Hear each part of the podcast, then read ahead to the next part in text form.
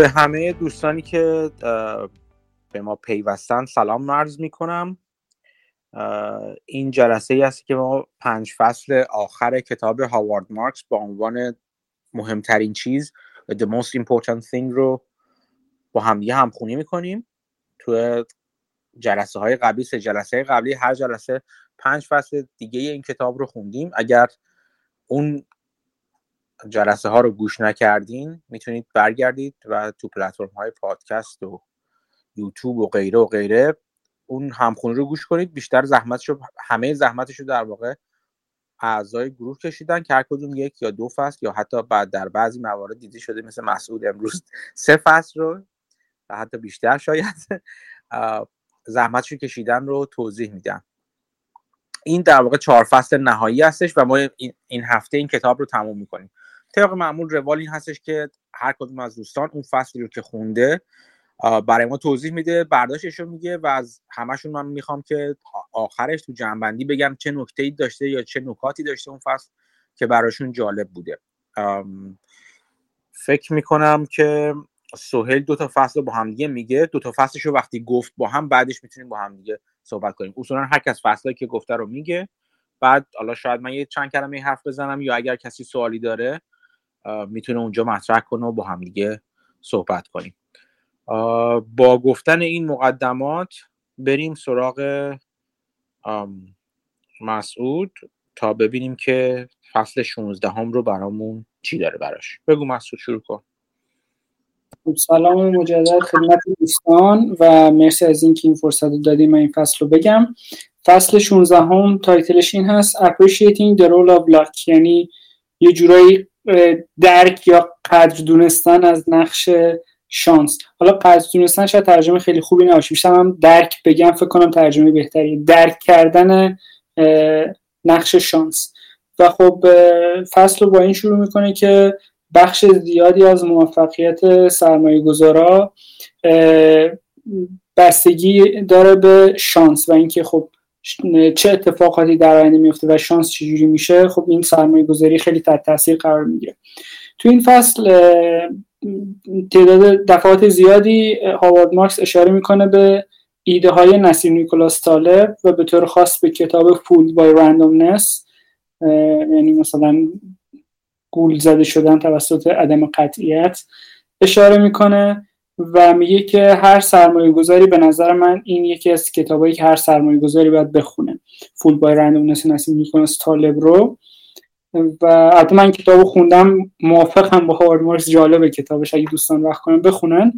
بعد در ادامه توضیح میده که خب مثلا به عنوان مثال میگه شما فرض کنین یه مدیر fund موفقی می‌بینین و دنبال اینین که سرمایه گذاری کنین رو این مدیر fund. خب یکی از چیزهایی که مهم میشه اینه که ببینین آیا این می‌تونه موفقیتش رو این مدیر fund تکرار بکنه و خب برای اینکه بتونین اینو تعیین بکنین یکی از مهمترین چیزهایی که باید بتونین تعیین کنین اینه که چقدر از این موفقیت بر اثر شانس بوده و چقدرش با مهارت بوده.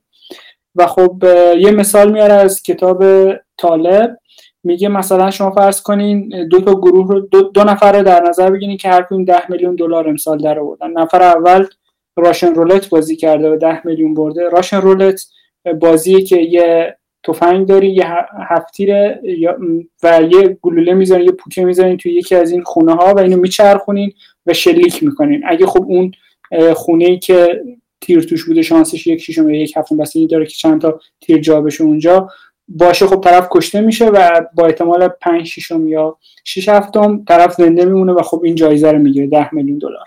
حالت دوم میگه یه دندون پزشک ماهر رو در نظر بگیریم که با علاقه کارش انجام داده و خب تونسته ده میلیون دلار دراره تو اون سال. میگه که این دوتا تصادفی بودن نتیجهشون ماهیتش فرق می‌کنه جنسش فرق می‌کنه. میگه اگه به یه حسابدار اینو بدین حالا تو پرانتز نسیم نیکولاس طالب به حسابدارا و بیشتر از اون به اقتصاددان ها و جورنالیست ها خیلی میپره.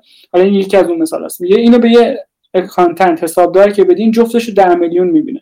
براش هیچ فرقی نمی‌کنه. ولی خب نسیم نیکولاس طالب میگه که من نمی‌تونم که تفاوت کیفی این دوتا رو در نظر نگیرم. و خب این اهمیتش کی ایجاد میشه؟ اهمیتش وقتی که این دو ده میلیون رو نگاه کنیم کدومش قرار تکرار بشه؟ و خب اون ده میلیون دومیه شانس تکرار شدنش خیلی بالاتره. و هاوارد مارکس در ادامه راجع به alternative history ایی که نسیم نیکولاس طالب معرفی می‌کنه تو این کتابش حرف می‌زنه. یعنی میگه همیشه هر اتفاقی که میفته اون اتفاق لازم نبود بیفته. می‌تونست اتفاقهای دیگه هم بیفته و اگه اون اتفاقهای دیگه میافتاد انگار یه شاخه جدیدی تو تاریخ باز می‌شد که اسمش می‌ذاره alternative histories. و اونها هم هر کدوم با یه احتمالی می‌تونستن به وقوع بپیوندن و آدم مثلا باید همه اون حالت رو در نظر بگیره و در واقع دیدگاه احتمالاتی داشته باشه به دنیا.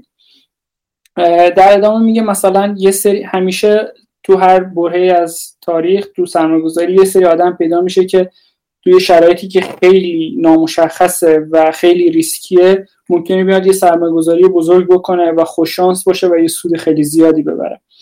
این لزوما معنیش این نیست که این شخص نابغه بود و یا اینکه این شخص مهارت خیلی زیادی داشت.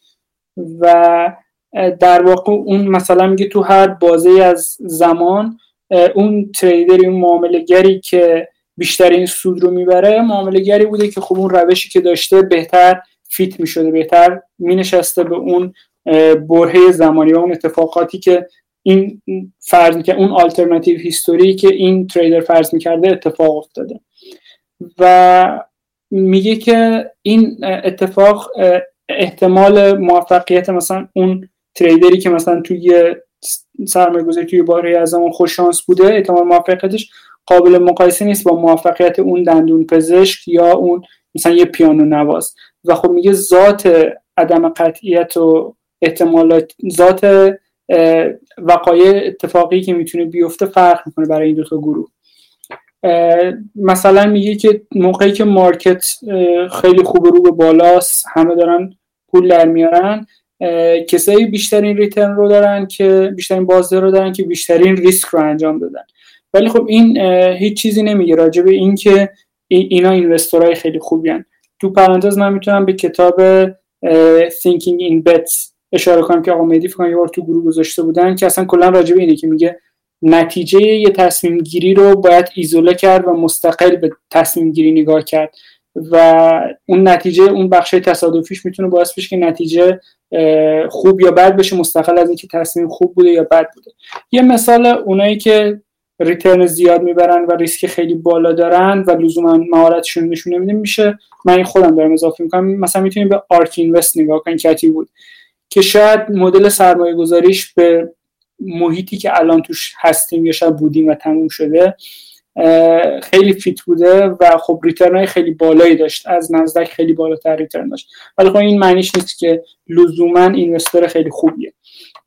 در ادامه یه مثالی رو هاوارد مارکس اشاره می‌کنه که بافت به عنوان یه بخش اضافه تو بازنشر کتاب The Intelligent Investor نوشته بوده.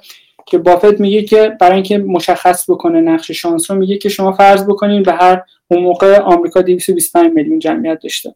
میگه فرض کنید به هر کدوم از اینا یه دلار بدین بعد اینا رو هر روز دو به دو با هم بچین یکی شیر انتخاب بکنین یکی خط یه سکه بندازن و هر کی که درست میگه پول اون یکی رو بهش بدن. خب بعد از ده روز حدود 220 هزار آمریکایی خواهیم داشت که ده بار این سکه به نفعش اومده. و یه دلارش شده هزار دلار. میگه این آدما شاید سعی کنن فروتن باشن ولی خب مثلا اگه برن توی پارتی چیزی با یه جنس مخالفشون دارن حرف می‌زنن از دیدگاه هایی که در مورد هنر انداختن سکه دارن حرف خواهند زد. بعد میگه اگه در روز دیگه همین روند ادامه پیدا بکنه اون 220 هزار نفر میشن. 215 نفر که هر کدوم یه دلارشون شده یه میلیون دلار. و خب اینجور آدما شروع می‌کنن نوشتن کتابایی مثل این که چطوری من یه دلار رو کردم به یه میلیون دلار تبدیل کردم با سی, سی ثانیه کار کردن هر روز صبح توی 20 روز کاری.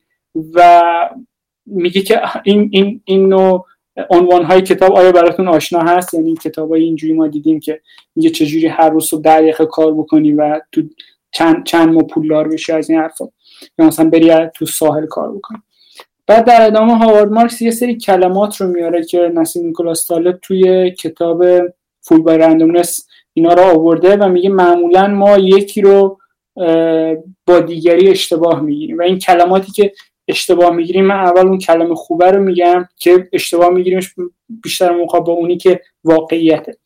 اولیش میگه اسکیل مهارت بعد میگه اینو معمولا با شانس اشتباه می‌گیریم. یعنی آدمایی که فکر می‌کنیم مهارت دارن بیشتر نتایجشون شانسی بعد میگه که مشخص بودن در مقابل اتفاقی بودن.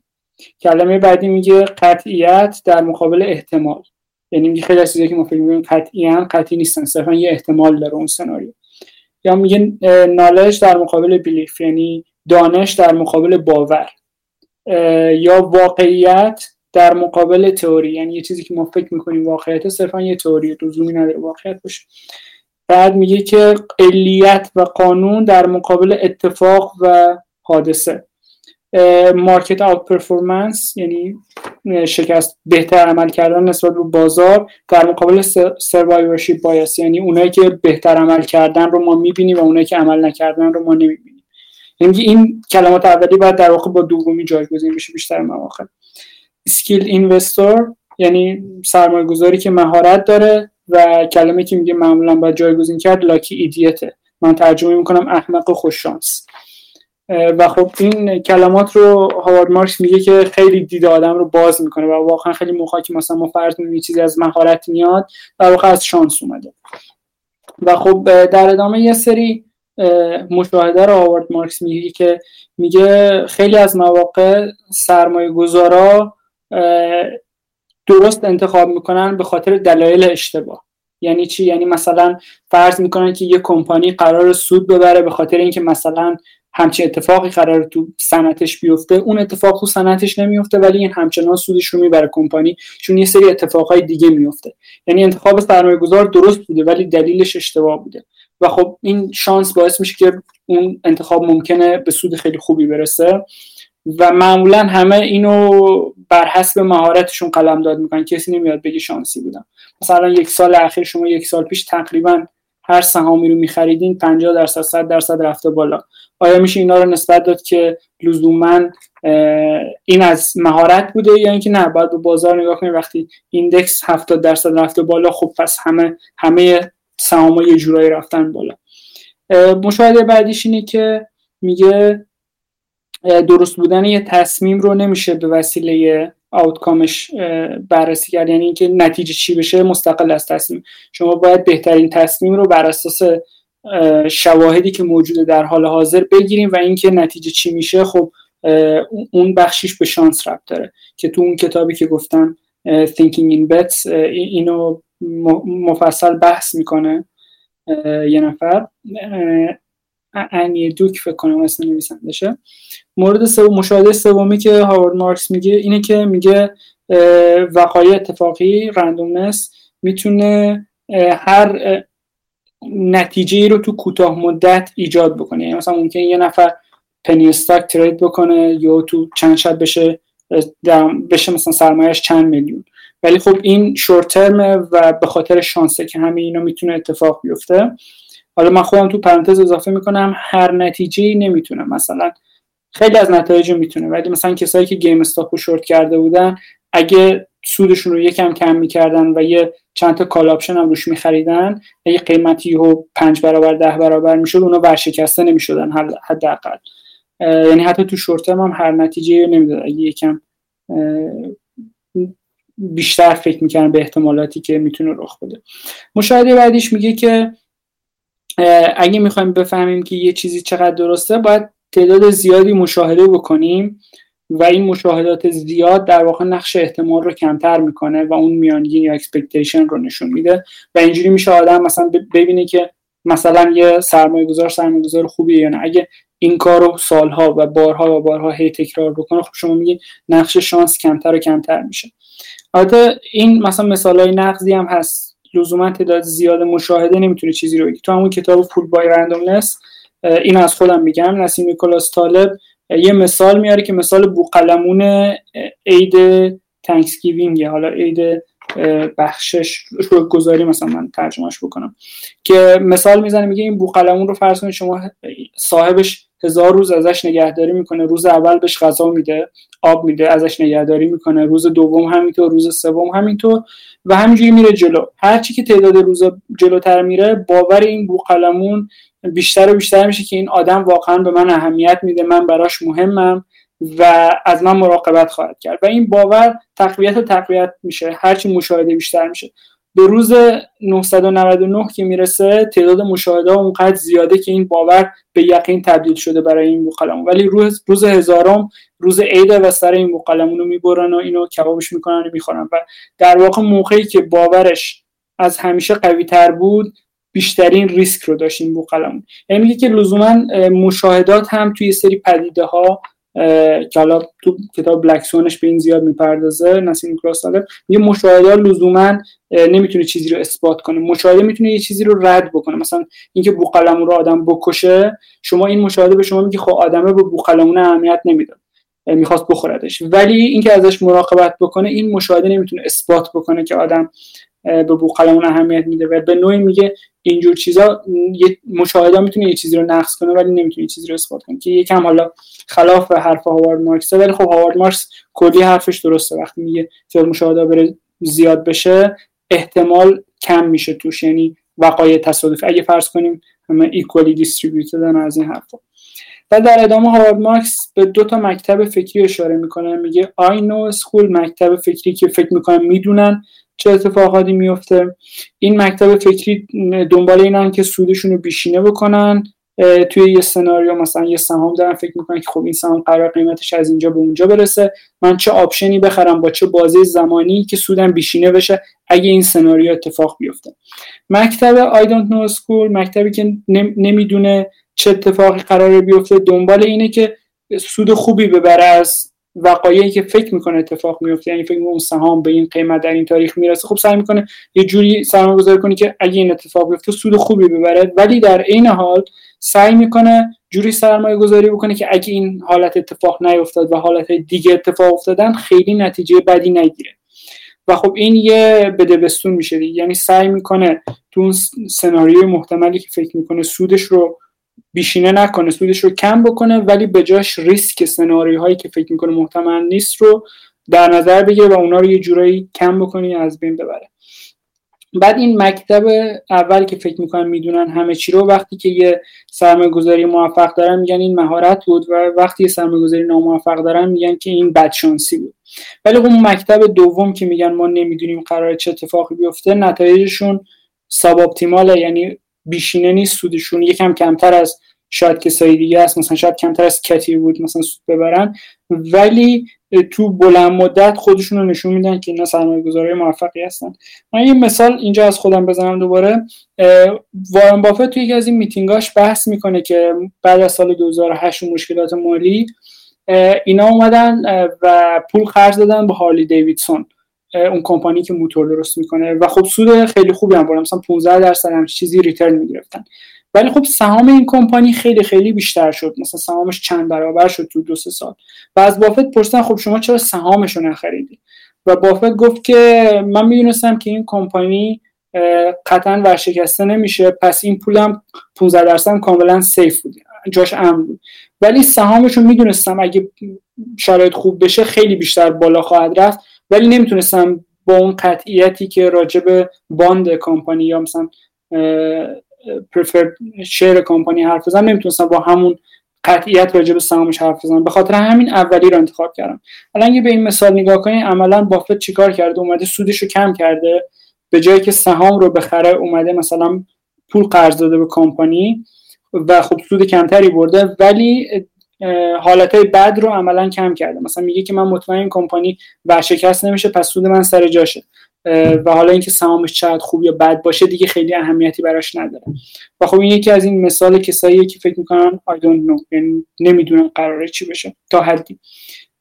این مثالی بود که به ذهن من می‌رسید. در نهایت هاورمارک سعی می‌کنه این فصل رو جنبندی بکنه و یه سری توصیه می‌کنه. میگه که سعی کنین وقتتون رو رو چیزایی بذارین که قابل دونستنه. تو صنعت ها کمپانیا یا اوراق بهادار مثل سهام و باندی که میشه راجبش چیزی دونست و کمتر وقتتون رو بذارین رو چیزایی که کمتر می‌تونین راجبش بدونین مثل مکرو اکانومی نکته بعدی میگه که سهام سهام یا چیزایی که می‌خرین رو کمتر از ارزشش پول بدین. موقعی که شرایطش فراهم میشه یعنی همون value investing بکنین در واقع میگه که نکته سوم میگه که باید defensive investing بکنین یعنی اینکه باید محافظه کار باشه سرمایه گذاریتون چون مهمترین چیز از نظر مارکس این نیست که سود بیشینه بشه بلکه اینه که بتونین سروایو یعنی زنده بمونین تو مارکت و اگه اتفاق بدی بیفته از بازار کنار نرین ضرر غیر قابل جبرانی نداشته باشین. توصیه بعدیش اینه که میگه تهاجمی باشین وقتی که قیمت ها پایینه و دفاعی باشین وقتی که قیمت ها بالاه این باعث میشه که شانس موفقیتون بیشتر بشه. مورد آخرم میگه که استراتژی ها رو و نتایجشون رو با دیده تردید بهش نگاه کنین. تا اینکه توی بازه زمانی خودشون رو نشون بدن که کار می‌کنن و خب عملا اون نقش شانس توشون کمتر باشه تو درست بودنشون. که حالا باز این مثال بوخلمون نسیم نیکولاس طالب رو هم میشه زد. این فصل آورد مارکس جمله آخرش تو پاراگراف آخرش اینه که میگه یه احترام هلتی یعنی مثلا سلامت. اینجوری یه احترام بالانس نه خیلی زیاد نه خیلی کم اینجوری بگم. برای عدم قطعیت داشته باشین برای چیز احتمالی داشته باشین. این باعث میشه که اول بتونین تصمیم گیری بکنین چون فکر نمی‌کنین همه چی شانسیه. دوم اینکه تصمیم گیریاتون محافظه کاران است. چون فکر نمی‌کنین که سناریویی که محتمل تره قطعا اتفاق خواهد افتاد. کسی سوالی داره من در خدمت هستم.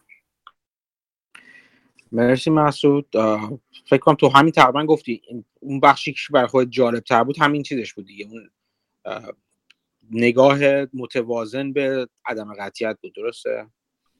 بله دقیقا. یعنی یه چیزی که من خودم بیشتر فکر می‌کنم بعد انجام بدم اینه که موقعی که یه سرمایه گذاری می‌کنم یه مثلا بست سناریو دارم بر اساس اون مثلا یا most likely سناریو بر اساس اون مثلا یه سرمایه گذاری می‌کنم.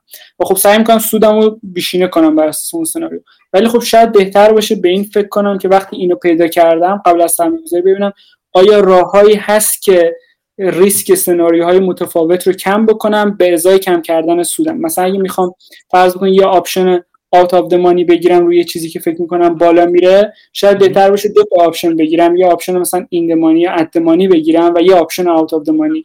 و این باعث میشه که اگه قیمت رفت بالا ولی به اونجایی که مثلا من فکر می‌کنم نرسید همچنان من از اون position ها سود کرده باشم. به جای اینکه بیام یه option out of money بگیرم far out of money بخوام اگه سناریو اتفاق بیفته سودم رو بیشینه بکنم. ولی اگه اون سناریو اتفاق نیفته اون call option مثلا useless بشه بی ارزش بشه. یعنی این این فکر کردن به این خیلی کمک می‌کنه به آره ولی همین هم بگم یه چیزی که نه فراموش کنید تو یه ذره تکنیکاله یه ذره تکنیکاله. اینکه تو حتی کسی که call option های out the money می‌گیره far out the money می‌گیره اگر حرکت سهام تو زمان کافی یعنی لازم نیستش که حتما در زمان expiration in the money باشه تا سود کنید تو. همین که به سمتش حرکت کنه می‌تونیم بسته به میزان حرکت و زمان حرکت میشه همچنان سودهای زیادی کردش. نکته out of the money کسی که call option out of the money می‌گیرن اینه که چون قیمتاشون پایین هستش این لورج رو شدید می‌بره بالا توی این حرکت ها یعنی می‌خوام میگم که حتی اگه شما یه مثلا میگم یک سهامی داریم مثلا الان 10 دلاره یه option روی 15 دلار می‌گیریم برای دو سال دیگه یه دو سال دیگه یه سال دیگه بگیریم. اگه این سهام بره به سمت 15 دلار شما این اتفاق تو 6 ماه اول بیفته شما همچنان سود خیلی خوبی می‌تونید بکنید لازم نیست حتما به اون زمان برسه. اگر بذارید expire بشه این option تون و به به پول نرسه اون وقتی که شما زمان رو از دست می‌دید. ولی خب این دید, دید درستی کاملا حق با توه که همونطور که تو فصل هم گفتین که تا میشه ریسک رو کاهش داد یه چیزی که حالا بعد نیست یعنی به عنوان مثال خیلی کوتاه بگیم راجع به همین فکر کردن به ریسکاست همونطور که تا حالا تو کتاب دیدیم ما مدام هاوارد مارکس تاکید می‌کنه که ما باید به ریسک ها و به ریسک ها فکر کنیم اول. و ببینیم ریسک ها اصلا خطراتی که احتمال داره باعث از دست رفتن position مون بشه ضرر کردن position میشه و ضرر کردن معنی می‌کنه. همون طبق معنی ولی investor ها یا سرمایه گذاران ارزش مبنا به این معنی از بین رفتن قطعی پول نه اینکه حالا fluctuation ها و بالا پایین شدن های موقت بازار رو در نظر بگیریم با اینکه ارزش اون position بالا پایین شده. این که نگاه کنیم چه ریسک های وجود داره که کلا می‌تونه باعث بشه اون لطمه نهایی و قطعی و دائمی به position و یا اون سرمایه که گذاشتیم بخوره. فکر کردن به این خیلی مهمه. بعضی وقتا ممکنه نتیجهش بشه نوع ابزاری که استفاده کردیم من از اون ایده شورت کردن خیلی خوش آمد که خودت گفتی که وقتی کسی که شورت می‌کنه یه سهامی رو خوبه که طرف مثلا یه call option هم بگیره. مخصوصا در مواردی که ممکنه از اون دست مواردی بشه که یهو یه گله دنبال اون سهام رو بیفتن و سهام رو بدون اینکه fundamental ش تغییری کرده باشه بالا ببرن. مثلا دار دسته وال استریت بتس یا دور راه بیفتن دورش. این بیمه کردن ها خیلی مهمه. اینکه از چه جور ابزاری استفاده کنیم مهمه و اینکه اصلا وارد position بشیم یعنی یعنی دو جور حداقل دو جور به این موضوع نگاه کردن. اینکه چجوری می‌تونیم با ساختن و یا استفاده از ابزار مناسب ابزارهای مختلف مناسب اینکه چطوری اون position مون رو شکل بدیم چجوری اون معاملمون رو شکل بدیم در واقع ریسکمون رو کم کنیم یا تا اونجا که می‌تونیم از بین ببریم ریسک های مختلف و مثلا اینکه شما مثلا stop loss بذارید برای یه معاملتون یا از این قبیل که من خودم زیاد اصلا در مورد stop loss اصلا علاقه بهش ندارم به دلایل مختلف. ولی نوع نوع ابزار مهمه و یکی دیگه هم که اصولا در نظر بگیریم آیا اصلا میشه همچین کاری کرد یا نه؟ شاید در مورد position ی که ریسک های قطعی در مورد هایی که تاثیر قطعی در مورد اون position می‌ذاره رو اگر نشه هیچ جور حرس کرد به قول معروف trim کرد و مثلا چید نوکشون رو شاید بهتر باشه اصلا وارد position نشیم. هرچند ممکنه بازه نتایجی که اون position می‌تونه داشته باشه همون possible یا probable range of outcome که بهش میگه هاوارد مارکس اون نمودارهایی که اگه یادتون باشه جلسه های بعد قبل دوستان گذاشتن توی توی گروه به اشتراک گذاشتن.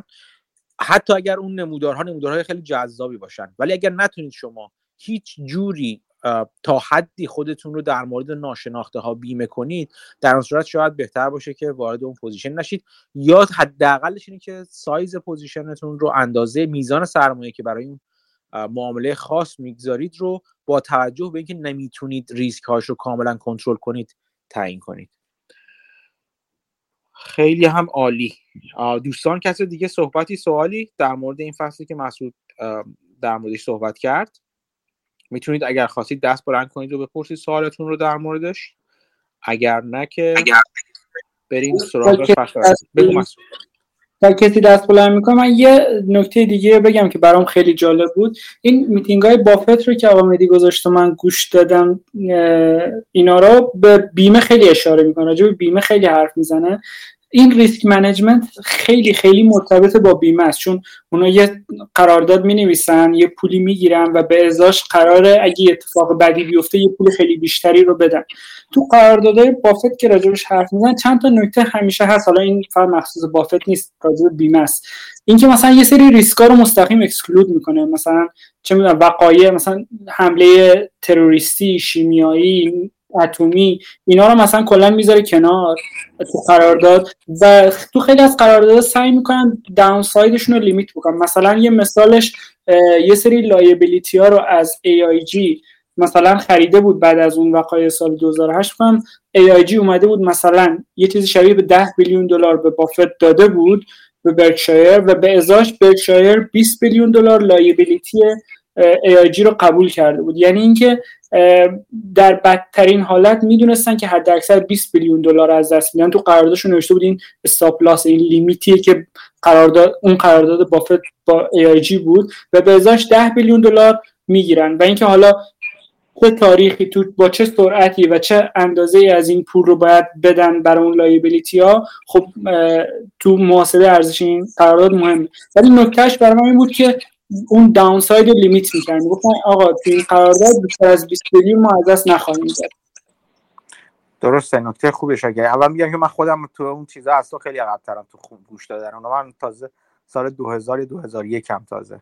2000 هم فکر می‌کنم. بعد باید آفرین گفت که تو اینقدر خوب جلو رفتی. یه چیزی که تو واسه همونجا در راجبه شباهت سرمایه گذاری یا شباهت اصولا بیمه و سرمایه گذاری گفته میشه چیزی که بر من جالب بود این هستی که خیلی خوب اشاره می‌کنه به اینکه بیمه درسته یه سری شباهت هایی داره ولی بیشتر شبیه سرمایه گذاری باند میمونه سرمایه روی اوراق میمونه.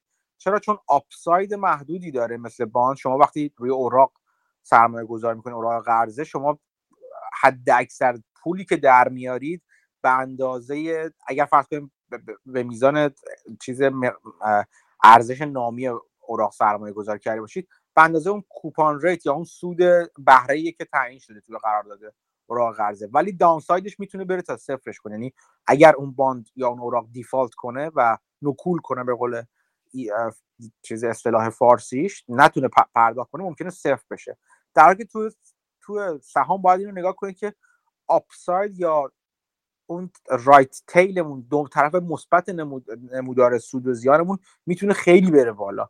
و این تفاوت رو نباید فراموش کرد بین بیمه و سهام در این حال اینکه شما شباهت های مختلفی دارن. یک دلیل اینکه بافت اصولا نگاه یکی شاید یکی از دلایلی که بافت از یک زمانی به بعد مخصوصا خیلی به بیمه علاقه‌مند شد و همزمان defensive investor شد یعنی خیلی دفاعی سرمایه گذار می‌کرد شاید همین دید بیمه ای داشتن به سهام بود. چیزی که شما می‌بینید زیاد می‌بینید بافت به صورت preferred share یا سهام ویژه سرمایه گذاری می‌کنه. سهامی که dividend خیلی بالایی می‌گیرن در عین اینکه توی structure capital structure ساختار سرمایه اون شرکت بالاتر از سهام عادی قرار می‌گیره. یعنی در صورتی که اون شرکت بخواد لیکویدیت بشه و در واقع حراج بشه و تعطیل بشه اینا در واقع اولویت بیشتری برای پرداخت مطالبات دارن. یه جوری خودشو می‌ذاره بالاتر و ایمنتر از سهامدار عادی بافت. و البته دلایل مختلف دیگه هم داره ولی این شباهت خیلی جالب هستش که دقیقا از زمانی که بافت متمرکزتر شد روی بیمه خیلی شدید متمرکز شد روی بیمه.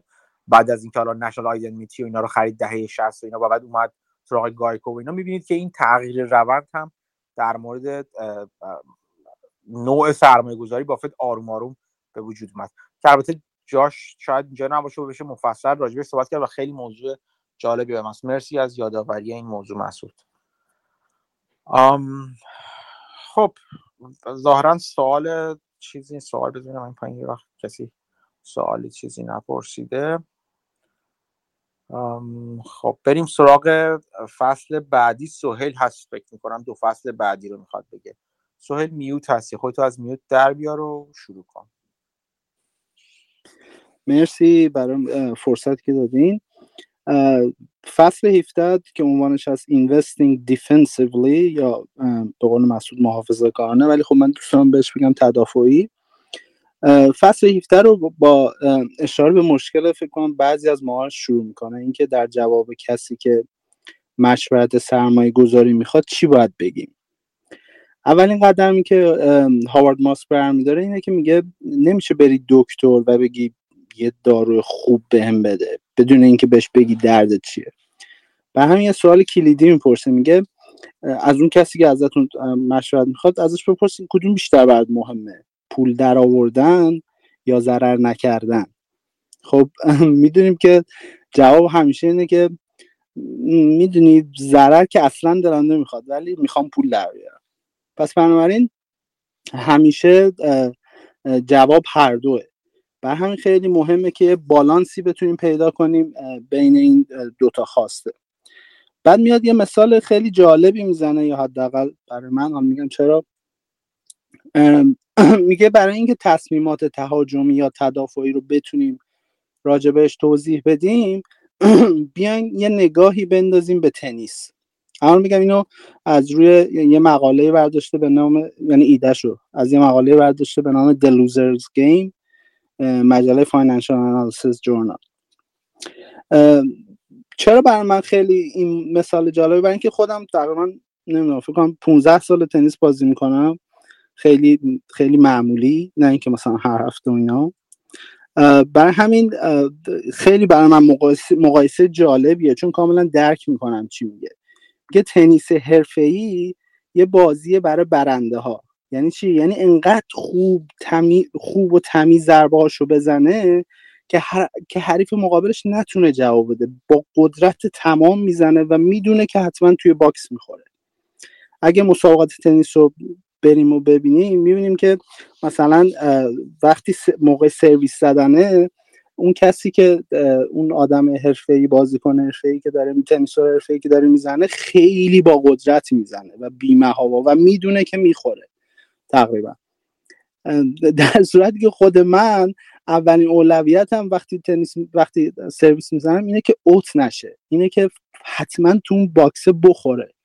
بنابراین اونقدر با قدرت نمی‌زنم برای این به درستی میگه تنیسی که ماها بازی می‌کنیم یا ما مبتدی ها بازی می‌کنیم تنیس بازنده هاست یا loser's game ه دقیقا همون کاری که من می‌کنم. مثلا فرض کنید من و مهدی تا حالا تنیس بازی نکردیم و من نمی‌شناسم چه جوری بازی می‌کنه.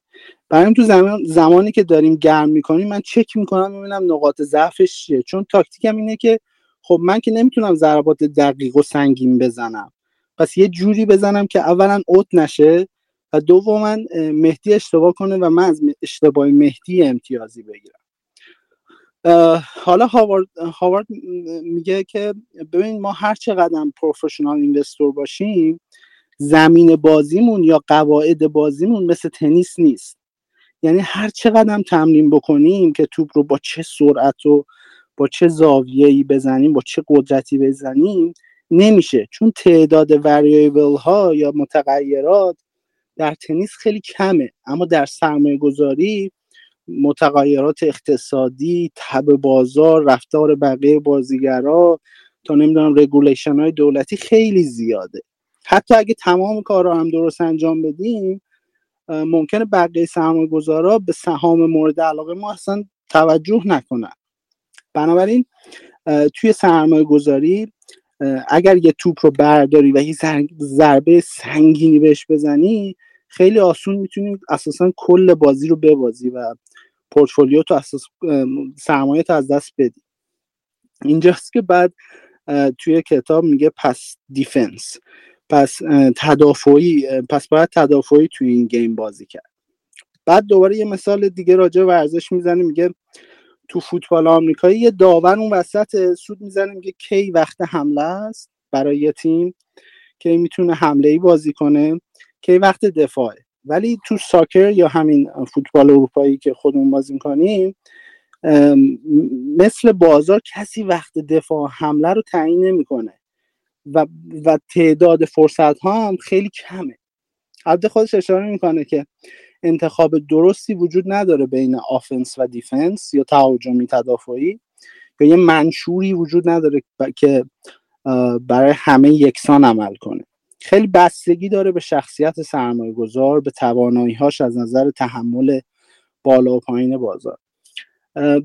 جدا از این یه چیزی خودم بگم وارن بافت اگه درست یادم باشه یه جایی میگه که اگه تو بالا رفتن بازارهای بازارها رفتارهای عجیب غریبی می‌کنی انگار پایینی در کار نیست و خیلی شروع می‌کنی به خرجای زیاد کردن یا خیلی خوشحالی می‌کنی. یا برعکسش وقتی بازار بیریشه خیلی عصبانی میشی و چیزی پرت می‌کنی و و برو دنبال یه شغل دیگه بگرد. چون همه چیز توی بازار نه همه چیز دیگه مقدار بسیار زیادی بستگی به رفتار و شخصیت اون اینوستوره داره. خب حالا همه اینا رو هاوارد گفت که نهایتا به این سوال جواب بده که خب سرمایه گذار سرمایه گذاری تهاجمی چیه؟ و اینکه سرمایه گذاری تدافعی چیه. توضیح سرمایه گذاری تهاجمی که آسونه. هاروارد مارکس میگه انتخاب تاکتیک های بیمهابا کد میگه. و افزایش ریسک برای به دست آوردن ریترنی بالاتر از میانگین. اما سرمایه گذاری تدافعی جدا از اینکه انجام دادن کار درسته انجام ندادن کار اشتباهه. برگردیم به مثال تنیس. وقتی من سرویس می‌زنم اولویتم اینه که تو box بخوره. پس اولویتم لورج یا مثلا قدرت و سرعت توپ هم نیست. اولویتم اینه که اوت نشه. و حالا سعی می‌کنم اگه طرفم backhand ش ضعیفه سمت مثلا راست box رو هدف بگیرم. ولی حتما تو box بخوره. یا تو کلا توی یک کلام یعنی که اوریج باشی. هاوارد میگه دو قاعده هست سرمایه‌گذاری تدافعی. یکم این که exclusion of losers حذف یا ممانعت از انتخاب های بازنده یا ضعیف. چجوری اینو به دست بیاریم؟ میگه با افزایش سطح استاندارد هامون و البته مارجن آف جنرس مارجن آف خب گفتیم دو تا قاعده وجود داره. دومی چیه؟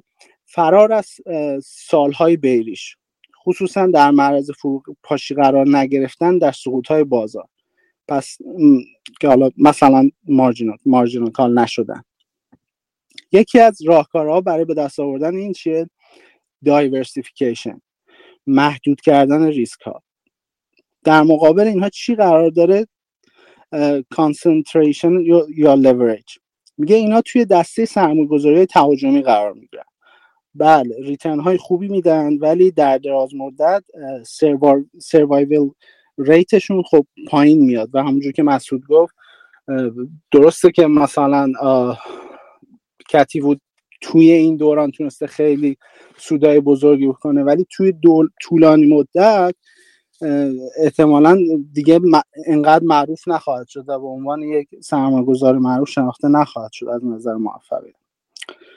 توی قاعده اول به این واژه اشاره کردیم که مارجین آف سیفتی یا مارجینال فور این دوتا رو از وارن بافت قرض گرفته و میگه که فکر کنید شما یه وام دهنده هستید یه لندر هستید. وقتی می‌خوای وام بدی به کسی شرایط رو ثابت می‌گیری دیگه. مثلا میگی اوکی با تاکید بر این استدلال که رسشنی اتفاق نیفته. یا اینکه مثلا میگی وام گیرنده شغلش رو از دست نده. ولی تو با خودت میگی که خب حالا اگه این دوتایی که ما ثابت قرار دادیم نشد چی؟ اینجاست که میری, میری, میری مارجینال فور حالا نگاه طرفی که می‌خواد پول ازت وام بگیره اینه که مارجین ارور کسی که ازت می‌خواد وام بگیره. میگه چی؟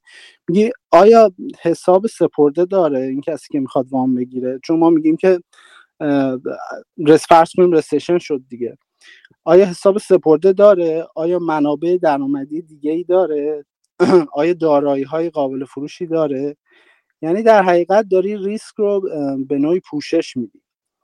اما اگر به عنوان یه لندر یا وام دهنده خیلی استانداردها تو بالا ببری خب تعداد مشتریات کم میشه. پس خیلی سود عجیبی نمی‌تونی ببری وقتی که economy booming به قول معروف داره اتفاق میفته یا وقتی که همه چی مثلا به وفق از اون طرف تو recession ها تو کسادی ها یا حتی depression ها یا رکورد ها رکود ها خیلی ضرر نمی‌کنیم. یا همون چیزی که مسعود داشت بهش اشاره می‌کرد در مورد اینکه در long term چه اتفاقی میفته در پایان این فصل هم چند تا نصیحت پدرانه می‌کنه توی در راستای توضیح دادن سرمایه‌گذاری تدافعی. از اونایی که متاسفانه تو گوش به قول مهدی آل بیت کوین فارسی نمیره. میگه بترسید از احتمال ضرر.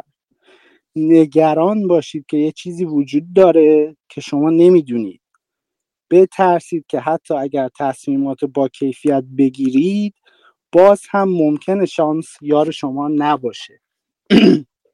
با اشاره به بوکس میگه گارد هاتون رو بالا بگیرید. اینجا شو از خودم میگم. اینجوری اینجوری نباشه که مهم نیست مثلا چقدر مش می‌خوریم مثلا بیت کوین 20 درصد میفته میگیم ولش کن مهم نیست. 10 درصد دیگه هم بذار بیفته. بیخیال دوباره میره بالا. دیگه اینجوری نباید رفتار کنیم چون که در نهایت ضرر خیلی بالا می‌کنیم فصل بعدی رو شروع کنیم. این میگه که عنوانش هست avoiding pitfalls. فصل بعدی رو با یک جمله از وارن بافت شروع می‌کنه. میگه an investor needs to needs do very few things right as long as he avoids big mistake. اگه بخوایم ترجمهش کنیم میگه یک سرمایه گذار فقط کافی تعداد کمی کار رو درست انجام بده. به شرطی که از اشتباهات بزرگ فاصله بگیره. هاوارد مارکس میگه توی این کتاب دارم بیشتر از هر چیزی میگم سعی کنید که ضرر از ضرره دوری کنیم برای اینکه چنین کاری بکنیم باید یه سر... از یه سری تله ها دوری کنیم که همین پیت فالز هاست. اولیش چیه؟ میگه analytical error. بهش میگه بهش میگه failure of imagination. یعنی اینکه یا فکر نکنیم به تمام پیامدهای محتمل یا اینکه اساسا درک درستی از این پیامدهای محتمل نداشته باشیم. دومیش چیه؟ دومیش مارکت سایکل رو درک نکنیم یا نتونیم بشناسیم. آره مدل های مدل های شدیدش میشه مثلا مثل 2007 و 99 خیلی اتفاق نمیفته ولی وقتی اتفاق میفته خیلی شدیده. یه جای دیگه هم اشاره می‌کنه میگه این کسایی که اینا رو دیدن الان یا احتمالا یعنی اونقدر اکسپرت هستن یا قدیم تر, از اینا رو دیدن یا مردن یا دیگه الان بازنشست شدن. برای همین از نظر نولج هم خیلی تو بازار بازار ضعیفه توی این ماجراها. بعد اشاره می‌کنه میگه financial memory خیلی کوتاه مدته. به این معنی که معمولا حواست نیست به اتفاقهای به اتفاقهای شدید گذشته. در صورتی که وقتی که می‌خوایم آینده رو تصویر سازی کنیم هی میریم سراغ اوریج گذشته نزدیک. و میگه مشکل اینه که سیاست های مالی فدرال رزرو باعث شده که همه با اشاره به اون به گذشته زیاد توجه نکنن. چون اون وجود داره چون پوله وجود داره. راجع به failure imagination میگه من فکر می‌کنم یه, یه نیم نگاهی داره به قوی خاکستری که تو کتاب قوی سیاه نیکولاس طالب هست. هاوارد مارکس میگه که یه probability و outcome ی وجود داره همیشه تو بازار که بر اساس اون ما هی تاس میندازیم میگیم okay این سی و پنجمین باری که من دارم تاس میندازم. پس حتما بعدیش دیگه جفتیشه دیگه. ولی مشکل اینه که منظم پخش نمیشه. یعنی ممکنه پنج بار پشت هم جفتیش بیاد ولی تا 175 بار بعدش اصلا یه دونه هم نیاد میگه مشکل خیلی از سرمایه گذارا اینه که افلایرها رو در نظر نمی‌گیرن مثل مثل 2006 فرض کنیم مثلا 2006 وقتی که. آدمایی که می‌گفتن بهشون که آقا این خطرناکه می‌گفتن که خب mortgage-backed security هست. پس چون اون هست اتفاقی نمیافته. مشکل بعدی که میگه میگه مشکل بعدی از failure of imagination ی که میگه اینه که خیلی هم می‌دونن یه دارایی چه ریسک و ریترنی داره ولی تعداد کمی همبستگی یا کورلیشنش رو بین دا... بین دارایی ها رو می‌دونن. مثال می‌زنه میگه اگر فرض کنیم سهامای خودرو آمریکا بریزه تعداد کمی می‌دونن که بسته به دلیلش ممکنه تمام سهام ها تو آمریکا بریزه یا حتی تو دنیا سقوط کنه. بعد میان میگه که نیروهای روانشناختی بیشترین تغییرات بیشترین تغییرات رو ایجاد می‌کنن. منظورم اینه که می‌تونن قیمت رو خیلی ببرن بالا یا خیلی بیارن پایین. به سه روش سرمایه‌گذارا متحمل هزینه هزینه میشن در برابر این نیروها. اولا اگر تصمیم این فشارها بشن. دو اینکه مشارکت کردن ناآگاهانه در بازار وقتی که توسط همون shortcoming ها ایجاد شد. استفاده نکردن از موقعیت ایجاد شده. بعد اشاره می‌کنه به این حرف که به این حرف همیشگی تو بازار که این دفعه فرق می‌کنه. It's different this time. این حرف باعث میشه که کم توجه باشیم به ریزش های محتمل بازار یا حتی bubble هایی که محتمل هست توی بازار. میگه همیشه هم بهانه ها این شکلیه. مثلا دنیا پیشرفت کرده. خب اگه دنیا پیشرفت کرده خب یه سری ریسک های جدید میاره. یا مثلا business cycle دیگه مثل قبل وجود نداره. ولی خب می‌دونیم این درست نیست. یا مثلا regulation ها تغییر کردن. در صورتی که خود regulation های جدید ممکنه یه عوارضی داشته باشن یا نمی‌دونیم. ارزش ارزش این که مثلا میگن ارزش گذاری های سنتی دیگه جواب نمیده و از این حرف. از این یه لیست, یه لیست نوشته ای که ما چه چیزایی از یه بحران یاد بگیریم من داره میگه که وقتی دسترسی به سرمایه آسونه جریان نقدینگی مسیر مسیرهای غلطی رو میره. بنابراین پول زیادی وجود داره برای ایده های کمی. و این باعث میشه که سرمایه گذاری, سرمایه گذاری های اتفاق بیفته رو چیزهایی که ارزش ندارن.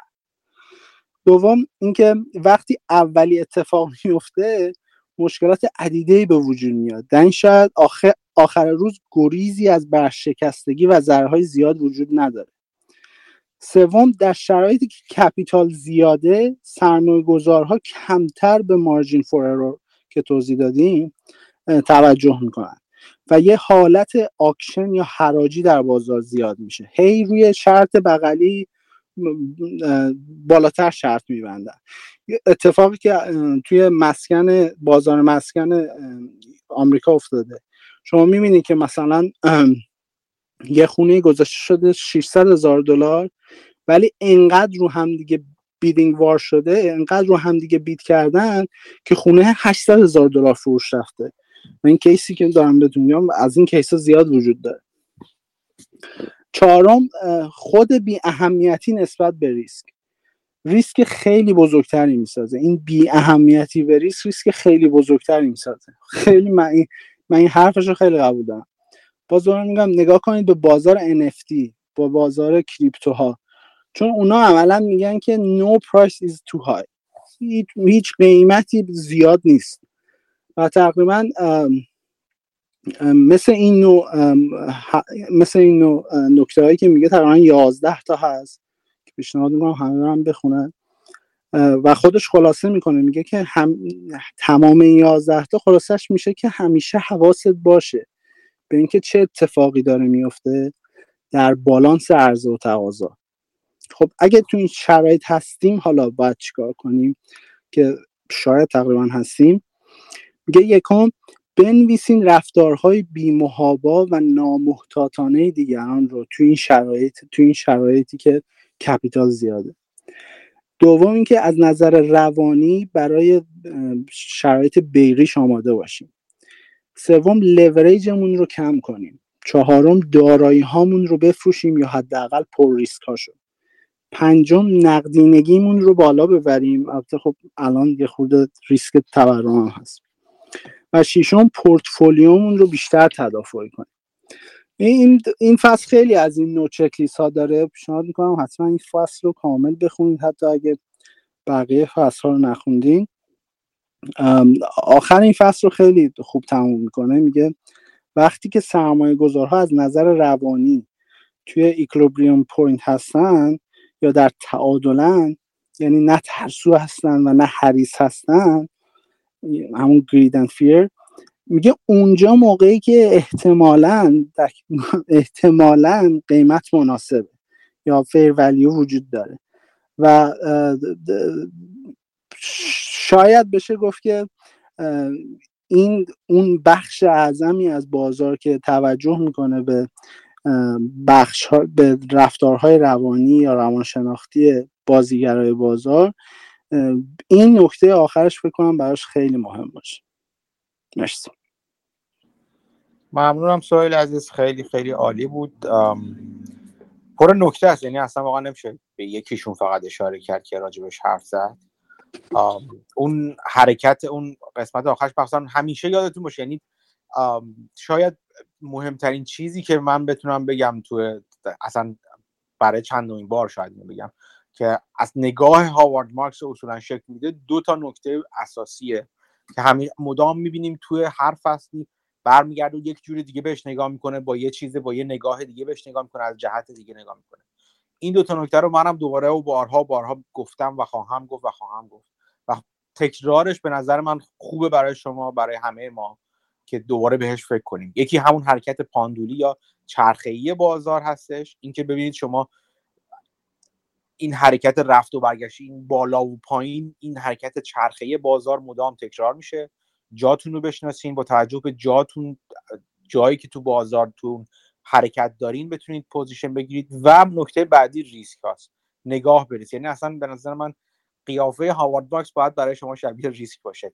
فکر کردن به ریسک و اینکه چه کار بکنیم در مورد ریسک ها هر فصلی تا همین جا و تا انتهای کتاب مدام به این دوتا نکته اشاره کرد و مدام به شناختن و بررسی این نکات این این مفاهیم و اینکه چجوری راجبشون موضع بگیریم نگاه کرده.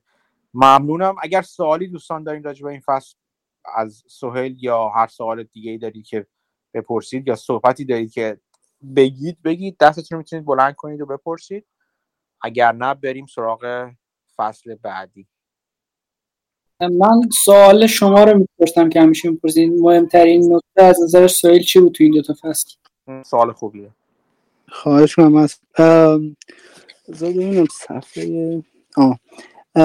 یه جایی تو صفحه 146 میگه که از یه جای دیگه کوت برمیداره میگه the amount of safety you build into your, into, into your portfolio should be based on how much potential return you are willing to forgo به نظر من این خیلی رو من خیلی تاثیر گذاشت. چون من خودم مثلا شاید 20 درصد یعنی دقیقا 20 درصد پورتفولیومو تهاجمی میبندم و توی این امسال اوایل مثلا تو 20 20 20 20 21 خیلی سود کردم ولی یه جاهایی هم خیلی ضرر کردم.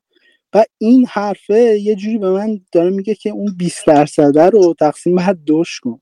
یه ده درصد رو یه ده درصدش رو بکن مثلا حالا سوپر تهاجمی یه ده درصد دیگه رو بکن کمتر تهاجمی که یه جوری اینی که داره میگه به نظر خیلی خیلی حرف درستی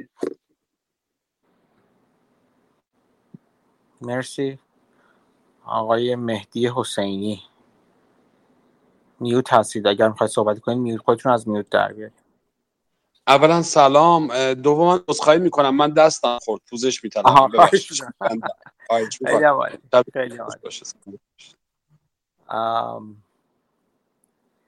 دیگه؟ دوستان دیگه؟ خیلی ممنون. ممنون سوال جان. خیلی خوب بود. دو تا فصل عالی بودن. مخصوصا این نکته آخر که در واقع چیزی بود تأثیری که برای خودت داشته و نکته که برای خودت داشته خیلی خیلی جالب بود. بریم سراغ فصل بعدی که فکر کنم کیوان هست. کیوان خودتو از میوت در بیا و شروع کن. فصل 19 اسمش ادینگ ولیو این فصل در مورد مقایسه سرمایه‌گذار ماهر و غیر غیر ماهره که با یه چیز با سیستم آلفا و بتا توضیح میده و خیلی به اینم توی این چیز اینم باز به ریسک خیلی اهمیت میده که البته قبلا آقا مسعود تا چند بار توضیح داده فصل و فصل خیلی کوتاهیه کلا هفت صفحه است و چیز مثل قبلی ها سنگین نیست. اولش میاد میگه که خیلی کار سختی نیست که بخوای سرمایه‌گذار بخوان پرفورمنس یعنی عمل کرده به اندازه بازار انجام بدن. و اون مهارت یا اون بینش برتر اینه که بهتر از مارکت عمل کنن و و خیلی این, این کار نمی‌تونن بکنن. توی همین وقت میزم هول کردم این چیزه. توی ادامه فصل میاد توضیح میده که سرمایه‌گذار ماهر کیه که کیه و این البته یک برگشتی داره به فصل یک که در مورد پسیو اینوستورا بوده و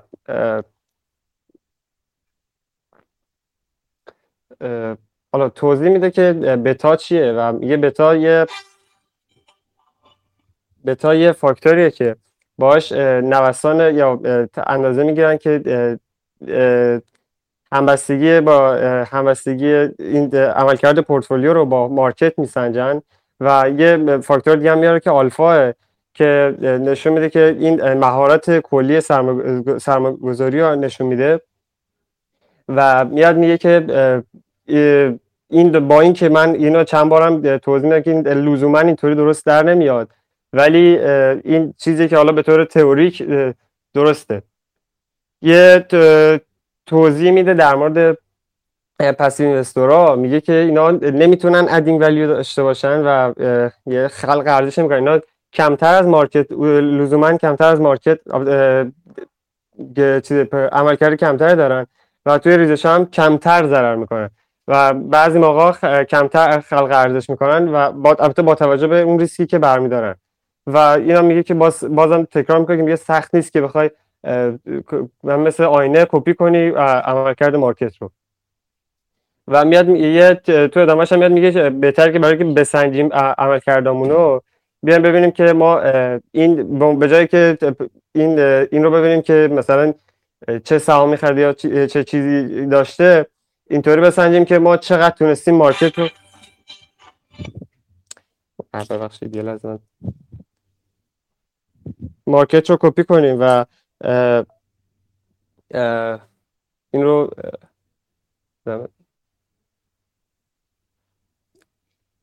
میگه بعدش میاد یه مقایسه می‌کنه بین aggressive investor ا و passive investor ا که میاد میگه aggressive investor ا یه توانایی دارن که می‌تونن این قابلیت رو دارن که توی زمانی که market بول بولیشه یعنی مارکت خیلی سودیه اینا می‌تونن بیشتر چیز خیلی ریسک بیشتری بپذیرن و تو زمانه بریش هم خب کمتر ریسک کنن و این این تغییری که توی پورتفولیوشون میدن با توجه به زمان می‌تونه باشه یا می‌تونه ثابت هم باشه با توجه به اون اگریسیوا رو با توجه به اون بتایی که می‌گیرن چیز کرده.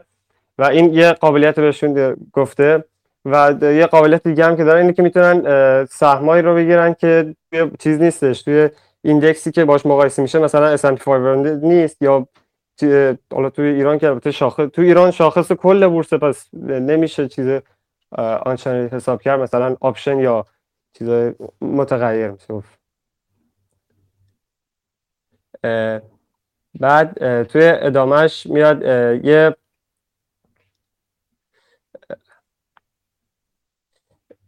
یه فرمولی میگه که توی فرمول میگه ریترن یه همین ریترنی که این سبد داره برابر با آلفا به علاوه بتای اون بتای سبد در اندازه در بازده مارکت. و البته بتای سبد خب متق...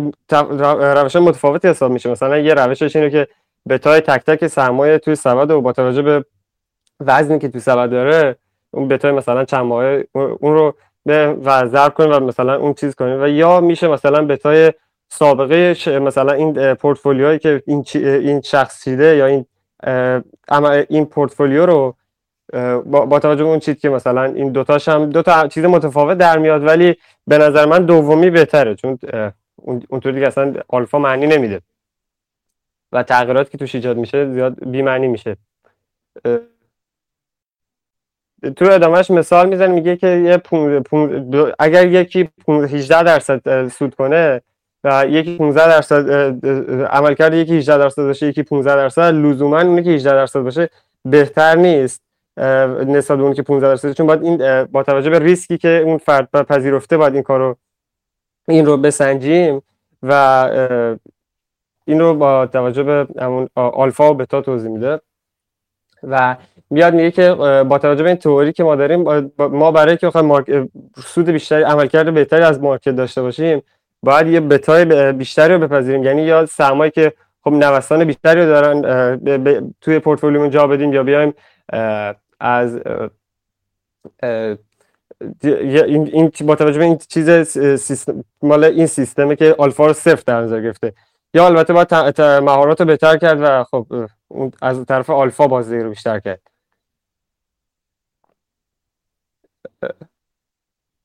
بعدش بعدش هم میاد میگه که بتا لزوما ریسک نیستش و اینا البته خب چند بازم میگه چند بار تکرار کردم که یه یه جدولی میاره توی چیزش. من الان عکس جدولش رو بفرستم.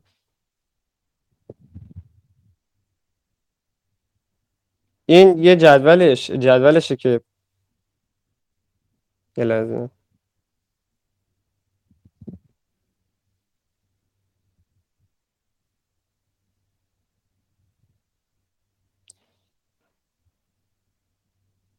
صدا میاد؟ بله صدای شما میاد. خب یه اون جدولش نگاه عکسش نمیاد. یه جدولیه که توش عملکرد market رو با چند تا پورتفولیو متفاوت مقایسه کرده و. پورتفولیو اولیش که مقایسه کرده یه market توی پنج سال توی پنج سال متفاوت مقایسه کرد و دقیقا هم گفته که حالا حالا این خارج از این بخششه توی ادامهش گفته که لزوما توی یک سال معیار خوبی نیست که بخوام بسنجیم که این مثلا این شخص عمل این این عملی مهارت بالایی داشته یا نه؟ چون که می‌تونه مثلا طرز فکر سرمایه‌گذاریش تغییر کنه در دراز مدت و یه پورتفولیو مثال زده که اون با مارکت رو تقریبا هیچ هیچ برتری نداشته و همون market کپی کرده. market ده درصد و در به ترتیب سال میگم. ده درصد سال اول تا پنجم ده درصد 6 درصد صفر و منفی ده و 20 درصد. اون پورتفولیو شخص اون شخص هم که اصلا هیچ تفاوتی نداشت و همین market رو کپی کرده و میگه این هیچ خلق ارزشی نکرده. و نفر دومی هم که مثال می‌زنه یه مثال می‌زنه نصف یعنی در واقع همون نصف نقد کرده و نصف هم market رو کپی کرده که اون بازدهش market در کل این پنج سال بازه market میشه 26 درصد. حالا من اینو ضرب کردم و مال نفر اولم خب میشه 26 درصد. نفر دوم میشه 13 درصد و این چیز و نفر سوم میاد که یکی میاد که دو برابر دو برابر گذاشته در واقع میشه اهرم دو برابر داره و بازدهی این میشه 40 50 درصد در واقع. نفر سوم این متفاوت با market که market 10 درصد بوده این 11 درصد. market 6 درصد 8 درصد سال سوم صفر و این منفی یک درصد و و توی منفی هم منفی 10 درصد و این منفی 9 درصد و یه ذره بیشتر شده که این return این شده حدود 68 درصد. و یکی یه مثال دیگه هم میاد می‌ذاره آخر یه مثال این رو گفته که این خیلی با مهارت ترینشون بوده که یک عدم تقارنی داشته با مارکت و توی توی این فصل خیلی اتفاق به تقارن با مارکت و عدم تقارنش اتفاق خیلی اشاره می‌کنه. نفر بعدی هم که خیلی متفاوت تر بوده که ده دوازده ده سه دو و سی. یعنی توی ریزش مارکت این اتفاق بیشتر سود کرده. بعدش میاد یه مثال می‌زنه میگه که یکی یه مثال دیگه و در مورد تحمل نوسان رو می‌زنه که مثلا این پورتفولیو یه شخص دیگه است که نوسانش بیشتره ریترنشون برابر بوده ولی این نوسانش خیلی بیشتره چون مثلا اهرام بیشتری کرده ولی ریترناشون یکی بوده. و میگه بستگی به سبک و استایل سرمایه‌گذار خودتون داره و چقدر می‌تونید تحمل کنید که این اینطوری باشه. و میگه برای سنجیدن یه پورتفولیو با پورتفولیو مثلا یک سبدی باید این رو بسنجیم که مثلا اون چه ریسکی برداشته و چه جوری چه سبک سرمایه‌گذاری داره که defensive یا aggressive و یه matrix ی یه گذاشته که تو مثلا aggressive investor ها و defensive investor ها با مهارت و بدون مهارت رو مقایسه کرده که توش میگه aggressive investor ها باید از توی market صعودی باید بیشتر از market سود کنن و توی market نزولی کمتر از market سود کنن. و defensive investor ها اونو با مهارت توی market صعودی خب تقریبا می‌تونن market رو کپی کنن و توی market نزولی هم خیلی خیلی کمتر از market ضرر می‌کنن و شاید حتی بیزار سود کنن. و بدون مهارت ها هم گفته که aggressive investor که توی market صعودی خیلی رو سود می‌کنن و توی market نزولی هم خب خیلی ضرر می‌کنن بیشتر از market ضرر می‌کنن اونم دیگه defensive ش هم که ساده است که چیه. در مورد توی ادامهش در مورد همون عدم تقارن پورتفولیو که اون آلفا بخواد باشه توضیح میده که مثلا چقدر از شاخص جدا میشه و دیگه یعنی اصلا این عملکرد خیلی وابسته نیست به شاخص و میاد میگه که افراد مثلا غیر بدون مهارت می‌تونن خیلی راحت این رو بازده مارکت رو کپی کنن و اینا خب حالا چند بار گفته.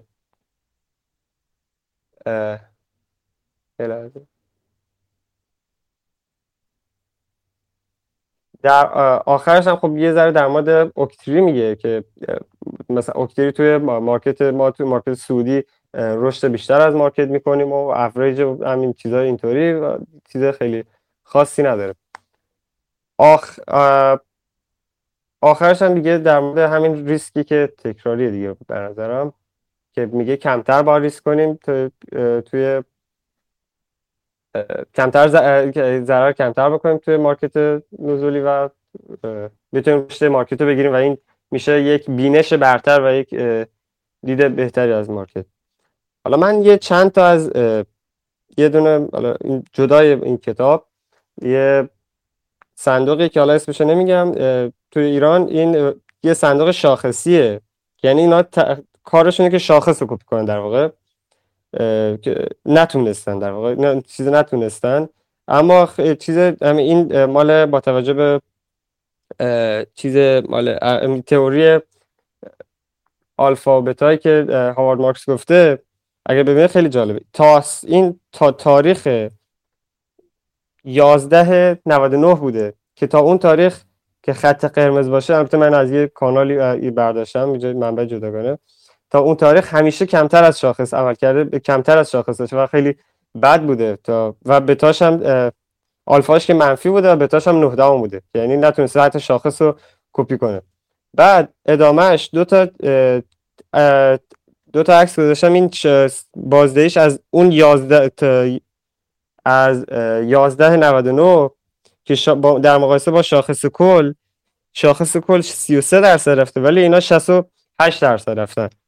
و این یعنی تقریبا تا الان بیمعنی شده. به تاشون خیلی کاملا بیمعنی شده که ادا... لزوما درست نیست. ولی این این که مثلا که این بخواد در ادامه هم همون بازه مثلا نه دوام مارکت رو داشته باشن ولی می‌تونه نشون بده که اینا چه جور سرمایه گذاری داشتن که مثلا چه تا الان چه جور ریسکی رو قبول می‌کردن و چه جور سبک سرمایه گذاریشون بوده با توجه اون میسنجیده؟ دیگه چیزی نداشت. تمام شد. مرسی. البته سهام شاخص چیز این سهام صندوقی گفتی اسم صندوق زیرش نوشته. لازم نبود. آره خواستم کسب قیز نکن زیاد. خب برای خود چه چیزی جالب بود کیوان تو این فصل؟ برای من اون عدم برای من اون عدم اول که سنجیدن پورتفولیو خیلی جالب بود که مثلا ما حالا جدا مثلا جدا که بگیم خب باشه مارکت مثلا 20 درصد فلان رشد کرد خب منم مثلا 30 درصد. و جدا اون سنجیدن این که ما مثلا سنجیدن با مقیاس‌های مختلف مثلا که اینم خیلی اهمیت داره که ببینیم چه سبکی داشتیم و چه ایراداتی توی استایل سرمایه‌گذاری بوده که بخوایم اونو رفع کنیم. برای من اینش جالب تر بود که اتفاقا رفتم دنبالش. و یکی دیگه اون عدم تقارنی که مثلا همین این گذشته که مثلا مقایسه می‌کنیم اون ببینیم که مثلا چقدر ما بتونیم پورتفولیومون رو یه جوری بچینیم که با بدون مثلا market تو نزولش مثلا کم، کمتر ضرر کنیم. اون عدم، چطوری عدم تقارن رو بسازیم که با پخش کردن توی کلاس های مختلف مثلا بخوام option یا مثلا حالا futures یا هر چیزی. این این دوتاش برای من خیلی جالب تر بود. مرسی. من یه چیزی رو راجع به این فصل بگم چون این ماجرای این فصل اصولا ماجرایی که خیلی بحث برانگیز همیشه برای خود من همیشه مشکل هست تا حد زیادی.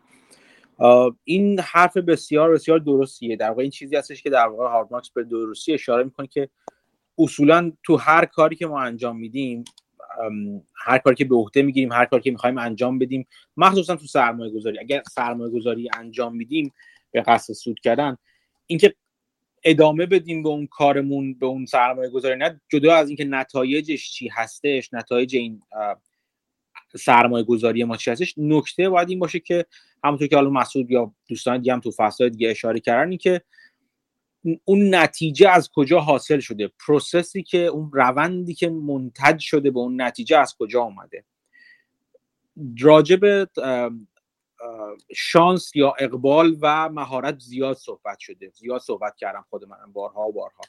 زیاد نوشتن و گفتن و همه چی. این خیلی مهمه که ما بفهمیم که چه میزان از نتیجه که گرفتیم نتیجه که حاصل شد از اون کار ما از اون سرمایه گذاری ما. بذارید حالا روی سرمایه گذاری بیشتر متمرکز بشیم. ولی این این رو می‌تونید تعمین بدیم به کارهای دیگه هم تعمیمش بدین. چه میزانش حاصل از بخت و اقبال و شانس بوده و چه میزانش حاصل از مهارت. این کار بسیار بسیار در قضاوت در مورد این موضوع بسیار بسیار سخت هستش. یکی از بهترین کسانی که راجع به این موضوع نوشته همون نویسنده مورد علاقه من مایکل موبوسین هستش که فکر می‌کنم کتاب Success Equation ش رو توصیه می‌کنم همه بخونن. اصولا راجع به این مبحث حرف می‌زنه راجع به تاثیر شانس و تاثیر مهارت. اینکه بتونیم بفهمیم چه فعالیتی بیشتر اصلا خود فعالیت طبیعت فعالیت چقدرش کدوم فعالیت بیشتر تحت تاثیر شانس هست و کدوم فعالیت بیشتر تحت تاثیر مهارت هستش. توش عوامل مختلفی رو اشاره می‌کنه یا فاکتورهای مختلفی رو اشاره می‌کنه نشونه های مختلفی رو اشاره می‌کنه که ما بتونیم بفهمیم خود اون کار چقدر وابسته به این کار هست وابسته به هر کدوم از این دو عامل هست شانس و مهارت. و اینکه بتونیم عوامل مختلفی نشون اشاره می‌کنه توش که بتونیم بفهمیم روشی که ما داشتیم چقدرش یا خود فردی که شرکت کننده در اون فعالیت هستش چقدر نتیجه که گرفته به این دوتا وابسته هستش. این کتاب رو حتما بخونید. خیلی خیلی کتاب مهم و خوبی هستش. تو این فصل هارماک بیشتر اومده این حرف حرف کلیش این هستش. که میگه سرمایه گذاری رو باید به عنوان سرمایه گذار قبول کرد اون سرمایه موفق قبول کرد که عدد ولیو یا ارزش افزوده داشته باشه. این ارزش افزوده کجا خودش نشون میده؟ جایی که خودش رو تو مهارت در تو مهارت اون سرمایه گذار نشون میده. این مهارت رو چجوری میشه فهمید؟ میاد توش مثلا نمونه های مختلفی می‌گیره اشاره می‌کنه. اشاره نگاهی داره به تعریف تعریف اکادمیک یا دانشگاهی ریسک و ریسک تو پورتفولیو یا مثلا میاد راجب همون آلفا و بتا حرف می‌زنه چیزی که تو دنیای finance خیلی زیاد حرف می‌زنن.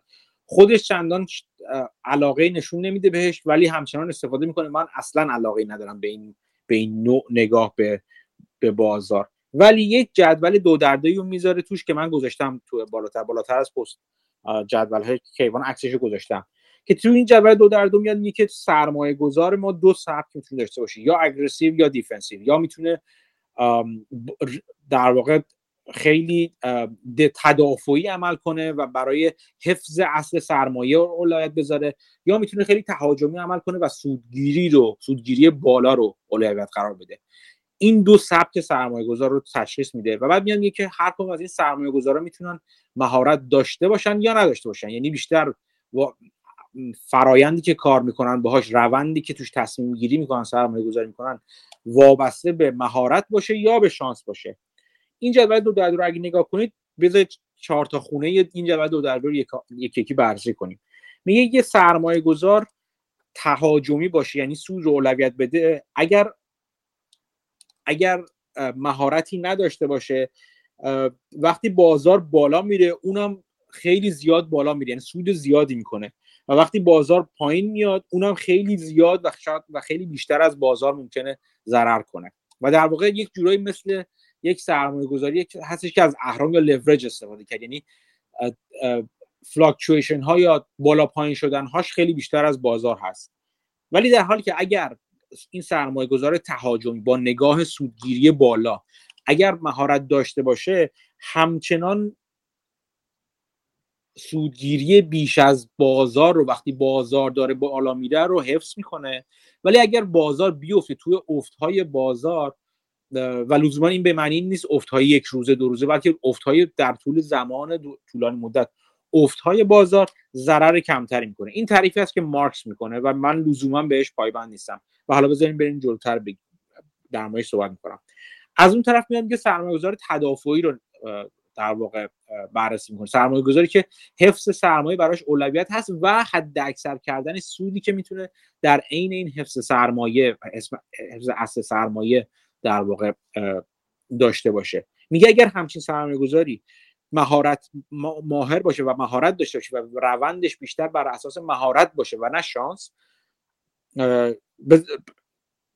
سرمایه گذار ماهر باشه وقتی بازار میره پایین نگاه کنید تاکید رو می‌ذاره روی پایین رفتن چون سرمایه‌گذار تدافعی هستش. میره پایین به اندازه بازار نمیره پایین در واقع با عمل کرده این به اندازه منفی بودن بازار منفی نیست. ولی وقتی بازار بالا میره شاید به اندازه بازار بالا نره. ولی توش میگه a fair bit uh, uh, captures a fair bit of the gain when the market goes up. سود قابل قبولی در میاره به دست میاره وقتی بازار بالا میره. یعنی باز نگاه می‌کنه مار... هاورد مارکس داره بهش به عنوان یک جورایی بدونی که حالا خیلی اعتراف کنه بهش داره به عنوان با والتیلیتی میسنجه این عمل کرده شده. در واقع داره میگه که سرمایه گذار ماهر توی بازار ماهر تدافعی توی بازار والتیلیتی پایین تری داره. حالا سعی می‌کنه اون قسمت والتیلیتی مثبتش تا اونجایی که می‌تونه ببره بالا. ولی خیلی واضح نمیگه این فر بیت سودی که می‌گیره این سود قابل قبولی که می‌گیره چقدر هست؟ آیا باید بیشتر از بازار باشه؟ حتی در حالت تدافعی یا نباشه؟ اینو خیلی واضح نمیگه. و از اون طرف میگه که سرمایه گذاری که تدافعی باشه ولی مهارتی نداشته باشه کلا اونم پایین هست. یعنی چی میگه؟ میگه خیلی خیلی پول از دست نمیده. ولی وقتی بازار پایین میفته چون تدافعی هستش ولی خیلی هم پول به دست نمیاره وقتی بازار بالا میره. مثل شما کسی در نظر بگیرید که قسمت عمده ای از پورتفولیوش پول نقد هستش یعنی نقد نگه داشته. وقتی قسمت عمده ای از پورتفولیو نقد باشه عملا یا مثلا حالا نقد به محافظت شده در برابر تورم باشه عملا نه سود زیادی می‌کنه نه ضرر زیاد. خیلی واضح اینجا هاوارد مارکس صحبت نمی‌کنه و نمیگه خب اون قسمت اون fair bit of market return capture یا fair bit profit چقدر هستش که سرمایه گذار تدافعی باید دریافت بکنه؟ این این محل دعوا هست اصولا اینجا. اینو من فصل نمی‌خوام اصولا ببندم به, به این عنوان که یک حکم نهایی راجبش بدم. می‌خوام بیشتر باز بذارم برای فکر کردن بهش برای شما که فکر کنید که خب چقدر چقدر باید سود کنه پس؟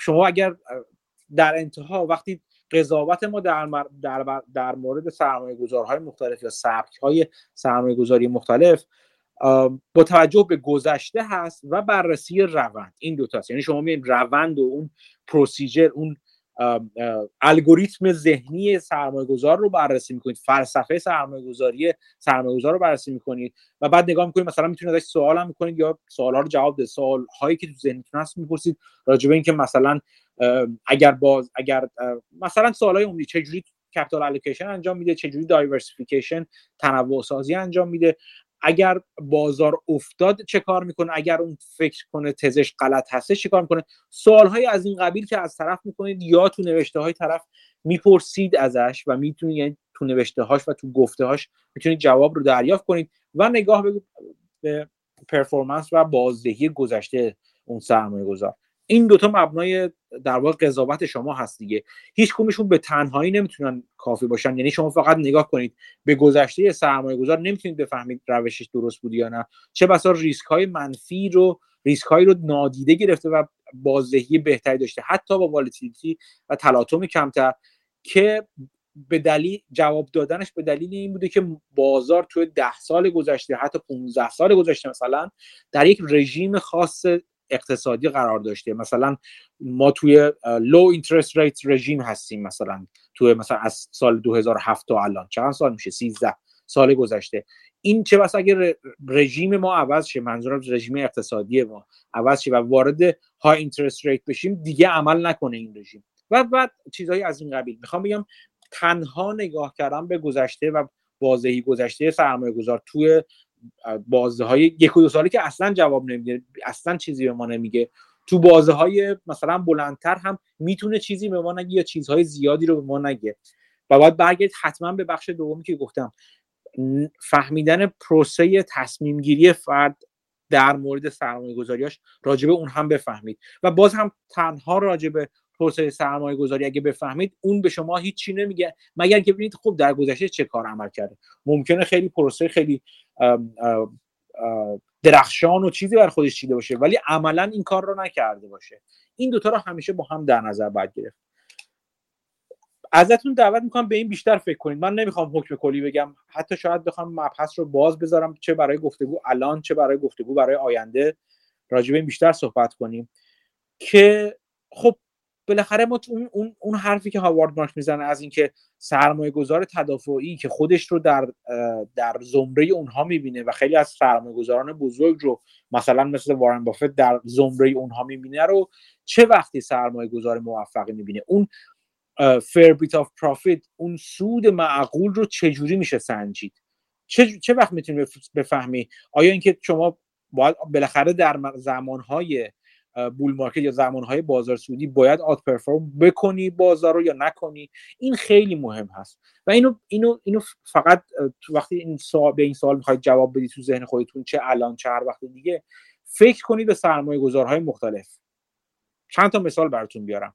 فکر کنید به چارلی مانگر که ساعت تو دوره که سرمایه گذاری می‌کرد 15 16 سالی که سرمایه گذاری می‌کرد قبل از اینکه در واقع الحاق کنن ادغام کنن برکشایر برکشایر رو با بلو چیپ استمپس و غیره که این دوتا با هم الحاق شدن و در واقع یکی شدن مانگر اومد توی چیز. نگاه کنید ببینید مانگر بازدهی بسیار متلاطمی داشته. بسیار متلاطم تر از بافت داشته. و این بازدهی متلاطم در نهایت سودش رو کم نکرده. همین الان شما توی سرمایه گذاری علی بابا ببینید دیگه. سرمایه گذاری های علی بابا سرم... علی سرمایه گذاری کم تلاطمی نخواهد بود. همینطور تو لیلو که کسی که مانگر خیلی قبولش داره. یه جورایی در واقع بخش تصمیم گیری های مربوط به سرمایه گذاری تو چین رو به اون میسپره این هم کم تلاطم نداشته. بیل میلر رو نگاه کنید. اگر هم چیزی بشناسیدش. بیل میلر رو نگاه کنید ببینید سرمایه گذاری متلاطمی داشته. حتی مثلا کسی مثل حالا یه خورده جوانترا رو اگه بخوام اتفاقا مثلا تو سر گاتام رو در نظر بگیرید. نه صندوقی که الان مثلا به عنوان میچال فاند میفروشه بلکه خود بازدهی گرین بلت رو ببینید توی بازار. ببینید چجوری ببینید چقدر متلاطم بوده این سرمایه‌گذاری. ولی در طولانی مدت سود بسیار بلندی در طول مدت به شدت بازار رو beat کرده بود. قبل از اینکه حالا بره سراغ mutual fund اینا اصلا ساختار صندوقش رو متفاوت کنه.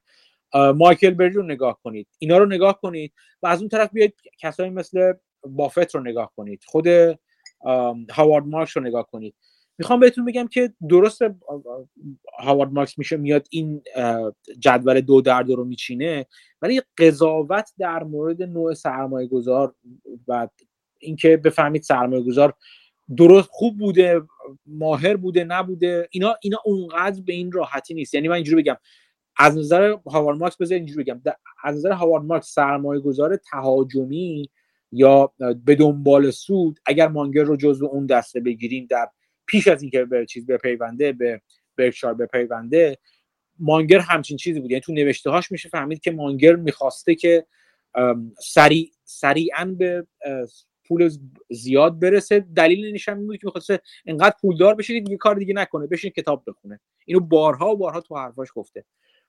اگر نمود پارتنرشیپش رو یکی از در همچین نمودی بگید شما می‌تونید بازدهش تو مقاله معروف بافت که گذاشتم سوپر اینوسترز اف گراهام دادزویل ببینید. مانگر ظاهرا سرمایه گذار چیزی نبوده از نظر از با این معیار هاوارد مارکس. سرمایه گذار تهاجمی موفقی نبوده چون وقتی بازار میافتاده و حتی بعضی وقت بازار نمیافتاده مانگر خیلی میافتاده. ولی به نظر من این غلطه. این این دید, دید, دید کامل و صحیح نیست. من شخصا مخالفم با این کار با این نوع نگاه. ولی با این حال چیز بهتری هم ندارم برای عرضه کردن. یعنی چیزی ندارم. یعنی که خب حالا من این نگاه مارکس رو قبول ندارم ولی این نگاه رو قبول دارم. خیلی واضح نیستش برای من. توصیه می‌کنم این فصل رو بخونید فکر کنید به این مثال هایی که گفتم برگردید این آدم ها رو ببینید بازدهی هاشون رو ببینید نوشته هاشون رو بخونید. چون این بخش مهمی از سرمایه فلسفه سرمایه گذاریتون رو در, در آینده شکل خواهد داد. اگر قراره تو بازار به عنوان سرمایه گذار فعال باشید. ببخشید زیاد حرف زدم. این فصل به نظر من خیلی فصل چالش برانگیزی اصولا. و من هر چند باری که خوندم در راجبش فکر کردم هی به چیزهای جدید و متناقضی بعضا حتی رسیدم. خواستم یه خورده از چیزهایی که راجبش فکر کردم رو با شما به اشتراک بذارم. یه سوالی. تو این جدول که الان مثلا چیده؟ مثلا یه کسی مثل مثلا پورتفولیو نسیم طالب مثلا کجای مثلا جدول دقیقاً دقیقاً. اینو من فرام فراموش کردم. یکی از مثالا که خوبه بهش نگاه کنید پورتفولیوی باربل نسیم نیکولاس طالب یا نیکولاس طالب که الان سرمایه‌گذاری نمی‌کنه. این دوست و رفیقش اسمش فراموش کردم کتابش جلومه. اسپیت نه اون آرنولد. آراسی کتاب جدید مارک اسپیتناگل هم بیرون اومده. کتاب قبلیش داو آف کپیتال یه کتاب واقعا معرکه است به نظر من. کتاب بزرگیه خیلی به نظر بعضی خیلی کنده خیلی وراجی داره ولی من واقعا لذت بردم از اون کتاب. کتاب جدیدش هم اومده من هنوز شروع نکردم خوندنش. اسمش هست سیف هیون که حالا بعد نیست بخونید. آره پورتفولیوی باربل رو حالا به شکل‌های مختلفش رو در نظر بگیرید. زمان طولانی شما می‌بینید این در واقع والتیلیتی بسیار پایینی داره و اصلا تکون نمی‌خوره. حتی حتی شاید معادل بازار خیلی تکون نخوره و کمتر از بازار نتیجه می‌گیره و یکو میپره بالا. خب این اینو اینو این کجای این در واقع این ماتریس دو در دو دوست عزیزمون هاوارد مارکس قرار می‌گیره. می‌خوام بگم که این تبصره زیاد خواهد خورد از نظر من به این ماتریس دو در دو و خوبه که فکر کنید شما کجا می‌خواین باشید چجوری خودتون رو بسنجید و آیا اصلا این معیار خوبی هست؟ اگر نیست شما شما چه معیار رو پیشنهاد می‌کنید؟ دیگه سوال صحبت راجع این فصل. یه نکته به نکته های مهدی اگه من اضافه کنم من فکر می‌کنم حدس می‌زنم این کتاب و هاوارد مارکس برای دو نفر نوشته یا دو عده. اول واسه کسایی که مثلا مثلا من برای hedge fund اگه کار می‌کنم یا من اگه برای یک wealth management company دارم کار می‌کنم اولین مهمترین چیز برای من اینه که اخراج نشم آخر quarter. بنابراین خیلی به نفعمه که مثلا offensive defensive ببندم که یه return مناسبی داشته باشم یعنی بین کارمنده اوریج باشم. شانس اخراج شدنم کم باشه. و اگه باور داشته باشین یا بهتر باور داشته باشین که رابطه بین ریسک و سن آدم ها رو. اگه به این باور داشته باشیم به نظر من به صورت اوریج این کتاب برای یه آدم پنجاه ساله نوشته شده. یعنی کسی که اونقدر وقتی نداره برای اینکه تا بازنشستگیش فرزن و خب از نظر رابطه ریسک و سن به اون مرحله رسیده که دیگه خیلی به نفش نیست تهاجمی کار بکنه.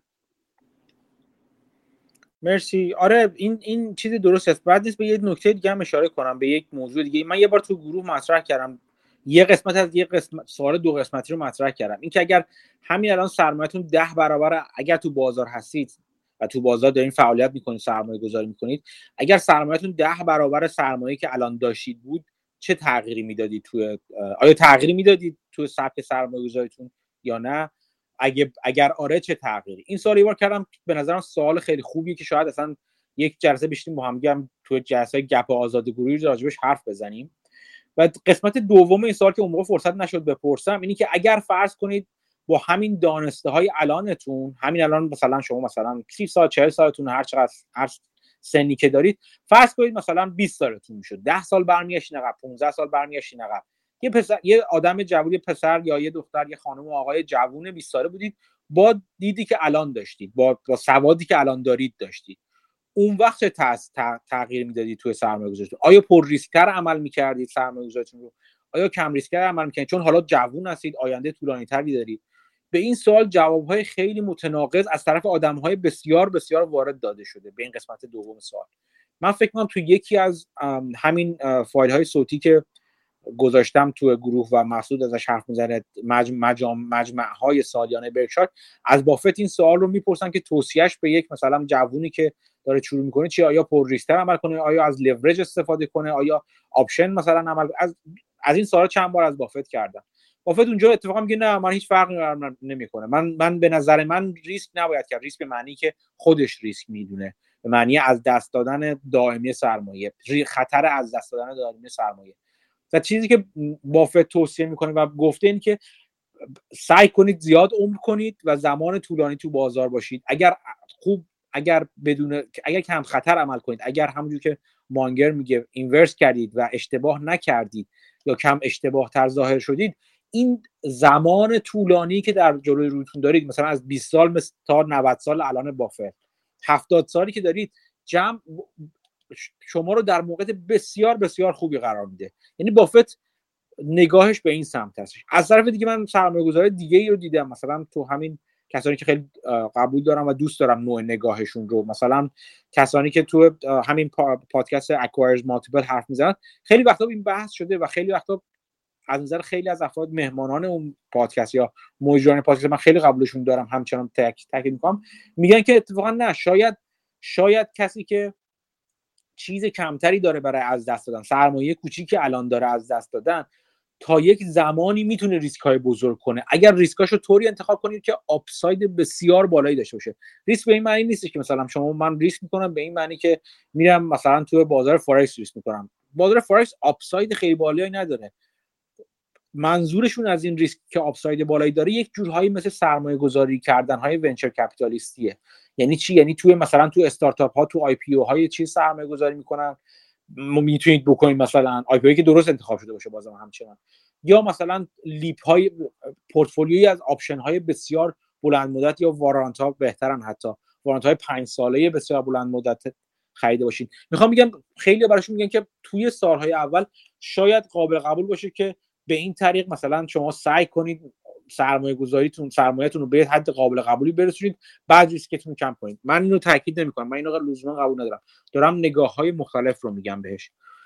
این سوال هم سوال جای فکر کردن مختلف خوبی داره که فکر کنید که الان شما به عنوان یک سرمایه گذار یا یک سرمایه گذار در موقعیت مالی و در موقعیت سنی و دورنمای سرمایه گذاری که داره چجوری باید نگاه کنه به اون ماتریس دو در دو و کجاش بخواد قرار بگیره؟ این هم سوال بسیار خوبی هستش. دیگه؟ در مورد اون ده برابر شدنه یه چیز حالا جالبی که هست. اون زمانی که تو اوج market cryptocurrency بود خب خیلی از چیزا بودن خیلی از همین manager ها بودن که سر همین بخش این ورشون پولشون چند برابر شد.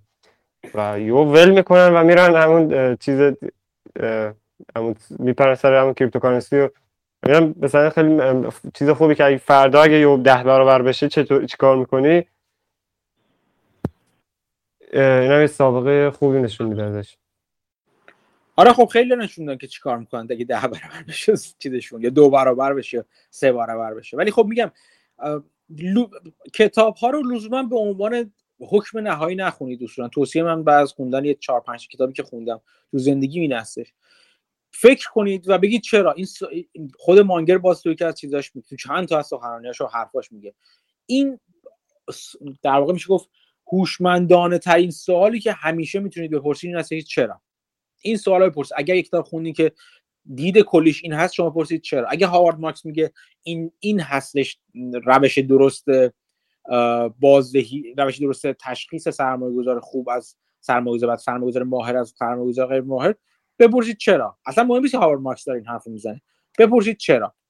این چرا پرسیدن و بازگذاشتن انتهای کتاب انتهای سال همیشه همیشه به دردتون می‌خوره.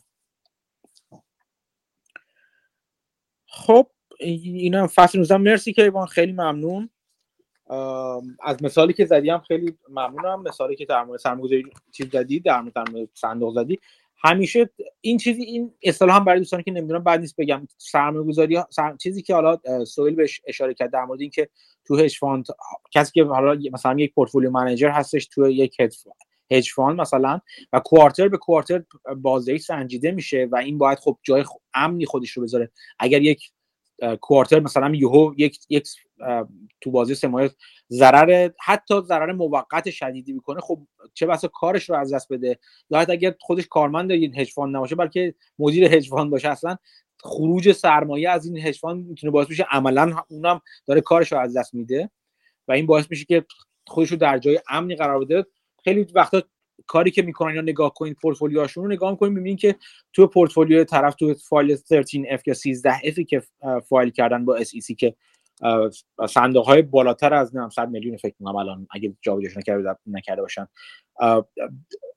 هولدینگ ها یا دارایی های صندوق رو هر سه ماه یه بار لیست می‌کنن و فایل می‌کنن و تو در واقع تو SEC در واقع فایل می‌کنن. نگاه کنید می‌بینید که صد خورده ای چیز داره. صد خورده ای هولدینگ داره این این صندوق مثلا. جدا از اینکه ممکنه چند تا پورتفولیو توی یه چیز باشن توی صندوق باشن. ولی این تعداد زیاد و اینکه یه جور نگاه کنین انگار داره خود شاخص رو کپی می‌کنه با این کارش. با تنوع سازی زیاد و زیادی که کرده. هر position هم از مثلا 3 4 درصد بیشتر نمیشه مثلا. 2 درصد 3 درصد وزنش ممکنه بیشتر نشه مثلا. خیلی بخواد زیاد بشه مثلا. خب این به این اصطلاحا میگن index closeting یا یه جورایی خودشون رو انگار دارن دارن شاخص رو کپی می‌کنن بدون اینکه واقعا شاخص رو کپی کردن. و اینجا همیشه مهم است. پس ارزش افزوده شما چیه؟ اگر خودم قرار برم چه یه ETF S&P 500 یا مثلا راسل 2000 یا هر چی که می‌خوام رو بخرم اون پورتفولیو منیجر چه چیزی داره؟ خب اون وجاج از اون بازدهی و بازدهی شاخص بیشک منجر به تلاطم میشه. چه بهتر تلاطم مثبت ولی بعضی وقتا ممکنه منجر به تلاطم منفی بشه. این رو باید قبول کرد. نه اینکه لزوما بگیم که تلاطم همیشه بده و بدیهتا تلاطم مثبت همیشه خوبه. چیزی که مارکس میگه تو تو اون جدول دو دلش در مورد سرمایه گذار اگرسیو با مهارت.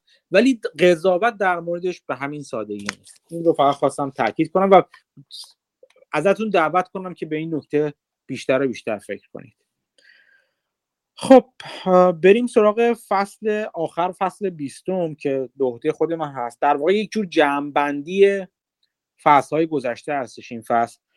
یک یک سری در واقع این فصل مجموعی از بندهای مختلف هست. یعنی بندهای 4 5 خطی 4 5 خطی آورده و اسم فصلش گذاشته the most important thing is putting all together Put, putting it all together.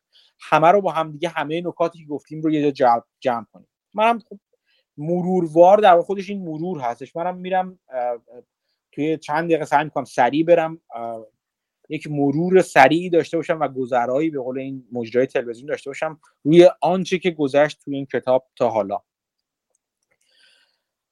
خودش میاد که اولین میگه که بنای سرمایه گذاری موفق این هستش که شما ولیو یا ارزش رو بشناسید. اون ولیو از کجا میاد؟ ولیو یک سرمایه گذاری یک سهام ولیو یک شرکت ارزش شرکت از کجا میاد؟ میاد میگه از چند تا جا بیشتر نمیاد. وقتی باید اینو بشناسیم باید بشناسیم از کجاها هم میاد. از چند تا جا میاد؟ یکی اینکه ممکنه پول نقدی باشه تو اون تو اون شرکتی که داریم توی سرمایه گذاری می‌کنیم ارزش ممکنه یا پول نقد باشه یا سرمایه های تنجیبلی که باشه با سرمایه عینی و تنجیبلی داشته باشه که شرکت داره مثل املاک مثل ماشینا مثل مثلا چه می‌دونم اوراق اوراق بهادار یا غیره و غیره. یکی از اینجا میاد یعنی یا نقد یا دارایی هاش میاد. یا قابلیتی که سرمایه های شرکت دارن برای اینکه پول نقد تولید کنن یعنی ماشینالات شرکت.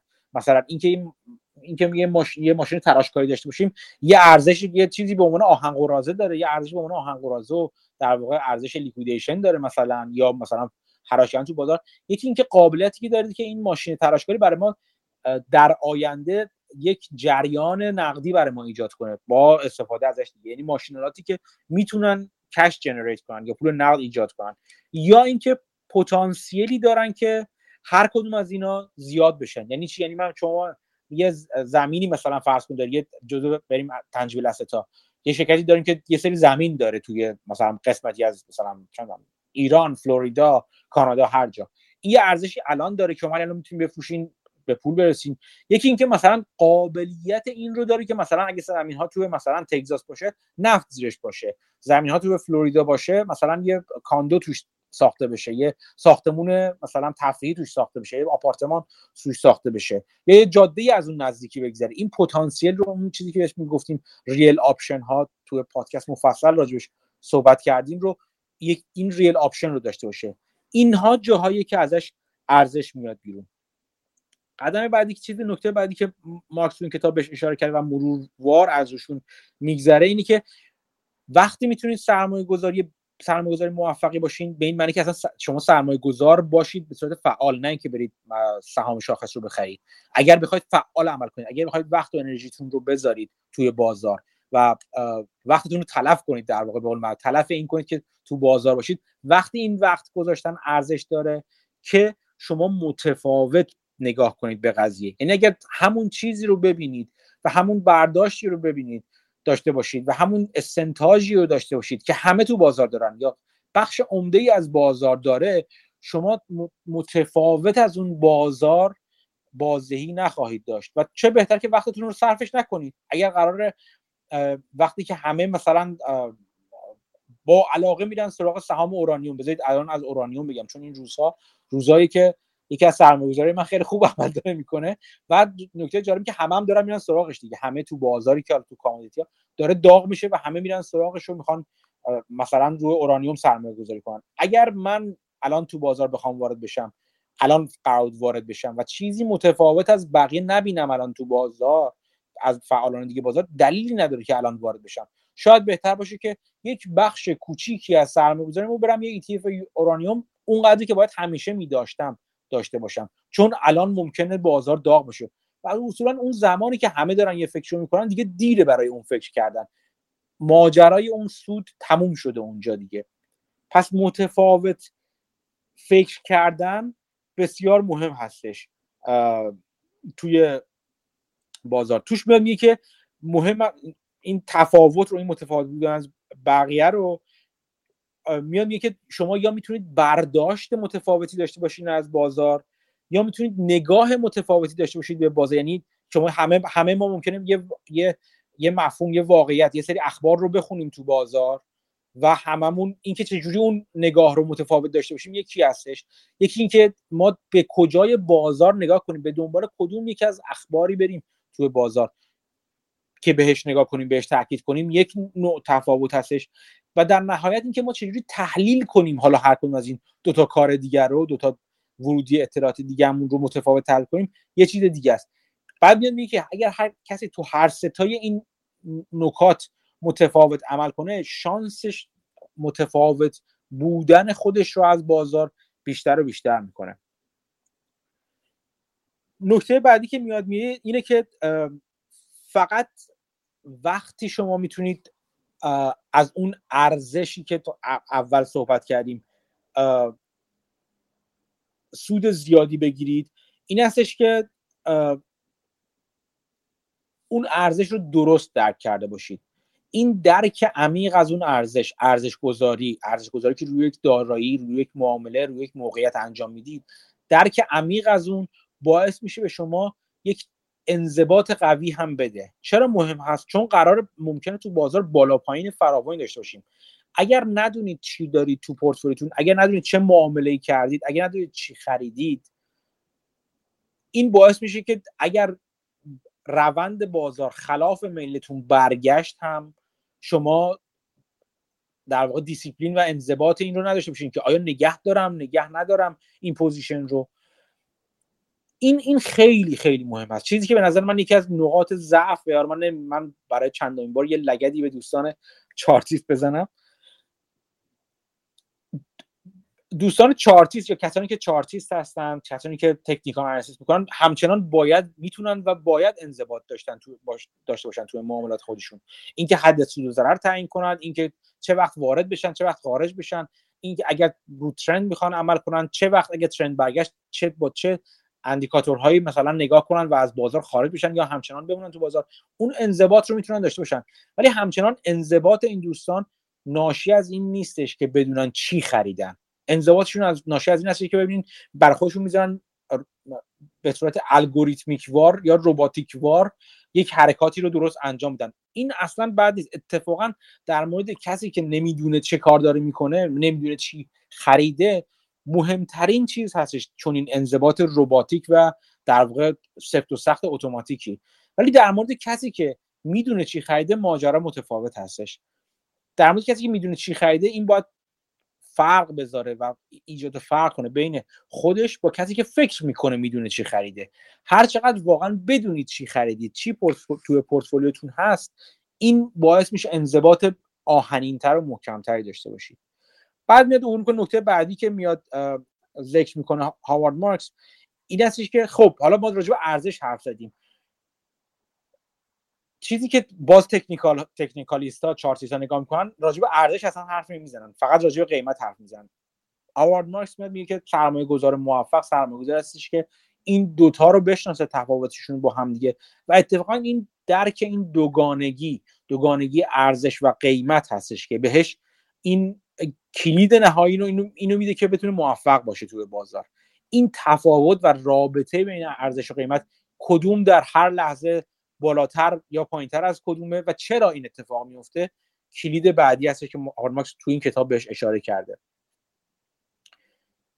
نکته بعدی و بسیار مهمی که اشاره می‌کنه چیزی که در ظاهر ممکنه به نظر غلط بی... یعنی متناقض بیاد این هست که مارکس همیشه میگه که ما خرید خوب یا خرید بد رو قیمت تعیین می‌کنه اتفاقا.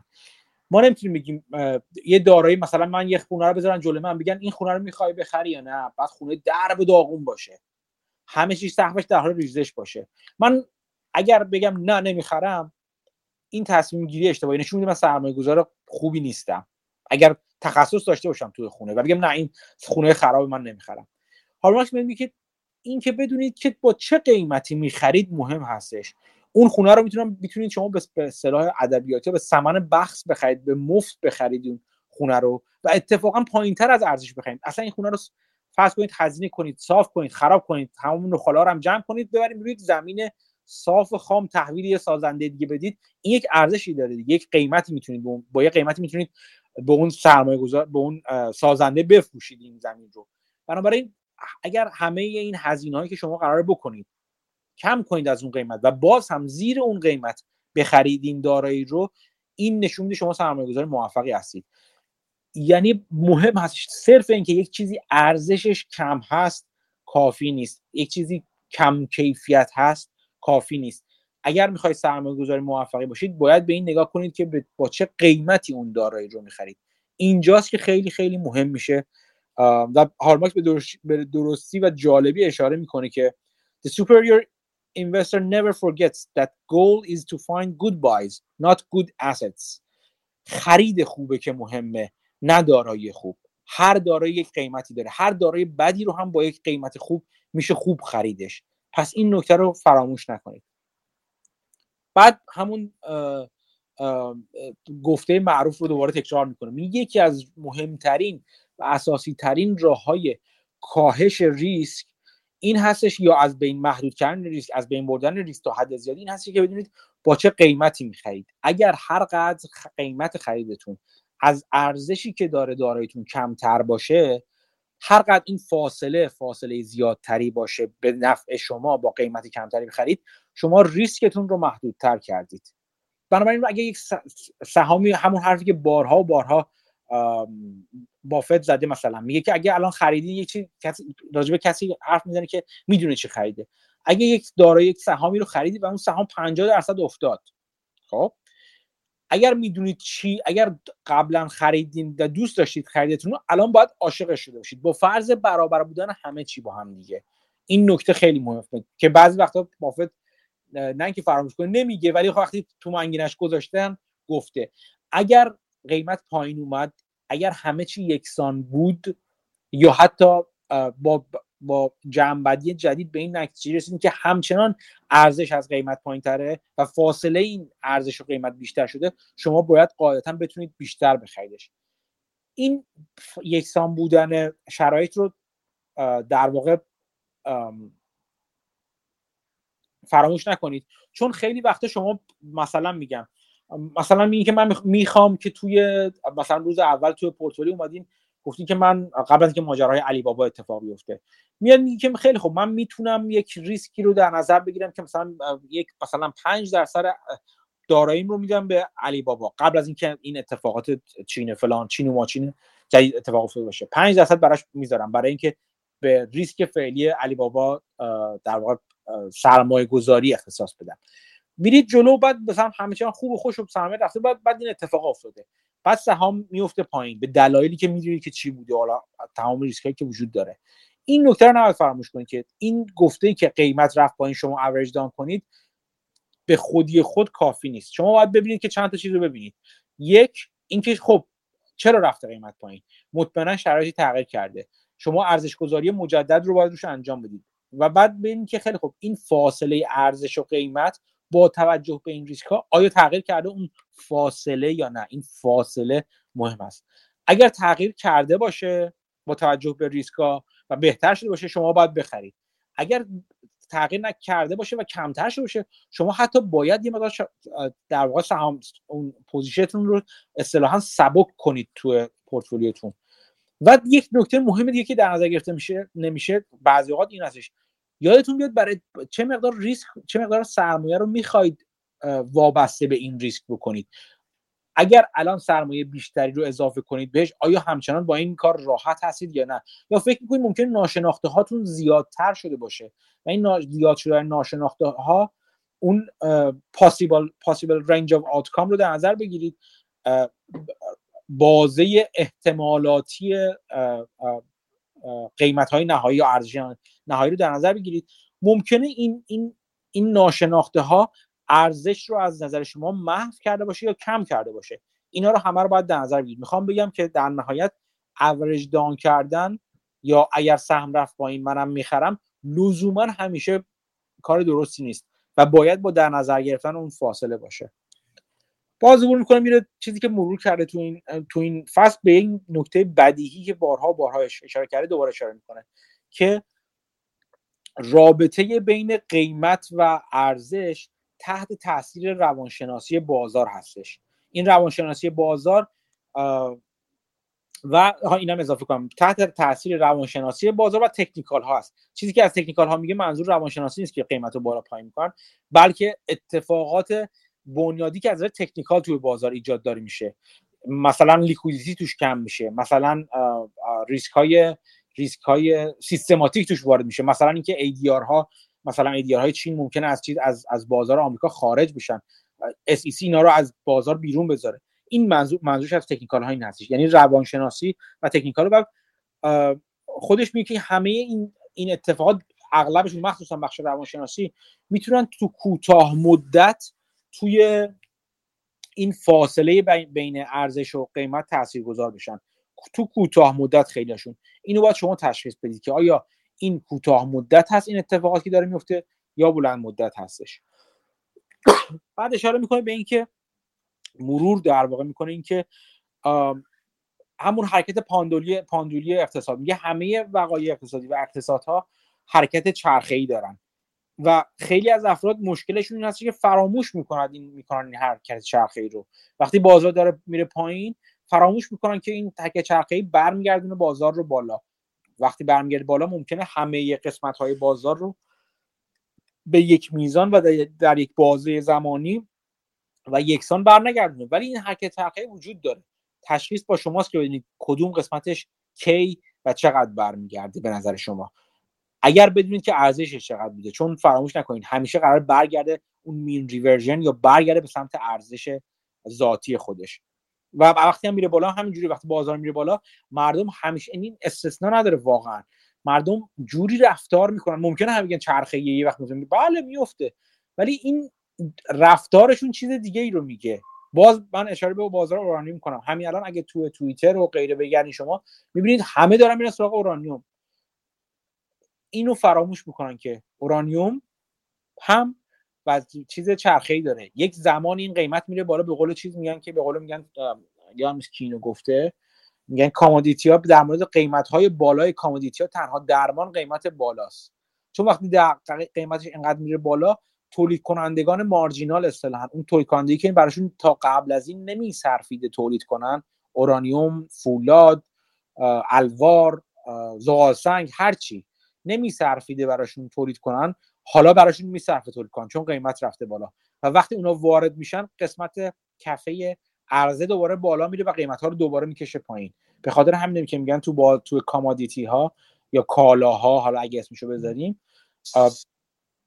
درمان قیمت بالا خود قیمت بالاست. چون تولید رو زیاد می‌کنه عرضه رو زیاد می‌کنه. ولی مردم فراموش می‌کنن. میگن که آقا یادشون میره که مثلا وقتی قیمت اورانیوم رفته بالا چه بسیار معادن چه بسیار تولید کنندگانی که تا حالا براشون نمیصرفیده حالا براشون میصرفه تولید کنن. اگر تو سی دلار سی دلار قیمت اورانیوم سی دلار نمیصرفیده تولید کنن وقتی شد 40 دلار حالا میصرفه. اگه بشه 50 دلار خیلی بیشتر براشون میصرفه. تعداد دیگه هم براشون میصرفه و این marginal producer manufacture یا marginal producer وارد میشن و قیمت رو دوباره می‌کشن پایین. این چرخه ای بودن بازار رو بهترین جایی که میشه درس گرفت و دید توی بازار commodity هاست مخصوصا. بعد ادامه میده توی قسمت بعدی که مرور می‌کنه میاد میگه که اون حرکت پاندولی که گفتیم باعث میشه که وقتی که در واقع اینجوری میگه حرکت پاندولی از optimism به pessimism از خوشبینی زیاد به بدبینی زیاده. از اینکه هیچی نمی‌دونیم با چه خبره چه, اتفاقی داره میفته و خبر نداریم که اصلا بابا اورانیومی هست. اورانیوم الان عرضه و تقاضاش مثلا نامتعادله و تقاضا خیلی بیشتر از برای ارز نمی‌دونه و وارد این بازار نمیشین شما. تبدیل میشه به skepticism اینکه اصلا دیگه چرا واردش من نمیشه؟ الان باید وارد شد. یعنی اصلا این این حرکت پاندولی مدام ادامه داره. و اینکه مثلا اینکه از زمانی که همه اصطلاحا دچار FOMO هستن که تو اصطلاحات finance میشن fear of missing opportunity هستن. اینکه عقب افتادیم از بازار مثلا اورانیوم. عقب افتادیم از بیت کوین. همه می‌خوان وارد بشن. از اون طرف دیگه وقتی میریزه همه می‌خوان فرار کنن. همه می‌خوان پول از دست ندن. از ترس از ترس از دست دادن باعث میشه که ترس از دادن پول این دفعه باعث میشه که همه گلهوار از بازار فرار کنن. و بعد این نکته مهم رو میگه میگه اینکه جزوی از اون گله باشین. گله رو به به توهین استفاده نمی‌کنه. هرد یا اون جماعت. اینجوری بگیم شاید. اینکه جزوی از جماعت بودن همیشه به قول معروف میگن رسپی یا دستپختیه برای اینکه نتیجه فاجعه بار از توش بیرون بیاد. اگر همش دنبال جماعت را بیفتید مطمئنا نتیجه خوبی نخواهید گرفت. اینجا من یه چیزی رو یادداشتی تو کتابم نوشتم اون صد سال پیش که بعد نیست به یه چیزی نکته جانبی اشاره کنم خارج از بازار. یک چند تا از بهترین سرمایه گذاری که من می‌شناسم اتفاقا از این بخش به قول معروف حرکت گله بازار استفاده مثبتی می‌کنن. دی نگاه و در واقع فلسفه سرمایه گذاری این افراد این هست. ما سرمایه گذاری هایی رو دوست داریم که الان باز اون اسست یا اون دارایی زیر قیمت باشه براش کاتالیستی رو می‌تونیم متصور بشیم یا بهتر از اون کاتالیست هایی رو می‌تونیم متصور باشیم که این رو از آندر ولیو به اوور آندر ولیو به ولیو برسونه یعنی از زیر قیمت بودن در بیاره. این خب این تا اینجا همه چی خوب و خوش مثل خیلی از سرمایه‌گذاران بازاره ولی این این بخش اضافه مال یک گروهی از خاصی از سرمایه‌گذاراست که من چند سالی دنبالش می‌کنم. این هستی که اصطلاحا میگن ما دنبال sizzle هستیم. sizzle اون جلز و ولز در استیک که میزن گوشتی که میزن جلز و ولز می‌کنه روی تابه. میگن ما دنبال اون sizzle هم هستیم. یعنی چی؟ یعنی دنبال اون چیزایی هستیم که اتفاقا وال استریت باید بیاد بپره روش. به دلایلی که می‌تونیم براش تصور کنیم. عذر می‌خوام. یعنی دنبال این هستیم که یا اصلا اینجوری میگن ما دنبال سهام undervalue ی هستیم که کاتالیست هایی رو داشته باشن که به ولیو برسه و کاتالیست هایی رو داشته باشن که به اوور ولیو برسه. و ما می‌خوایم نگه داریم این اسست ها رو تا اوور ولیو این این سبکی که من مخالف بافت هست یعنی با بافت یکی نیست. تا حدی با مانگر یکی شما اگه نکنین سهام بی وای اندیشو که نمیفروشه مانگر خیلی ارزون خرید. و هر چقدر رفت بالا نفروختش مانگر. این هستش که خودش چندی بار گفته در طول زمان میگه یاد گرفتم که من valuation های face-ripping valuation اصطلاحا میگه. والویشن هایی که بسیار بسیار خارج از منطق هستن رو هم بتونم کم کم تحمل کنم. چون می‌دونم که اگر الان بفروشم شاید هیچ وقت دیگه نگاه وقت زمان مناسبی هم براشون نباشه که واردشون بشم و اون business رو دوست دارم نمی‌تونم. اگر الان بفروشم اگه مثلا شد یک کنیم برابر یک و دو دهم برابر ارزش ذاتی شد اگر من بفروشم ممکنه دیگه هیچ وقت نتونم وارد بشم. این فاصله ارزش ذاتی و یعنی قیمت بالاتر از ارزش ذاتی حالا حالا و چه بسا تا ابد بمونه توش. اتفاقی در مورد آمازون مثلا افتاد در مورد سیلز فورس برای خود من بارها افتاده چندین بار افتاده. در مورد مثلا مایکروسافت افتاد برای من در مورد اپل برای من افتاد مثلا. اینا چیز شخصیه. اینا اینا مورد موارد میشن بودن که اون کسب و کار کسب و کار بسیار خوبی هست و وقتی اوور میشه مانگه به چیزی که من نمی‌خوام برم بیرون ازش نگه میدارمش. ولی حتی بعضی هستن که نگاه می‌کنن سرمایه‌گذار موفق دیگه هستن که نگاه می‌کنن میگن که ما اتفاقا حتی بدونیم که کسب و کاری که می‌خریم اونقدر هم نمیارزه. و اونقدر هم هیچ وقت نخواهد ارزید. مثلا باز هم حاضریم ما اینو به قول اصطلاح میگن راید مارکت کنیم. روی سوار این موج بازار بشیم و همچنان بریم بالا باهاش. چرا؟ چون اون سیزله رو داره. اون سیزله می‌تونه می‌تونه داغ بودن اورانیوم فعلی مثلا باشه. وقتی که اتفاقا فعالان هیچی ندان بازار اون کسانی که فقط دنبال جوی میرن بیفتن دنبالش. می‌تونه وقتی باشه که اتفاقا دوستان چارتیست میفتن دنبالش. یک ترندی رو می‌بینن که به به این ترند خوبه. الان داره میره بالا. این کانال این کانال خیلی خوبه رو به بالا. اونا بیان سوارشن اگه من این اینا اینجوری میگن. اگر شرایطی رو ببینیم که این ترنده این کانال خوب باشه ما همچنان باهاش میریم بالا. ممکنه یه خود سبک کنیم سرمایه گذاریمون رو که حالا سودمون رو کمی نگه داریم و بریم کنار. ولی از این ترند بیرون نمیریم. یعنی همچنان بخش عمده از position رو نگه میداریم و می‌ذاره بره بالا. اصولا اینجوری میگن که اینجوری هستن که multibagger ها ساخته میشن. هیچ multibagger رو اینا میگن این دوستان میگن. هیچ multibagger رو نمی‌بینید که زمانهای زیادی اوورولیو بوده باشه. نبوده باشه. همیشه اوورولیو بودن اینا. هر multibagger ی رو در شما در نظر بگیرید. همون چند برابری ها همون صد برابری که تو پادکست ازش صحبت کردیم. یک, یک،, یک چند باری همون نگاه دوست عزیزمون مالتی فول که مسعود اومد راجبش حرف زد. نگاه کنید سهام چند برابری ها همشون دوران طولانی حتی از دوران سرمایه گذارشون رو اوورولیو و بالاتر از ارزش ذاتیشون میگذرونن. و این این افراد میگن ما حاضریم این دوران رو تحمل کنیم باراشون بریم بالا.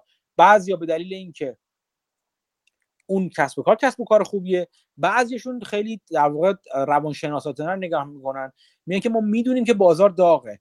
داغ بودن بازار می‌تونه به علت این باشه که الان اورانیوم داغه همه می‌خوان اورانیوم بخرن. یه قسمتش اینه یه قسمتش اینه که اتفاقا پنشن فاندا و غیره و غیره به هج فاندا فشار میارن که ما می‌خوایم در این قسمت از بازار در این ترند بازار مشارکت کنیم. مثلا ESG داغ شده. ما باید در ESG مشارکت داشته باشیم که به مثلا هیئت امنا هیئت مدیرمون بگیم که ما در ESG مشارکت داشته باشیم. داریم یک ترندی میفته دنبال ESG خریدن.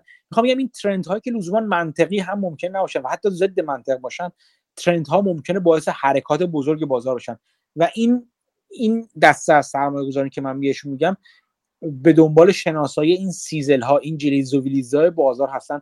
که سوارشون بشن اینم اینم یک راهی که از اون حرکت گلهوار بازار که لزوما گله گله افراد تک تک نیستن بلکه گله pension fund ها و hedge fund های بزرگ هم می‌تونن باشن از اون می‌خوان استفاده کنن. به این هم بد نیست که شما فکر کنید. نکته بعدی که هاوارد مارکس تو کتاب مروروار بهش اشاره می‌کنه و در موردش حرف زده این هستش که هیچ وقت تاثیر اون بحث روانی رو نباید در واقع اشاره دستی کم گرفت و میاد مروروار ازشون میگذره. طمع ترس باور نکردن زیادی باور کردن نمی‌دونم حسادت اون خود برتربینی خودبینی اون ایگویی که دارن آدما. میگه همه اینا همه این طبیعت انسانی همه اینا تو همونطور که گفتیم تو فصلهای گذشته وارد سرمایه گذاری میشه. و ما گریزی نیست از اینکه ما همین احساس ها این طبیعت بشری ما این به عنوان یک سرمایه‌گذار همین رو احساس می‌کنیم. مهم اینه که بدونیم که داریم اینا رو احساس می‌کنیم و این یک قدم بیرون گذاشتن از اون خودمون و نگاه کردن به خودمون از بیرون و اینکه بدونیم داریم چی احساس می‌کنیم و چرا احساس می‌کنیم می‌تونه باعث بشه که ما بتونیم توان اینو داشته باشیم تا حدی بر این احساس ها و این تمایلات قوی گاهی به شدت قوی در واقع چیره بشیم. حرف بعدی که می‌زنه همون چیزی که گفت بارها گفتیم در مورد همون حرکت پاندوروار میگه همه ترند ها همه روند ها چه چه بولیش چه بریش چه تسا... چه سعودی چه نزولی همه اینا یک زمانی می‌رسه که برگردن. اینکه چجوری برمیگردن کی برمیگردن حرف دیگه ایه ولی همه اینا می‌رسه برگردن به خاطر همین که یک گفته یا تکرار می‌کنه. میگه what the wise man does in the beginning the fool does in the end. کاری که یه آدم عاقل در ابتدا می‌کنه آدم ابله در انتها می‌کنه. اگر یک روز کسی فهمید مثلا چه می‌دونم مثلا نفت زیر قیمت مثلا اورانیوم زیر قیمت و خیلی زودتر از بازار شروع کرد خریدنش اغلب اون آدمای آینده نگر اول اول می‌خرن. اول اول. کسی که وقتی کسی ازشون حرفی نمی‌زنه اصلا از این از این اسست ها از این دارایی می‌خرن کاری دقیقا همون کار آدمی که ابله هست ابله رو نادان بگیریم. منظور توهین نیست. منظور که چیزی نمی‌دونه. اون اون آدمی که قرار به قول معروف اسلام بهش میگن بگ هولدر بشه. اون تو بازی صندلی یادتون بیاد. اون صندلی دور صندلی می‌زنن. اون کسی که اول میشینه اون عاقل است. و اون کسی که آخر میمونه در صندلی میمونه دستش و صندلی نداره بر نشستن اون بازنده بازیه. اون بازنده آخر سر انجام ده یعنی وقتی داغ شد و بازار داغ شد چه تو نفت چه تو مثلا چه می‌دونم هر چیزی تو تسلا اینا اون نفری که آخرین آخرین خرید رو انجام میده اتفاقا اون کسی که در گول خورده و دیر وارد بازار شده.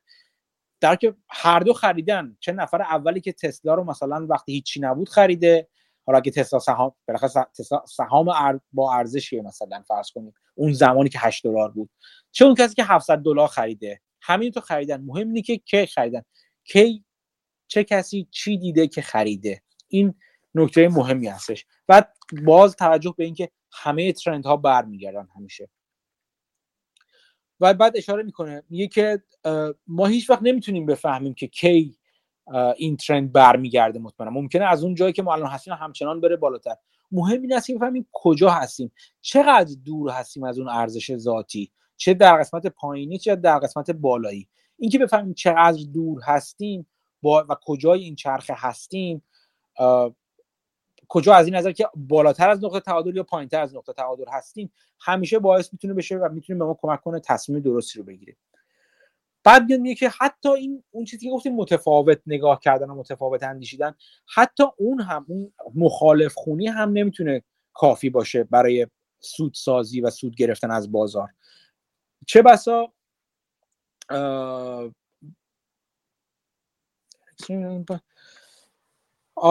این این کافی نیستش. اینکه باز به زمان بندی اشاره می‌کنه به اینکه کی بخریم. این, این این رو من باز بگم. خیلی وقتا خیلی خود من دیدم. اگر اون بخش کاتالیست رو فراموش کنیم اگر ندونیم که اوکی من یه چیزی الان خریدم یک دارایی خریدم یک شرکتی خریدم که سهام زیر قیمته. بسیار هم زیر قیمته. ولی چرا باید بره بالا قیمت؟ چرا باید برگرده و قیمت اصلی نزدیک بشه؟ اون کاتالیست رو نبینم توش. و اون یا اینکه ببینم اون کاتالیست رو تصور بکنم براش. ولی تصور من باشه. و کاتالیست واقعا انجام شد انجام نشه در طول زمان. این این می‌تونه باعث بشه که من با اینکه درست وارد شدم ولی جایی برای خروج ندارم و ضرر کنم در نهایت. این این کاتالیست خیلی مهم است. بازم شاید چندین بار دیگه راجبش حرف زدیم و چندین بار دیگه هم راجبش حرف خواهیم زد. خیلی وقتا کاتالیست هایی که شما تصور مثلا بذار اینجوری بهتون میگم برای اینکه خیلی گنگ حرف نزنم. فرض کنید که شما یه زمینی داریم می‌خرید یه شرکتی هستش که می‌خرید سهامی می‌خرید که شرکت زمین داره. دارایی اصلی این شرکت یه سری زمین هستش. و شما میگین که خیلی خوب این زمین ها الان زیر قیمته و من فکر کنم زیر قیمته چون مثلا این طرح بایدن مثلا چه می‌دونم حالا طرح بایدن نگیم. جایی که قراره شهرکی ساخته بشه یه جاده ساخته بشه و این اتفاق این کاتالیستی هستش که می‌تونه قیمت این زمین ها رو به ارزش واقعی خودشون نزدیک کنه.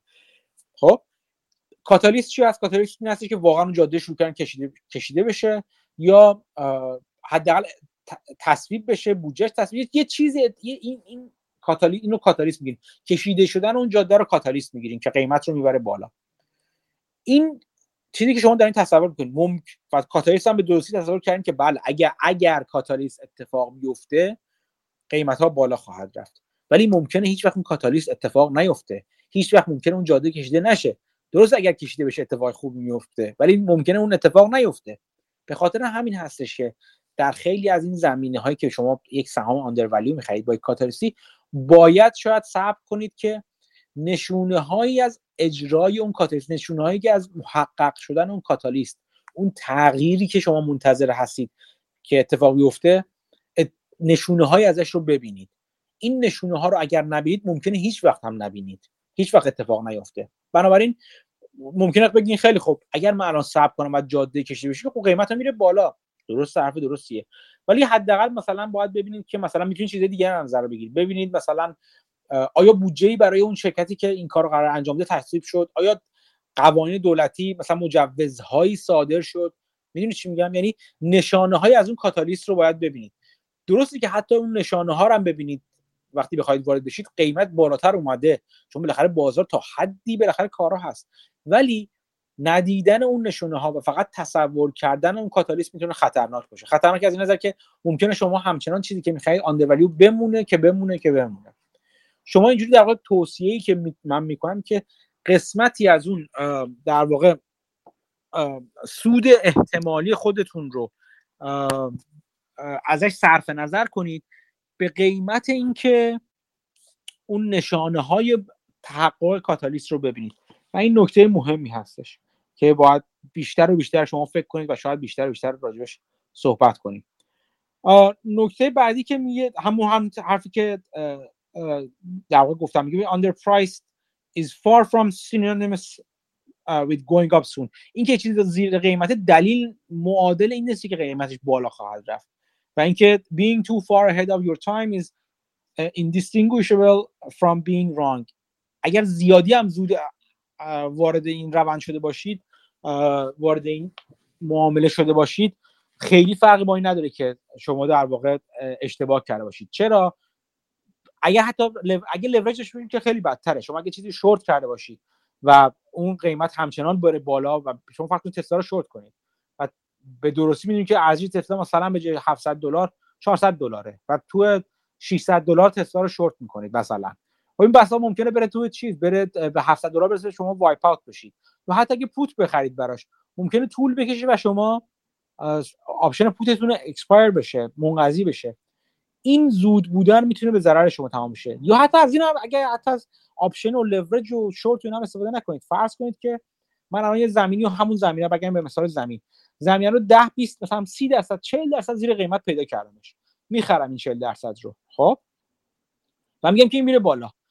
اگه این سال اول بره بالا خب خیلی خوب. من 40 درصد میاد بره بالا به قیمت برسه. من 40 درصد سود می‌کنم خیلی سود خوبیه. ولی اگه این زمان نه نمیگم نره بالا ولی به جای یه سال مثلا 5 سال طول بکشه. 5 سال دیگه این زمین من 40 درصد بره بالا. آیا بازم سود خوبی کردم تو 5 سال 40 درصد؟ احتمالا نه. احتمالا سود خوبی نیست. می‌خوام بگم که زود بودن زود وارد یک معامله شدن گاهی اگر اون کاتالیست ها رو در نظر نگیرید و فقط صرف آندر ولیو بودن وارد بازار بشید می‌تونه بسیار بسیار بازدهی شما رو حداقلش اینه که پایین بیاره اگه منجر به فاجعه نشه و شما رو وایپات نکنه. این اشتباهی بود که من بارها و بارها کردم. بدون در نظر گرفته در نظر گرفتن کاتالیست یا در تصور فقط با تصور کردن کاتالیست یا با شناسایی کاتالیست هایی که هیچ محقق نشدن وارد بازار شدن. و خب در واقع ضررش رو هم کردم. مدت های سهام خریدم و مدت ها زیر قیمت مونده. اتفاقی هم راجبش نیفته. هنوزم این اشتباه رو می‌کنم. هنوزم کاتالیست هایی که ممکنه در نظر بگیرم همه چی درست نمیشه. و دارم سعی می‌کنم که یاد بگیرم و بهتر کنم خودم رو. نکته بعدی که راجع به ریسک میاد میگه که میاد میگه که خودش دوباره اشاره می‌کنه. میگه تعریف از ریسک رو که بخش عمده از این کتاب هست رو ورا و فرای تعریف academia و دانشگاه محافل دانشگاهی از ریسک بدونید. و به volatility نگاه نکنید. volatility مهم نیست قاعدتا قاعدتا. باز بسته به سبک سرمایه گذاری استیک هولدرها یا اون کسانی که براشون سرمایه گذاری می‌کنید داره. ولی میگه نگاهتون به ریسک باید همون نگاه همون نگاه به ریسک به عنوان احتمال ضرر دائمی باشه و اون رو در نظر بگیرید. و بعد میگه که حتما باید تمام سودها در نظر بگیرید تمام ریسک ها در نظر بگیرید و فقط ریسک هایی رو بپذیرید که بابت این پذیرش ریسک سودهایی خارج از سود عادی بگیرید. یعنی باید حتما شما اون پریمیوم یا اون فوق العاده رو بگیرید براش. اگر ریسک رو میپذیرید حتما باید احتمال و احتمال معقول و امکان دریافت سود بیش از حد معمول رو هم داشته باشید. این adjust کردن سود و ریسک خیلی مهم هستش. بعد کمی در مورد diversification یا متنوع سازی حرف می‌زنه. میگه اغلب خیلی ها به اشتباه متنوع سازی رو با تعداد زیاد سرمایه گذاری تعداد زیاد معامله تعداد زیاد دارایی که خ... تو پورتفولیو دارن اشتباه می‌گیرن. و خیلی وقتا می‌بینین که این پورتفولیو هم این دارایی ها اتفاقا هم نوا هستن با هم. یعنی با هم میرن بالا با هم میرن پایین. میرن پایین.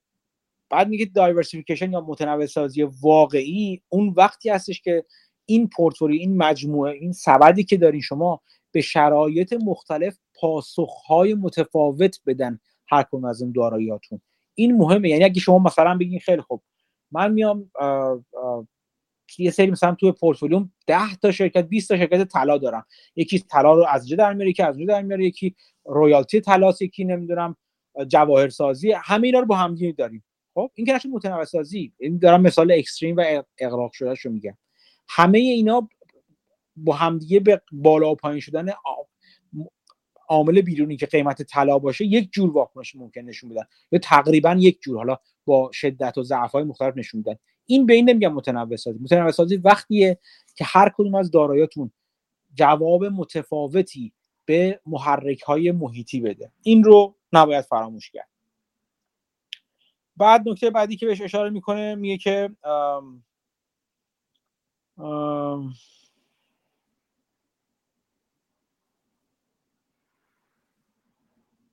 بعد دوره میام میگه همینجوری تو حالا تو این پورتفولیو متنوع که اگر هر کدوم از دارایی هایی که تو پورتفولیو داریم هم به محرک های بیرون هر در مورد هر کدوم ریسکش تا حد ممکن اگه محدود کنیم باز این می‌تونه بنیانی پورتفولیوی کلا به صورت کلی کم ریسک و خوب رو تشکیل بده که حالا وارد بحث نگاه خودش به در واقع نگاه خودش و Oaktree به طرز پورتفولیو چیدن میشه.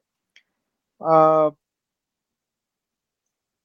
بعد برمیگردیم اشاره می‌کنه به اون حرف که بار بارها بافت و مانگر زدن که سرمایه گذار تدافعی تاکید اصلیش بر این هستی که کاری رو غلط انجام نده هیچ اشتباه نکنه. یعنی اشتباه نکردن رو در واقع تاکید بیشتر روش می‌کنه نه اینکه از سود از به سود بالا رسیدن. تعریف از سرمایه گذاری تدافع اینجوری میگه. و بعد نیست من اینجوری یه یادداشتی چند وقت پیش کردم که که به بافت تو 2020 نگاه کنید. وقتی بافت اون کش بزرگ یا اون پول نقد بزرگش رو چندان به کار ننداخت و چندان در واقع وارد بازار نشد. جدا از اینکه خودش خودش و مانگر گفتن اونقدری که انتظار داشتن در واقع سهام و دارایی های زیر قیمتی پیدا نبود برشون محقق نبود برشون تو بازار خان دولت ها در واقع دسترسی آسان شرکت های تحت فشار و تحت استرس انقدر راحت بود توی بازار به پول که اینا بهشون این اجازه نداد که وارد بازار بشن. ولی به این نگاه کنید که مثلا به فروختن سهام خطوط هوایی شرکت های هواپیمایی نگاه کنید کاری که انجام داد. بافت خیلی سریع گفت عملا ما نمی‌دونستیم چه اتفاقی میفته و دور و به نظر خود من البته اینجا رو در واقع یه جورایی شکسته نفسی کرد و شرکت های سهام شرکت های هواپیمایی رو به, به درستی تشخیص و این رو داد که ساختار سرمایهشون فرق می‌کنه. این که اصلا ممکن نجات پیدا نکنن بخوان که بافت سرمایه گذارشون هست که تو گفتگوهای پیش اشاره کردیم. ولی این ندانستن رو قبول کردن که نمی‌دونیم چه اتفاقی میفته و این ندانستن مهم هست در سبک سرمایه گذاری من. مندیت بافت هدف بافت حفظ اصل سرمایه برای آینده برای سهامداران برکشار هست. نه اینکه لزوما مثل بافت مثلا چه می‌دونم سی ساله و 20 ساله بره مثلا خریدهای پر تلاطم انجام بده. این این نوع نگاه رو تعریف در واقع تعریف سرمایه‌گذاری تدافعیه که شما خودتون با توجه به جایی که تو هستین به توجه به مشخصات خودتون باید نگاه کنید. آیا سرمایه‌گذاریتون باید سرمایه‌گذاری تدافعی باشه یا نباشه؟ نکته بعدی که بهش اشاره می‌کنه این هستش که تو تو دوران خطر دوران استرس دورانی که بازار پایین هست یا همه دارن فرار می‌کنن نوع میاد مشخصات نوع معامله نوع خریدهای خوب رو میگه. اینکه اونجا باید تاکید کنیم به تنجیبل ها به اون دارایی هایی که می‌دونیم براشون ارزش گذاری کنیم. منظور از تنجیبل ها هم لزوما این نیست که دارای تنجیبل اینجا اینجا خیلی وقتا چجور بهتون میگم برند اپل درسته که یک یک اسست اینتنجیبل هستش در در تعریف نرمال خودش ولی چیزی نیستش که تنجیبیلیتی خودش یعنی اون در واقع من اون مقدار عینیت خودش رو از دست بده.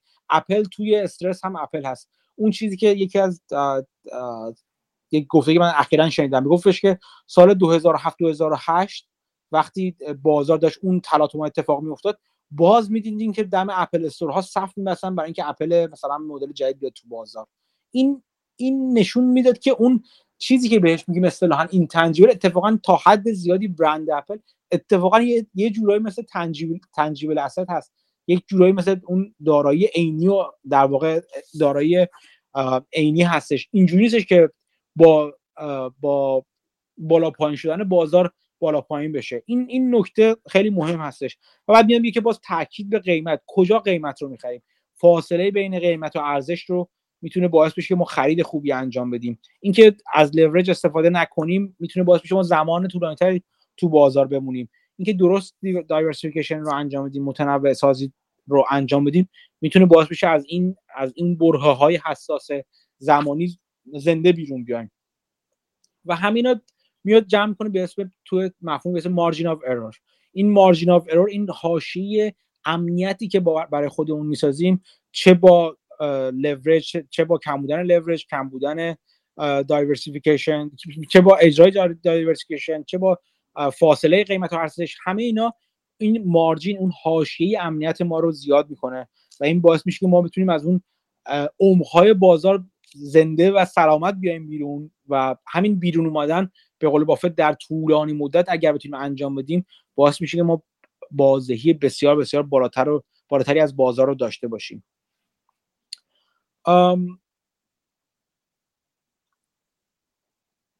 و بعد می اشاره کنم میگه که میگه که همون که باز تو تعریف سرمایه‌گذاری تدافعی گفتیم و گفته سرمایه‌گذاری تدافعی هدفش ماکسیمایز کردن یا حد اکثر کردن سودش تا حد ممکن نیستش. و می‌دونه که تو یک یک جاهایی صبر می‌کنه برای اینکه سود مطمئنتری رو بگیره. باز اگه حتی بخوام مثال خودم مثالش که زدم برم در مورد کاتالیسا بگم اینکه شما منتظر شواهد کاتالیست بشین و بعد وارد بازار بشین درسته که سودتون رو حداکثر نکردین ولی سود مطمئنتری گرفتیم. حالا این یک تیف داره دیگه این دیفنسیو بودن و آفنسیو بودن و اگرسیو بودن یک تیفه شما می‌تونید در این طیف جاهای مختلف قرار بگیرید و رفتارهای متفاوتی داشته باشید و میگه که این این که از چه مقدار سودتون همچنان حاضر باشید صرف نظر کنید برای اینکه سرمایه گذاری مطمئنتر و تدافعی تری باشید نشون میده شما تو این طیف کجا قرار دارید.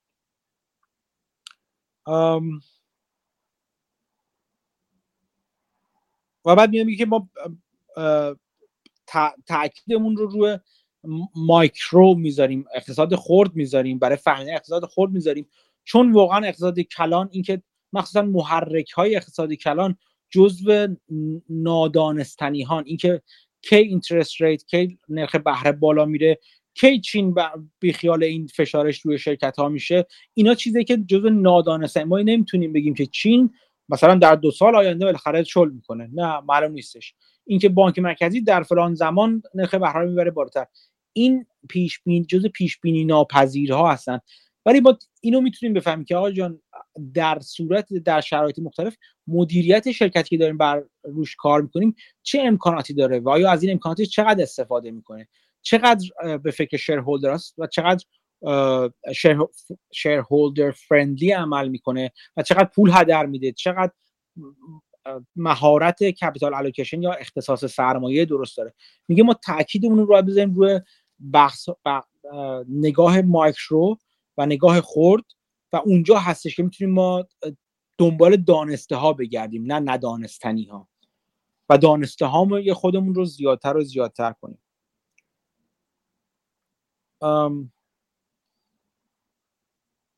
بعد میگه که به این اشاره می‌کنه که سرمایه گذاری بر اساس عقیده خیلی راسخ و محکم اگر اون عقیده محکم در مورد آینده پیش بینی راسخ و محکم اگر اون پیش بینی غلط از آب در بیاد می‌تونه باعث زیانهای خیلی بزرگ هم هست بشه. پس داره تاکید می‌کنه که بدونید چی رو پیش بینی می‌کنید. عذر می‌خوام. بدونید چی رو پیش بینی می‌کنید و چقدر محکم باید راجع به اون پیش بینی حرف بزنید. اینکه من پیش بینی کنم سرما... مدیریت شرکت که تا حالا مثلا شیرهولدر فرندی بوده و خودش میزان قابل توجهی از سرمایه گذاری خودش رو توی خود اون شرکت انجام داده. دارایی خودش رو خود اون شرکت انجام داده. خیلی می‌تونه محکمتر باشه از میزان مثلا اینکه فکر کنم الان مثلا interest rate interest rate ها کی میره بالاتر. می‌خوام بگم نوع چیزی که forecast می‌کنید پیش بینی میکنیدش و نوع پیش بینی که می‌کنید در مورد اون موضوع خیلی مهم هستش. و اینکه چقدر اون پیش بینی محکم بهش باور دارید و این محکم بودن چقدر روی سایز و میزان تخصیص سرمایهتون به اون position خاص تاثیرگذار خواهد بود. و در و میگه که اینم باید در نظر بگیرید که برای سرمایه سرمایه موفق تخمین حدودی از اون چیزی که می‌خوان دارن. اصطلاحا میگه همیشه about right در میاد پیش بینی هاشون و تحلیل هاشون و راضی هستن به این. نمی‌خوان هیچ وقت دقیقا درست بشن و دقیقا غلط بشن. اون باور داشتن به یک بازه نتیجه مهمه. اینکه شما فکر نکنید ارزش اپل مثلا 112 دلار هستش این خیلی مسخره است.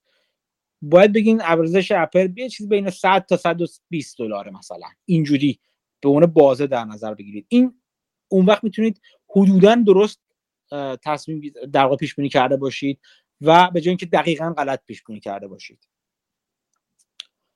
نکته بعدی که میگه راجبش حرف می‌زنه این هستش که همون اشتباه نکردنه. اینکه بفهمیم اشتباه نکنیم ما اینکه به به پتانسیل های اشتباه کردن خودمون پی ببریم بدیم کجاها احتمالا اشتباه می‌کنیم و ازشون دوری کنیم می‌تونه می‌تونه و باید تاثیر خیلی مثبتی توی سرمایه گذاری ما باشه.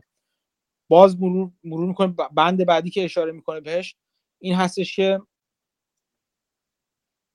برای اینکه فهمی سرمایه گذار واقعا ارزشی اضافه می‌کنه به فرآیند سرمایه گذاری یا از اصولا به سرمایه به انتخاب سرمایه گذاری اضافه می‌کنه. همون حرفی که هستش. اینکه تو بفهمیم تو زمانهایی که رژیم بازار با سبک اون سرمایه گذار متفاوت هستش چقدر سرمایه گذار اونجا چجوری عمل می‌کنه؟ اگر مثلا من مثلا میگم من یه ونچر کپیتالیست هستم اگر تو شرکت های دانش بنیان نوپا سرمایه گذاری می‌کنم اگر یک زمانی بشه که این بازار بازار مناسبی برای ورود این شرکت های بازار نباشه یا نرخ بهره بالا باشه و این شرکت ها در واقع شرکت هایی که سودشون رو قرار در آینده بدن این بالا بودن نرخ بهره باعث عدم جذابیتشون شده باشه بازدهی من و عمل کرده من تو اون بازارهای برخلاف سبکم در واقع نشون دهنده این هستش که چقدر من ماهر هستم یا ماهر نیستم. این رو هم نگاه کنید همینجا معلوم هستش. خوبه که شما آشنا باشین با چند نوع سبک سرمایه گذاری چندین نوع در واقع ابزار تو جعبه ابزارتون داشته باشید. فقط یک جور سرمایه گذاری نتونید بکن نکنید و بلکه جورهای مختلف. اگه بتونید هم هم سرمایه گذاری بلند مدت بلد باشید بتونید انجام بدین. هم بتونید سرمایه‌گذاری special situation انجام بدید. مثلا توی سرمایه‌گذاری که یک اتفاق خاصی قرار بیفته. هم بتونید مثلا سرمایه گذاری distress انجام بدین. مثلا credit analysis بکنید یا بررسی اعتباری شرکت های در به, به, افتاده رو انجام بدید و با توجه به اونا بتونید اوراق قرضه و bond های اونهایی که می‌تونید می‌دونید که به زیر قیمت داره عرضه میشه و می‌تونه به بالا قیمت برسه انجام بدید. می‌خوام بگم این نگاه چند پاره و چند وجهی به سرمایه گذاری می‌تونه کمک کنه. و البته عمر ما محدوده و عمیق شدن تو هر کدوم از اینها و یادگیری و ماهر شدن تو هر کدوم از اینها زمان زیادی می‌بره. و باید ببینید که آیا می‌خواید شما اون زمان زیاد رو بذارید یا نذارید. و در انتها میاد میگه که بحث نهایی که می‌کنه میاد یک بار کلی جمع می‌کنه. میگه موفقیت در سرمایه گذاری از متفاوت بودن میاد یک. متفاوت بودن درست میاد دو. و اینکه بتونیم ریسک های سرمایه‌گذاری ریسک های به قول خوش میگه لفت تیل رو تو هر سر و محدود کردن ریسک هایی که می‌تونه بلاهای بدی سر سرمایه گذاری ما بیاره انجام ده یعنی این ستات متفاوت بودن و درست بودن و کم کردن ریسک. این خلاصه در واقع حرفی که هاوارد مارکس توی این کتاب خودش می‌زنه. متفاوت نگاه کنید درست نگاه کنید و ریسکاتون رو کم کنید و محدود کنید. این خلاصه فصل در واقع بیستم بود که خودش خلاصه ای از کتاب بود. امیدوارم که تونسته باشم یه دید کلی از اون چه هاردماکس قرار بود بگه رو تو این چند ده دقیقه به شما گفته باشم. سوالی حرفی اضافه کردنی چیزی از دوستان؟ فکر کنم علی می‌خواد حرف بزنه من بعدش حرف بزنم. باشه باشه. بگو علی می آن میوت کن خودتو بگو. سلام خسته نباش مرسی بابت زحمتی که می‌کشین من یه سوال داشتم راجع به بافت که هواپیمایی ها رو گفتین. قبول دارین بافت هول شد یا تیمش هول شدن به خاطر همون عدم قطعیتی که نسبت به آینده داشتن؟ چون خیلی سهام ها رو توی کف فروختن. یعنی دیگه کفتر از اون نمی‌شد. مثلا دلتا رو که فروخت چون بعدش 50 درصد دلتا رشد کرد. هرچند که کلا صنعت هواپیمایی صنعت یعنی فاندامنتال قضیه درست بود که بافت گفت اصلا صنعت هواپیمایی اشتباهه برای اینوستمنت. ولی حالا فروختن تو اون شرایط فکر قبول دارین که یه جورایی چی میگن دست پاچگی بالاخره آدم ها همه این کارو می‌کنن. یعنی حالا بافت هم که دیگه چیز که نیستش که. خب در مورد چیزی که در چیزی که آیندهش معلوم نیست دست پاچگی معلوم معنی نداره. اگر اون معلوم نبودن آینده احتمال ضرر خیلی شدید رو تو خودش داشته باشه. چجوری؟ بزنم مثال خیلی ساده. این که مثلا میگم من شروع کنم مثلا فقط پام یهو دارم تو تاریکی راه میرم پام زیرش خالی بشه و بیفتم پایین. یهو سینه‌خیز بشم و چنگ بزنم به همه چی. این ممکنه از نظر کسانی که از بیرون مثلا بعدا یهو نور گفته بگن که یه چاله نیمتی بود چرا سینه‌خیز شده تو؟ چندان چیزی نداری میگه خب کار مسخره کردی. ولی اگر احتمال اینو من بدم که این چیزی که زیر پای من واسه یه دره 5 متری باشه سینه خیز شدن منو چنگ زدن به تمام مثلا علف و درخت های اطراف چیز غریبی نمی‌تونه باشه.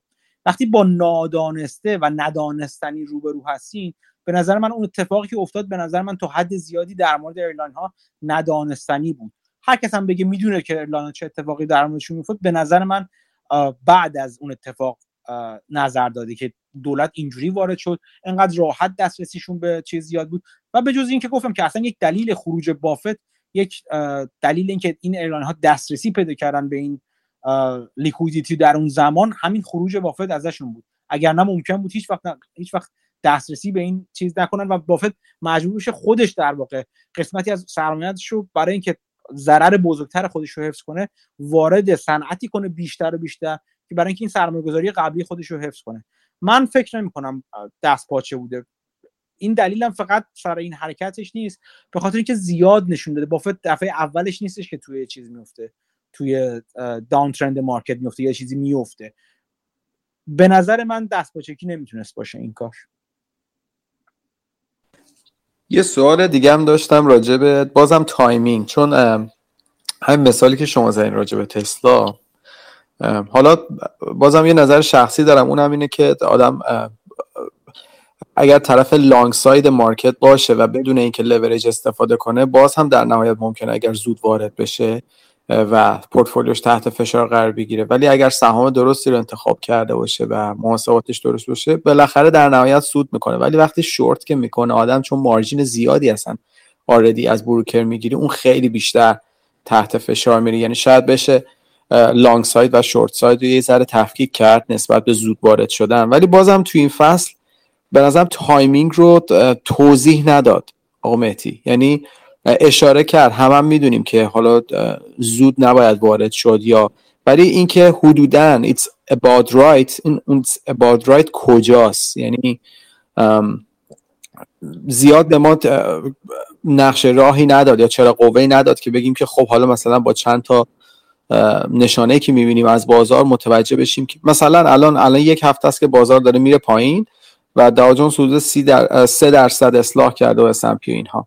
ولی اینکه خب یه سری سهام مثلا ممکنه که حالا در آینده بره پایین تر بالاتر من نمی‌دونم. ولی اینکه دقیقا نمی‌خوایم بگیم که کجا این برمیگرده. ولی حدودا اینکه ما از چه نشانه های متوجه بشیم که خب الان این سهام هایی که مثلا ما خیلی وقت منتظرش هستیم که یک تخفیفی بخورن وارد بشیم حالا کجا باید بر اساس این تحلیلی که مثلا ارائه میده خودش وارد شد؟ اینو بازم شفاف نکرد به نظرم.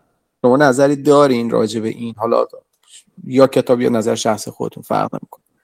مرسی کتاب من... کتاب راجع به timing خیلی حرف نمی‌زنه. تو اون کتاب کتاب بعدیش کمی راجع به اینکه چجوری بفهمیم کجا cycle هستیم؟ به دید بزرگ بازار دارم میگم. اینکه فهمیم کجا cycle هستیم بیشتر توضیح میده. شاید شاید اون کتاب بذاریم به اون هدف بعدی خوندن کتاب حالا یکی از اهداف بعدی همخونی ها اونجا بیشتر بدونیم. من خیلی راجع بازار کلیتش چیز ندارم. کلیتش رو نظری نمی‌تونم بدم. یکی از چیزایی که من می‌تونم بگم همون بخش high yield high yield spread هستش که کلا یه بازار کجاها قرار داره. گرون هست یا نه؟ و بازم بازم به درد من خیلی نمی‌خوره اصولا. در مورد سهام خاص تک تک چرا؟ من گفتم هم تو چیزم گفتم. کاری که خود من می‌کنم و اصلا یه بار باید راجبش صحبت کنم. بیشتر راجب turn ها هستش. اینکه چه وقت قرار سهمی برگرده؟ چه وقت وارد بشیم timing کار خیلی سختیه. timing بدون دونستن fundamental و اونم نه فقط fundamental از این نظر که ببینیم توی از نظر مالی توی سهام چه خبره تو اون شرکت چه خبره نه. از اینکه ببینیم چه چه عوامل بیرون بیرون از اون شرکت توی اون شرکت توی توی کار اون شرکت توی بازدهی اون شرکت تاثیرگذار میشن.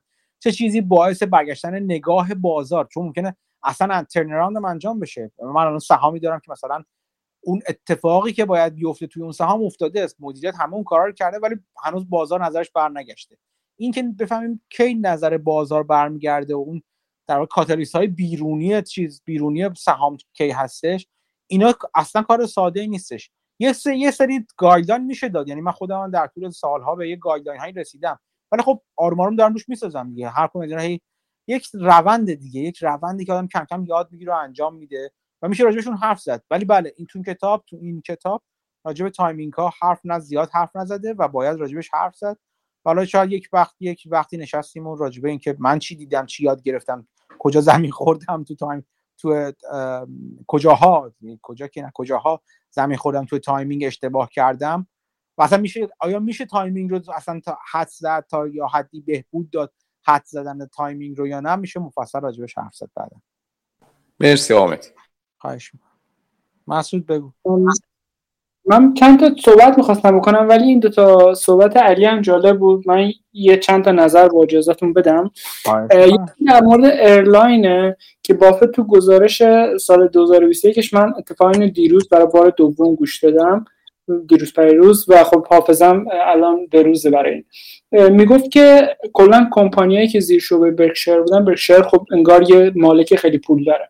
کمپانیایی که زیر شعبش بودن بافت از همشون خواست که برای کمک های دولتی هیچ کدوم تقاضا نکنن چون اصلا social backlash میره می‌گفت خیلی از کمپانیایی که پول گرفتن هم مجبور شدن پس بدن این پولا رو بعضیشون و خب برای چهره برکشایر قشنگ نیست. بعد برای airline بافت می‌گفت که اگر ما همونجور که مهدی گفت اگر ما سهامدار این کمپانی بودیم به عنوان یه سهامدار پولدار اصلا کمک دولتی به اینا نمی‌رسید. و بافت میگه من معتقدم اگر ما نمیفروختیم آینده این کمپانیا این شکلی نمی‌شد و این کمک های دولتی که تونستن بگیرن به خاطر این بود که سهامدار بزرگ و پولداری مثل ما نداشتن. یعنی فروختن سهام این کمپانی توسط بافت عملا کمک به کمپانی بوده و اگه این کارو نمی‌کرد نتیجه عوض می‌شد. یه مورد دیگه هم که بافت تو صحبتاش زیاد میگه که وقتی که fundamental یه business ی عوض میشه اون موقعیه که ما میفروشیم.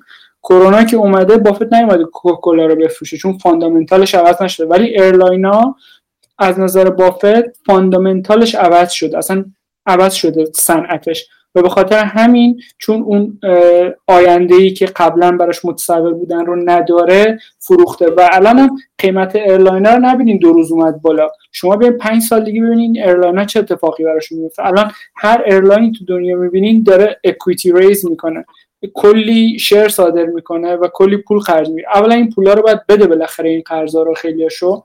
برای بعضیش گارمنت گرانت بوده که لازم نیست پس بده ولی خیلی از قرضا رو باید پس بده. اون که دایلوشن زیادی اتفاق افتاده یعنی تصمیم بافت از تصمیم اشتباهش دفاع نمی‌کنه تو گزارش سالیانشون ولی از این تصمیم با قدرت دفاع کرد و گفت تصمیم درستی بوده.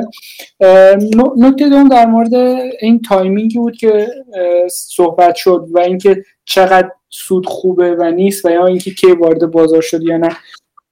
عدد نمیشه داد مثلا شما نمی‌تونید بگید 20 درصد سود خوبه به خاطر اینکه به interest rate و خیلی چیزای دیگه بستگی داره. وقتی که مثلا government bond بود rate ش 15 درصد سی سال پیش خب موقع یکی بگه 10 درصد return on investment خیلی خوبه خب این حرف خنده داره. ولی اگه الان این حرف رو بزنه که interest rate صفره خب 10 15 درصد خیلی عدد بالایی بخاطر همین هاوارد مارکس میاد کیفی حرف می‌زنه ولی تو نوشتهاش تو این کتاب زیاد میگه که هدف اینه که شاخص رو beat کنی بهتر از market عمل بکنی. و اگه به مثلا S&P 500 نگاه کنیم به عنوان اون yardstick خب مثلا تو ده سال اخیر بگیم return ش ده درصد بوده. on average مثلا پس اگه از اون بهتر باشه خب این سرمایه گذاری خوبی از نظر هاوارد مارکس در مورد timing دقیقا هاوارد مارکس بحثش اینه که نمیشه market رو time کرد. و به جای اینکه market رو time بکنه market رو price می‌کنه. یعنی مثلا من تو رشته خودم دو نوع سیستم داریم برای trigger یکی بهش میگن time trigger control یکی میگن event trigger control time trigger یعنی اینکه شما بر اساس یه بازه زمانی یه کاری انجام میدی مثل time کردن market. ولی event trigger چیزی که هاوارد مارکس داره میگه میگه وقتی ارزش قیمت از ارزش به کافی کمتر شد یه اندازه کافی قابل بحث به شرایط روز بستگی داره اون موقع شما باید بخری یعنی به نظر من اولا هاوارد مارکس میگه که یعنی جواب این سوال رو داده به نظر من تو کتابش تا حد زیادی و اینکه حالا چجوری ببینیم که وضعیت شرایط شرایط مساعدی برای سرمایه گذاری نه اینکه زمانش کی بوده که اون تو بحث market cycle ش شاید بیشتر بهش میپردازه ولی اونجا همینجوری مبهم میمونه به خاطر nature این مسئله است. یعنی نمیشه این مسئله رو خیلی دقیق بررسی کرد. البته اینا نظر منه. حالا اگه آمیدی follow-up ی داره بگه بعد من حالا یکی دو تا نکته دیگه بگم. نه نه من حرف خیلی حرف درستی هم هستش. ادامه بده. حالا یه سری چیزای دیگه برام جالب بود. یکی ببخشید مسعود ببخشید. من فقط در مورد اون چیز بگم. یه بار یاد شاید واضح نگفتم چیزا رو در مورد هواپیمایی یا. باز باز اینکه هاوارد بافت در مورد تصمیم گیری بافت در مورد هواپیمایی. اینکه کمک کرد هدف بافت کمک کردن به هواپیمایی نبود البته ها. گفتم اگر میموند توش باید حتی عمیق‌تر هم می‌شد. یعنی شما فرض کنید در یک business ی که fundamental ش به, به, به تعبیر مسعود تغییر کرده نه تنها باید میموند توش بلکه باید اون چیزی که توش مونده رو وزن مالی شد زیادتر هم می‌کرد برای اینکه اینا رو از اون منجلاب از اون بر بکشه بیرون. همون چیزی که در رابطه از average down کردن دارم میگم. وقتی شما نمی‌خواید از یک حدی بیشتر یا اصلا نمی‌خواید دیگه یک ریسکی رو متقبل بشید این خیلی مهم است. یعنی هدف بافت از بیرون اومدن نه خدمت به اون هواپیمایی بود. با در, در نهایت برای اونا بهتر شد چون اونا تونستن از کمک های دولتی از هایی که با بهره پایینتر صادر کردن استفاده کنن. بلکه هدف این بود که خودش رو در یک سرمایه گذاری که ممکن بود مجبور بشه چون این کاری که قبلا کرده. یکی از چیزاش بودش. من فراموش کردم کدومی که از سرمایه بود. سال 90 خوده اتفاقا تو مجمعش میگه. میگه مجبور شده بودیم ما تو این بمونیم. فکر کنم American Airline بود. دفعه در مورد یکی از این airline ها بودش. که در واقع وامی که داده بود بهشون مجبور بود تا یک زمان طولانی بمونه توش چون متعهد شده بود چون سهام ویژه گرفته بود که تا فلان موقع حفظ کنه و convertible ش مثلا convert هم هیچ وقت نکردش انقدر سهام اومد موند پایینتر از قیمتش موندش. این خیلی مهمه که تعهد طولانی مدت به یک business ی که اولا معلوم نبود چه آیندهش چه اتفاقی میفته دوما اینکه در بلند مدت به تحلیل بافت حالا ممکنه در آینده ببینیم غلط بود تحلیلش. ولی به تحلیل بافت بازدهی خوبی در بلند مدت نخواهد داشت. این دوتا دلیل مهم بود که مسعودم به درستی اشاره کرد. ببخش مسعود ادامه بده. می‌کنم. حالا من یه چند تا نکته بگم که به ذهنم رسید در طول ارائه کتابه. یکی کتی وود رو که گفتیم که مثلا کسایی که بیشترین درآمد رو دارن بیشترین ریسک رو کردن و بیشترین return رو دارن که به اون شرایط cycle fit میشه. کتی وود رو مثال زدیم. ولی خب یه نکته مهمه که آدم حالا قبلا گفتیم کتی وود الان از یه آدم شاید بی پول یا کم پول شده billionaire و با پول بقیه این ریسک رو کرده. یعنی upside ش مال کتی وود بوده downside ش مال investor اش بوده. و خب این اینو باید اشاره بکنیم. یعنی از, این مارکت خیلی سود برده. عملا اون lucky idiot نیست لزوما کتی وود اینو اشاره بکنم. یکی دیگه اینکه بحث شانس. من یه کمپانی حالا این چیزی که شاید follow هم بگم از آقا مهدی یکم توضیح بده. بحث lumber lumber قیمتش خیلی رفت بالا و ظاهرا چوب بود ولی اون کارخونهایی که اره می‌کردن اینا رو و آماده می‌کردن کم شده بود و شورتیجی که ایجاد شده بود باعث قیمت لامبر خیلی بره بالا ولی یهو ریخ و خب حالا این قابل بحثی که چرا این اتفاق افتاده که شاید آقا اگه تمایلش بعدش توضیح بده. ولی خب من یه کمپانی رو داشتم می‌دیدم که کارش همین بود. لامبر درست می‌کرد و میفروخت. من مثلا گفتم حالا که قیمت های لامبر ریخته شاید بعدا دوباره برگرده بالا یه هرچی یه نگاهی به همچی کمپانی بندازم. یه کمپانی رو نگاه کردم. این کمپانی تو نامه سی اوش که مثلا ارنینگشون 4 5 برابر شده. و خب تو نامه سی اوش من انتظار داشتم که توضیح بده که خب قیمت لامبر رفت بالا برای ما خیلی خوب بود سود زیادی کردیم. ولی دیدم کل این موفقیت رو عملا به برنامه ریزی و قدرت خودش رو تیمش نسبت داده بدون اینکه هیچ اشاره به بالا رفتن قیمت لامبر بکنه. و خب من این کمپانی رو گذاشتم کنار چون مدیریت داره شانسش رو به اسکیل ربط میده. و خب این این هم جالب بود ربط پیدا می‌کنه به همین کتابی که خوندیم. یه نکته دیگه که راجع به قیمت بود که آقا میدی گفت قیمت همه چیه. تو این مجمع آخری برکشر از آجی جین که رئیس بخش بیمه برکشایر می‌پرسن که اگه ایلان ماسک بخواد بیمه بکنه مثلا کلونایز کردن مریخ رو شما حاضر اینو مثلا writing انجام بدین بنویسین مثلا یه پولی بگیریم بیمهش بکنین. آجیت جین گفت نه. بافت جواب داد که من, من یکم disappointed شدم. انتظار داشتم بگی خب چه قیمتی. یعنی اونم باز به قیمت به price ربط داره.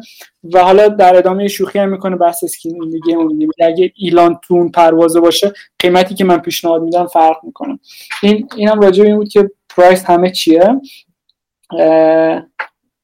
آره. حالا یه صحبت دیگه هم من دارم تو این چیز اخیر برکشایر دو سه سال اخیرش بافت به یه مبحث accounting اعتراض می‌کنه. قدیما به بحث option اعتراض می‌کرد که option رو هزینه حساب نمی‌کردن برای مدیریت. و خب از earning کمش نمی‌کرد اینجوری یه جوری earning شرکت رو غیر واقعی بیشتر نشون می‌داد که هم باعث می‌شد investor ها fool بشن عملا هم باعث می‌شد که manager ها زیاد به خودشون option بدن چون جایی نشونش نمیدن بریز به پاش بکنن. که حالا این بعد از چند سال درست شد با کلی درگیری و اینا. مشکل جدیدی که الان بافت اشاره می‌کنه و خیلی جالبم هست بحث marketable security هاییه که کمپانی ها دارن. مثلا کمپانی مثل برکشایر خیلی security داره کنار کمپانی دیگه ای که داره. پول نقدی که داره باشه مثلا اپل خریدی یا چیزای دیگه. این رو mark to market باید بکنن سر هر quarter و قبلا این کارو می‌کردن میذاشتن تو balance sheet الان اینو باید بیارن اضافه بکنن به income statement یعنی کمپانی سهامایی که داره volatility که توش وجود داره عملا volatility income ایجاد می‌کنه earning per share و اگه کسی به این نگاه کنه بخواد سرمایه گذاری بکنه یه عدد مثبت زیادی یا منفی زیاد تو earning per share می‌تونه به شدت گمراهش بکنه تو همچین شرکت هایی و شاید فرصت جالبی برای investing هم ایجاد بکنه. مثلا نظر آقا مهدی چیه در مورد این مسئله؟ نظرم بسیار مثبت. این خیلی دردناکه برای شرکت هایی که market security زیادی دارن حالا برکشایر مثلا دیلی جورنال مارکل دیگه بهتون بگم. خیلی از شرکت های بیمه دیگه براتون بگم. یعنی همه شرکت های بیمه در واقع. اینا همشون همین اتفاق برای روشون میفته دیگه. برام برام برام من, من کاملا حرف بافت رو قبول دارم در این زمینه. و اصولا خیلی آدم عمیقه تو بافت تو accounting یعنی زبان کارشه دیگه. من چندین بار گفتم زبان سرمایه گذاری حسابداری و خیلی دید عمیقی داره. من اینو یک چندین بار دیدم تو جاهای مختلف. درسته این این چیز بدیه و کاریش هم نمیشه یعنی کاریش هم نمیشه کرد که الان تا یه حد زیادی شاید شاید تا حد زیادی نمی‌دونم نمی‌تونم بگم فرضیه توطئه‌ست اینکه دولت بخواسته از tax هایی که الان می‌تونه بگیره از اینا از بازار tax بگیره یه جورایی. می‌دونی تا اونجا که می‌تونه. وقتی mark to market می‌کنه بالا بره و وقتی realize می‌کنه و tax بگیره این تا یه حدیش فکر می‌کنم به خاطر این بوده. این ولی فرضیه توطئه است یعنی خیلی روش حساب نمیشه کرد. ولی حرف درستیه یعنی بازار چیزو distort می‌کنه اصطلاحا نتایج شرکت ها رو مغشوش می‌کنه. و شما باید حتما برید اون چیز رو بدونید اون بخش marketable security رو بدونید و ببینید تا چه حدی به خاطر این اغتشاش این اغتشاش قیمتی بابت اون بالا پایین رفتن اونا بوده. و خب هر چیزی که هر چیزی که دیدن دادن تصویر درست به سرمایه گذار رو جلوش رو بگیره کار غلطیه. بافت اصولا باز مسعود که گوش کرده این چیزها رو می‌دونه. مهمترین چیزی که بافت میگه میگه تو تو یک annual report درست یا یک کیتن درست تنکی درست تنکیو درست گذاشته سالیانه و فصلی درست. میگه چیزی هستی که من انتظار دارم اون تو چیزی بخونم که خودم اگر سرمایه دار بودم تو شرکت و بعد یک سال اومده بودم ببینم چه خبره تو شرکت می‌خواستم بدونم. و خب اگر به یک سرمایه‌دار این اطلاعات مغشوش شده رو بدیم اون سرمایه‌دار نمی‌تونه درست بفهمه توی با توی واقعا تو business اون شرکت چه اتفاقی داره میفته و خب بافت همیشه طرفدار این بوده که اطلاعات کافی و درست و شفاف در اختیار سرمایه گذار قرار بگیره. خودش یکی از اون سرمایه گذار چون بالاخره همینجوری شرکت می‌خره دیگه بافت یا چیزهای مختلف رو می‌گیره. و این کارهایی که در واقع تو حسابداری انجام میشه و مخشوش می‌کنه اطلاعات رو جلوی سرمایه گذاری شفاف رو می‌گیره. در مورد اون لامبر هم اگه میشه نظرتون چون یه سری بحث کرده بودیم قبلا که چرا lumber supply side ش constraint و نمی‌تونه اضافه بکنه به سرعت این رو و قیمت elevated خواهد بود. ولی خب قیمت collapse کرد و خب چه اتفاقی افتاد؟ شما ببین ببین elevated خواهد بود. به نظر من هم هنوز elevated خواهد بود. اگر اگر میزان تقاضا براش بالا بره و بالا بمونه. ببین چیزی که الان مهمه توی lumber حساب کردن اون هزار خورده شدن ایناش اوناش اوناش واقعا دیگه داغ شدن چیز بود بازار بود. ولی به نظر من چیزی که تا حالا من خوندم و فهمیدم خیلی بستگی خیلی مستقیم و خیلی جدی داره به بازار مسکن تقاضا برای مسکن. الان ظرفیت فعلی بازار ظرفیت فعلی تولید کنندگان الوار تو بازار برای چیزی در حدود یک میلیون خونه در سال هستش حدودا. خب؟ برآورد بر اینه که میزان واقعی که نیاز هست برای بازار چیزی بالاتر از یک و شش دهم میلیون هستش در سال. خب؟ اگر این اتفاق بیفته و تقاضا تقاضا برای خونه های جدید واقعا بره بالای اون بالای یک و شش دهم میلیون بره در اون صورت قیمت لامبر بالاتر از چیز تاریخیش میزان تاریخی نه من فکرم حدود 500 600 دلار بودش خواهد رسید. پر 1000 سکوئر یه, یه واحد خیلی مسخره ای دارن می‌ذارن بورد فیت می‌ذارن براش. اون اون بخشی که تعیین می‌کنه در موردی که آیا میزان تقاضا بالا خواهد رفت؟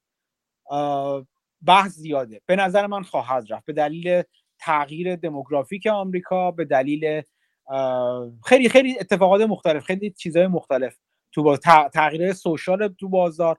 اینها باعث میشه اون ارز اون بخش تقاضا بیاد وارد بشه. این نظر من خود من هستش. بخش عرضه این بخش تقاضا بخش عرضه یه مقدار محدودیت هایی توش وجود داره که جدای از اون که حالا مثلا اون موقع اتفاق افتاد مثلا اره کشی و کارخونه sawmill و اینا نمیشه به راحتی ساخت و اینا بخش منابع براش مهمه. ببینید نوع چوب چند نوع چوب تو بازار تو مسکن آمریکا شمالی استفاده میشه. یه سرشون چوب های سخت هستن که برای جاهای دیگه استفاده برای جاهای چیزی که توش اینجوری بگم چیزی که براش کم هستش چوب نرم هستش که برای framing و اینا استفاده میشه. منابع طبیعی اون چوب های نرم حتی منابعش محدود هستن. تو کانادا بیشتر هستن. دولت کانادا محدودیت برداشت گذاشته روی اینا. فعلا این چیزی که فعلا برقراره. اگه پس در دولت کانادا بیاد این محدودیت ها رو برداره. بعید می‌دونم. به راحتی برداره به خاطر چیز محیط زیستی و اینا ماجرا فرق می‌کنه. ولی الان محدودیت برداشت گذاشته کانادا روی چوب های خودش. چوب نوع چوب نرم خودش. این محدودیت هستش که باعث میشه اگر اون قسمت تقاضا بره بالا تو بخش مسکن بخش عرضه به این راحتی حتی به دلیل دلیل تکنیکال یعنی اره هم راه بندازه بالاخره برداشت چوب از با این منابع بازار چوبی که گلوگاه هستش محدود میمونه. این چیزی است که تحلیلگرای ای نه من من بسیار بی سواد هستم در الوار. وقتی با با های الوار صحبت من کردم یکی دو بار اینجوری به من گفتن. این این بخش هستش که این این گلوگاه هستش که می‌تونه قیمت بازار رو الیویتد نگه داره یعنی برسونه بالای 500 600 تا. اگر حتی 700 تا اگر اون بخش اون بخش تقاضا تامین بشه. یه نکته دیگه مهم هستش. تو الوار من, من خودم روی commodity سرمایه گذاری نمی کنم اصولا خب؟ روی شرکتی که commodity مثلا روی اره کشی سهام ممکنه بخرم. به واسطه دارم به واسطه هلدینگ بعضی شرکت که الان دارم و اونا هلدینگ توی الوار در واقع اره کشی ها یا شرکت های sawmill ها دارن. خیلی مهم هستش که ببینید ارزش گذاری اون شرکت های اره کشی حالا من بگم اسمشون رو اونا بر اساس لامبر چقدر تعیین شده. ممکنه ارزش گذاری که روی اونا هست همین الان بر اساس لامبر 400 دلار باشه. در این صورت آندر ولیو هستن. خب؟ این مهمه که ببینید که اون بر اساس لامبر چقدر هست چون حساب کتابشون خیلی کار سختی نیست دیگه. این شرکت ها یه کالایی رو تولید می‌کنن که یه قیمت نهایی داره. یه مقدار کپکس دارن اینا که میشه حساب کرد چقدر. سخت نیستش از اون بر و چیز دیگه که وجود داره می‌خواستن یا هم ظرفیتشون هستش. آیا می‌تونن به ظرفیت حد اکثر خودشون برسن یا نه؟ شرکت های commodity رو خیلی سخت نیست ارزش گذاری کردنشون بر اساس این فاکتورها که گفتم. نکته کلیدی این که اگر ارزش گذاری اون شرکت ها یعنی سهام مثلا این شرکت اره کشی من در نظر بگیریم مثلا Rayonier یا مثلا چه می‌دونم RPF مثلا. اینا رو Resolute Resolute تو کانادا. اینا رو در نظر بگیرید. ببینید ارزش گذاری لامبرش مثلا ارزش گذاری شرکت بر اساس چه میزان از چه, چه قیمت لامبری هست. اگر می‌خوند بازم آندر ولیو بود اگر آندر ولیو بود که میارزه بخرین. اگرم نه نه. به خاطر همین چیزی که من دیدم تو بعضی از شرکتی که من خودم خیلی طرفدارشون هستم تو ها ارزش گذاری همچنان محافظه کارانه بود. یعنی گفتن که اگر لامبر به 500 دلار باشه و توی چند سال آینده 500 دلار بمونه این ارزش گذاری که ما می‌کنیم مثلا دو دلار پر شیر دو دلار پر شیر دو دلار بر سهم ارزش گذاری خوبی است. می‌دونی چی میگم؟ یعنی همه اینا رو باید با هم در نظر بگیرید. خب. خیلی حرف زدم راجع لامبر. در مورد چیزی که سوادی ازش ندارم. عذر می‌خوام. مرسی استفاده کردیم. آخه چون قیمتش خیلی داشت می‌رفت بالا و این تحلیلا بود بعد قیمتش ریخت. می‌خواستم یه تشابهی بین این و مثلا اورانیوم که الان مجددا رو به بالاست ایجاد کنم. مثلا شاید خیلی هج می‌کنن از قبل و یه سری speculation انجام میشه قیمت میفته جلو بعد دوباره قیمت برمیگرده. و بخشی از این شاید مستقل از supply و demand باشه. آره تو همین تو همین اورانیوم من تو گروه خودم نوشتم. تو یک گروه دیگه گذاشتم برای دوستان. فکر کنم تو توییت هم یه توی رشته توییت هم زدم که آروم آروم تاش درجه اورانیوم بنویسم اونجا هم هستش. ببینید تو اورانیوم هم تحلیل های فعلی برای این هستش که عرضه همچنان کمتر از تقاضا میمونه و این دفیسیت بلند مدت برقراره و حتی گشادتر هم میشه این دفیسیت. یعنی بدتر و بدتر هم میشه.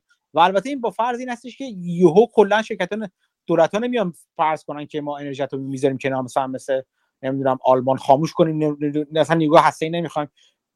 و کلا می‌خوایم بریم سراغ انرژی های پاک دیگه انرژی بادی و آبی و خورشیدی فقط رو اونا مثلا کار کنیم. نشونه هاش داره تو آمریکا دیده میشه. همین دیروز پیروز بود فکر کنم نمی‌دونم کجا توی یکی از ایالت ها یکی از نیروگاهاشو 20 سال چیز کردن. گفتن مصرف کردن که در 20 سال آینده همچنان ما این نیروگاه رو برجا پا برجا بذارن. نشونه های دیگهش نیروگاه جدیدی که داره چین می‌سازه مثلا یا اوکراین داره می‌سازه یا جاهای دیگه دارن می‌سازن. اینها یعنی می‌خوام بگم مهمه که شما هر دو وجه رو ببینید. یکی ببینید که تقاضا چقدر هست چقدر خواهد بود ترند تقاضا چیه. یکی دیگه ببینید که بخش عرضه چقدر هست و عرضه با چه قیمتی چقدر هست. یعنی همینجوری پله پله است یه باز این نمودارش هم گذاشتم اینو. اینکه عرضه به قول معروف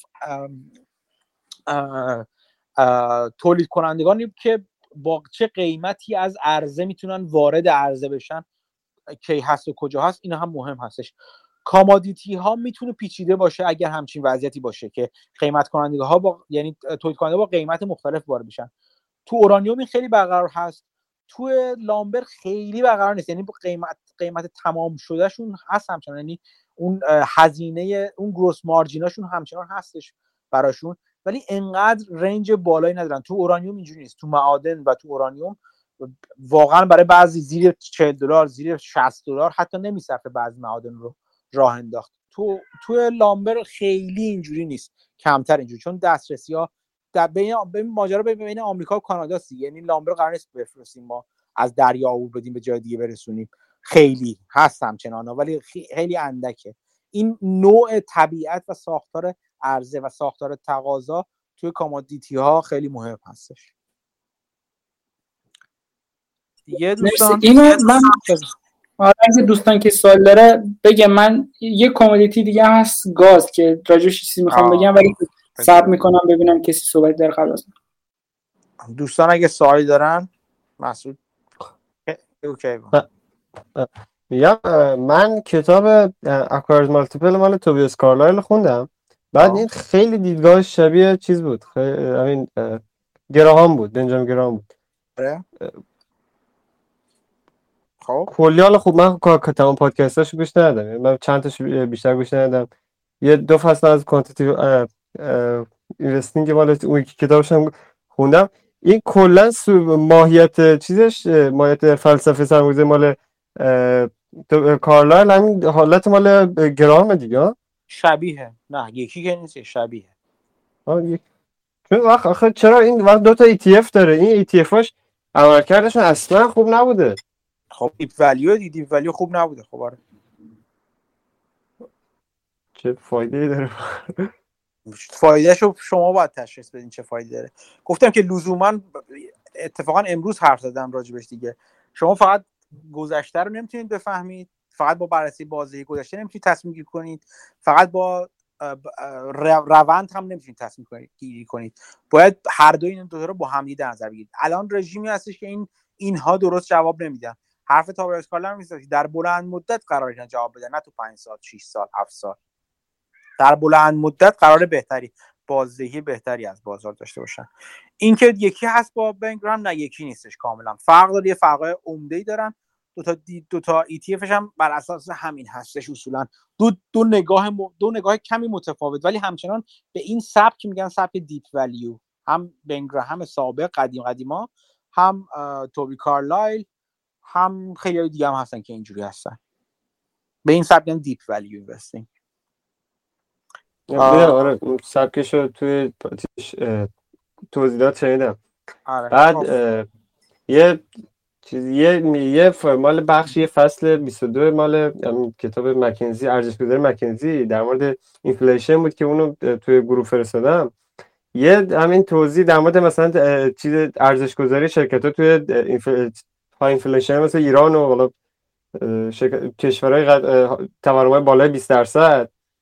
بعد البته خب تمرکز اصلیش خب چند بار مثلا مثلا همین تکرارش فقط این بود که مثلا نسبت های مختلف مثلا این نسبت مثلا turnover رو همین چیزا اینا به درد نمی‌خوره و باید یه روش مثلا ROE رو می‌گفت اینطور به درد نمی‌خوره. این چیزا این تو اینا چیز شده به خاطر اینکه حالت تورمی داره. این مخرج کسرش این دیگه رشد نمی‌کنه به طرف صورتش که رشد می‌کنه همینطور خیلی بزرگ به نظر میاد.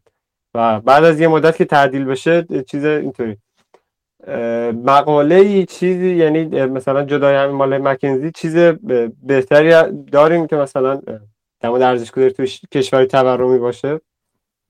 من نه ولی احتمالا دامداران حرفی داره در مورد تورم. توصیه می‌کنم بلاگ پست یا ویدیوهای دامداران راجع به تورم نگاه کن احتمالا چیزی داره. سلام به همه. من یه مطلبی یه لحظه یه لحظه یه لحظه یه لحظه. کیوان حرف تمام شد؟ آره آره, آره، داموداران ناکو شاید چیز داشته من خیلی روی شک... چون تو ایران سرمایه‌گذاری نمی‌کنم خیلی کاری با شرکت با کشورهای تورم بالا ندارم ولی راه درستی داریم یعنی باید ببینید ارزش گذاری تو این شرکت تو این رژیم های با تورم بالا چجوری انجام میشه اونو تو توصیه می‌کنم داموداران رو ببین کاراشو. احتمالا باید خب. چیزی نوشته باشه. یه چیزی آخه یه تمرکز کلی که روی همین شرکت های توی ایران داره یه چیز تورم اینطوری هست. اینه که مثلا توی همین کتابه مال مکنزی یه میگه خلق ارزش نمی‌کنن ولی خب یه چیز عجیبی که داره اینه که خب شرکت ما الان این بزرگتر بزرگاش مثلا شرکت مثلا فولاد یا شرکت فخوز یا اینا فروششون دلاره و اینا پولی که می‌گیرن دلار به تب تورم ایران روشون تاثیر نمی‌ذاره. بعد از اون ور چیزی هم که داره مثلا تورم آمریکا بخواد روشون تاثیر 5 درصد مثلا تورم آمریکا رو روش محاسب که اونم باز روشون تاثیر نمی‌ذاره. تو مثلا مثل مثلا خب قیمت مثل اگه تورم آمریکا بره بالا قیمت مثلا میره بالا یه چیز یعنی تورم دو تا تورم پوشش میده. بعد اینطوری مثلا میگه خلق ارزش نمی‌کنن ولی اینا مثلا بهش میگه تخریب می‌کنن. ولی عموم شرکت های تو ایران اصلا اینطوری اصلا کار خاصی نمی‌کنن. یعنی یه فروش رشدش بر اساس تورم یا نرخ چیز خلق می‌کنن ولی تخریب هم نمی‌کنن. اون یه خطایی چون اون دیدی که از اون ور داره مثلا فکر می‌کنم همه درآمدار ریالیه اینا بیشتر دلاریه و تسعیر می‌کنن با چنج می‌کنن سر همون. اون تفاوت داره با دیدگاه واقعی که تو ایرانه. اونم چیز توی کتاب بود که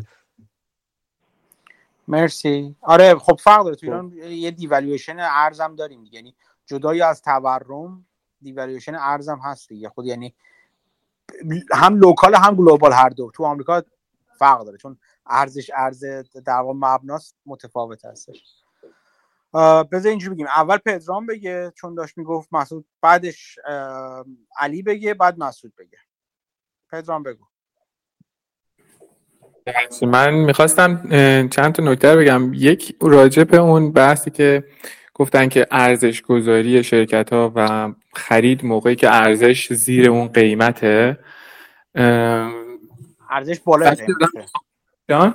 ارزش بالای قیمته یا زیر قیمته؟ ارزش زیر قیمته. وقتی که ارزش زیر قیمته اون موقع طبیعتا ببخشید. ارزش بالای قیمته اون موقع وقتیه که طبیعتا وقت مناسبی برای خرید. ولی وقتی شما نگاه بکنی مقایسه بکنی اون Great Depression اون سقوط بازار توی 2007 رو با 2020 می‌بینی که برای تعداد خیلی زیاد و اکثریت شرکت ها زمان بسیار زیادی طول کشید تا برگشتن به قیمت های 2006 شون و اواخر اوایل 2007 شون بعضا شاید 4 5 سال طول کشید و خیلی ها هم اصلا هیچ وقت دیگه به اون قیمت ها بر نگشتن. برعکس این وضعیتی که توی 2020 پیش اومد که سریع دوباره قیمت ها وی شکل اصطلاحا برگشت. وقتی که اون ریزش توی 2007 اتفاق افتاد طبیعتا پرسپکتیو درآمدی شرکت ها رو هم تحت تاثیر قرار داد. چون مصرف کم شد به تبع اون. و افتاد توی چرخه ای که فروش شرکت ها کم می‌شد باعث می‌شد که حقوق خیلی خوبی شاید نتونستن بدن و درآمد مردم کم می‌شد دوباره مصرف مردم کم می‌شد و یه چرخه ای بود که خودش خودش رو تشدید می‌کرد. حالا اینو اینا تلاش کردن که توی 2020 با تزریق پول زیاد به اقتصاد جلوش رو بگیرن و بلخص با تزریق به بخش تقاضا. می‌خواستم بگم که این پیشبینی واکنش دولت به عنوان یکی از بزرگترین بازیگرایی که مارکت رو اثر زیادی روش می‌ذاره کار هر کسی واقعا نیست. اصلا کار کسی نیست. یعنی همینجوری هم که شما گفتین ریسک اقتصاد کلان قابل پیش بینی نیست به اون سادگی. شما نهایتا می‌تونید راجع به همون شرکت خودت صحبت بکنی که شناختی روش داری. اونم نه با قطعیت زیاد. به خاطر همین هست که وقتی که قیمت ها سقوط می‌کنن اون ارزش گذاری شما هم باش سقوط می‌کنه چون درآمدهای آتی شرکت چشم انداز خوبی ندارن پرسپکتیوی ندارن. در نتیجه خیلی خیلی خیلی مواقع بسیار کمی پیش میاد که شما هنوز پرسپکتیو های بسیار پایداری از قیمت از درآمد شرکت داری ولی با این حال قیمت شرکت قیمت اون سهام شرکت داره سقوط می‌کنه. این یکی راجع به این. من حالا جواب شخصی من به همچین مسئله چیه؟ اینه که شما نیای قیمت گذاری رو بر اساس درآمدهای آینده ببینی بلکه بیای فاکتورهای دیگه هم وارد بازی بکنی. مثل مثلا همین مارکت سایکل هایی که شما بهش گفتیم مثل این ترند شدن های بازار اینکه الان چه چیزی بین بازیگرای بزرگ مارکت ترند شده و اونا دنبالشن و جریان پول میاد وارد اون میشه پولای بزرگ میاد وارد اون میشه. این حالا یه بخشش از چیزهای دیگه هم می‌تونه جزش باشه. این یه بخش راجع به این می‌خواستم بگم. یه بخش دیگه هم کیوان الان صحبت کرد راجع به اون راجع به شرکت های ایران. شرکت های توی ایران مشکل اصلیشون حالا من منم داخل ایران نیستم ولی اون موقعی که دنبال می‌کردم از توی ایران شرکت ایرانی مشکل اصلیشون اینه که هیچ کدومشون فروش تکنولوژی ندارن. اصلا تمام اکثر اون چیزی که ایران صادر می‌کنه یا شرکت ایرانی صادر می‌کنه همش خام فروشی است. همش باید در قالب کتگوری کامودیتی یا همون گروه کالایی تحلیل بشه. و حالا سختی این قضیه اینه که شما علاوه بر اون سختی های شرکت کامودیتی و محصولات کالایی میای ریسک های سیاسی خیلی خیلی خیلی غیر قابل پیش بینی تر هم بهش اضافه میشه. حالا به غیر از اون ریسک تورم اون ریسک بیارزه شدن پول دخالت دولت در اقتصاد اون ریسک تحریم ها و اون ریسک های سیاسی به نظرم اصلا قابل چشم پوشی نیستن روی این مسئله. حتی در صورتی که شرکت درآمد دلاری داشته باشه شما بخوای بگی که OK این از فضای کلی اقتصاد ایران دور هست. دو تا بحث تهدیدش می‌کنه. یک اینکه اون commodity قیمتش افت بکنه. همون بلایی که سر شرکت ملی نفت اومد یه مدت زیادی اون موقعی که قیمت نفت خیلی افت کرد فکر کنم نزدیک نزدیک ده دوازده سال پیش. و یک مورد دیگه این که شما به اون پول ها دیگه نتونستی نتونید دسترسی داشته باشی. و طبعا وقتی یک شرکتی همش خروج جریان خروجی ازش باشه. بدون اینکه بتونه اون درآمد رو برگردونه حالا هزینه هاشو باش پوشش بده یا سرمایه گذاری دیگه بکنه در بلند مدت خب این شرکت ضعیف میشه. این صحبت. مرسی. مرسی ممنون. من یه چیزی فقط اشاره کنم. که باز وقتی سهام دو تا دو تا نکته در کنم. وقتی سهام میفته سهام یعنی بازار میفته ارزش گذاری می پایین درسته. ولی ماجرا اینجاست که چیزی که من اغلب دیدم اغلب اوقات خیلی میشه موارد زیادی رو پیدا کرد که وقتی ارزش گذاری بله درستی میفته چون آینده عوض شده تخمین از آینده عوض شده ولی قیمت سریعتر از اون میفته یعنی می‌خوام بگم اون فاصله زیاد میشه از هم دیگه.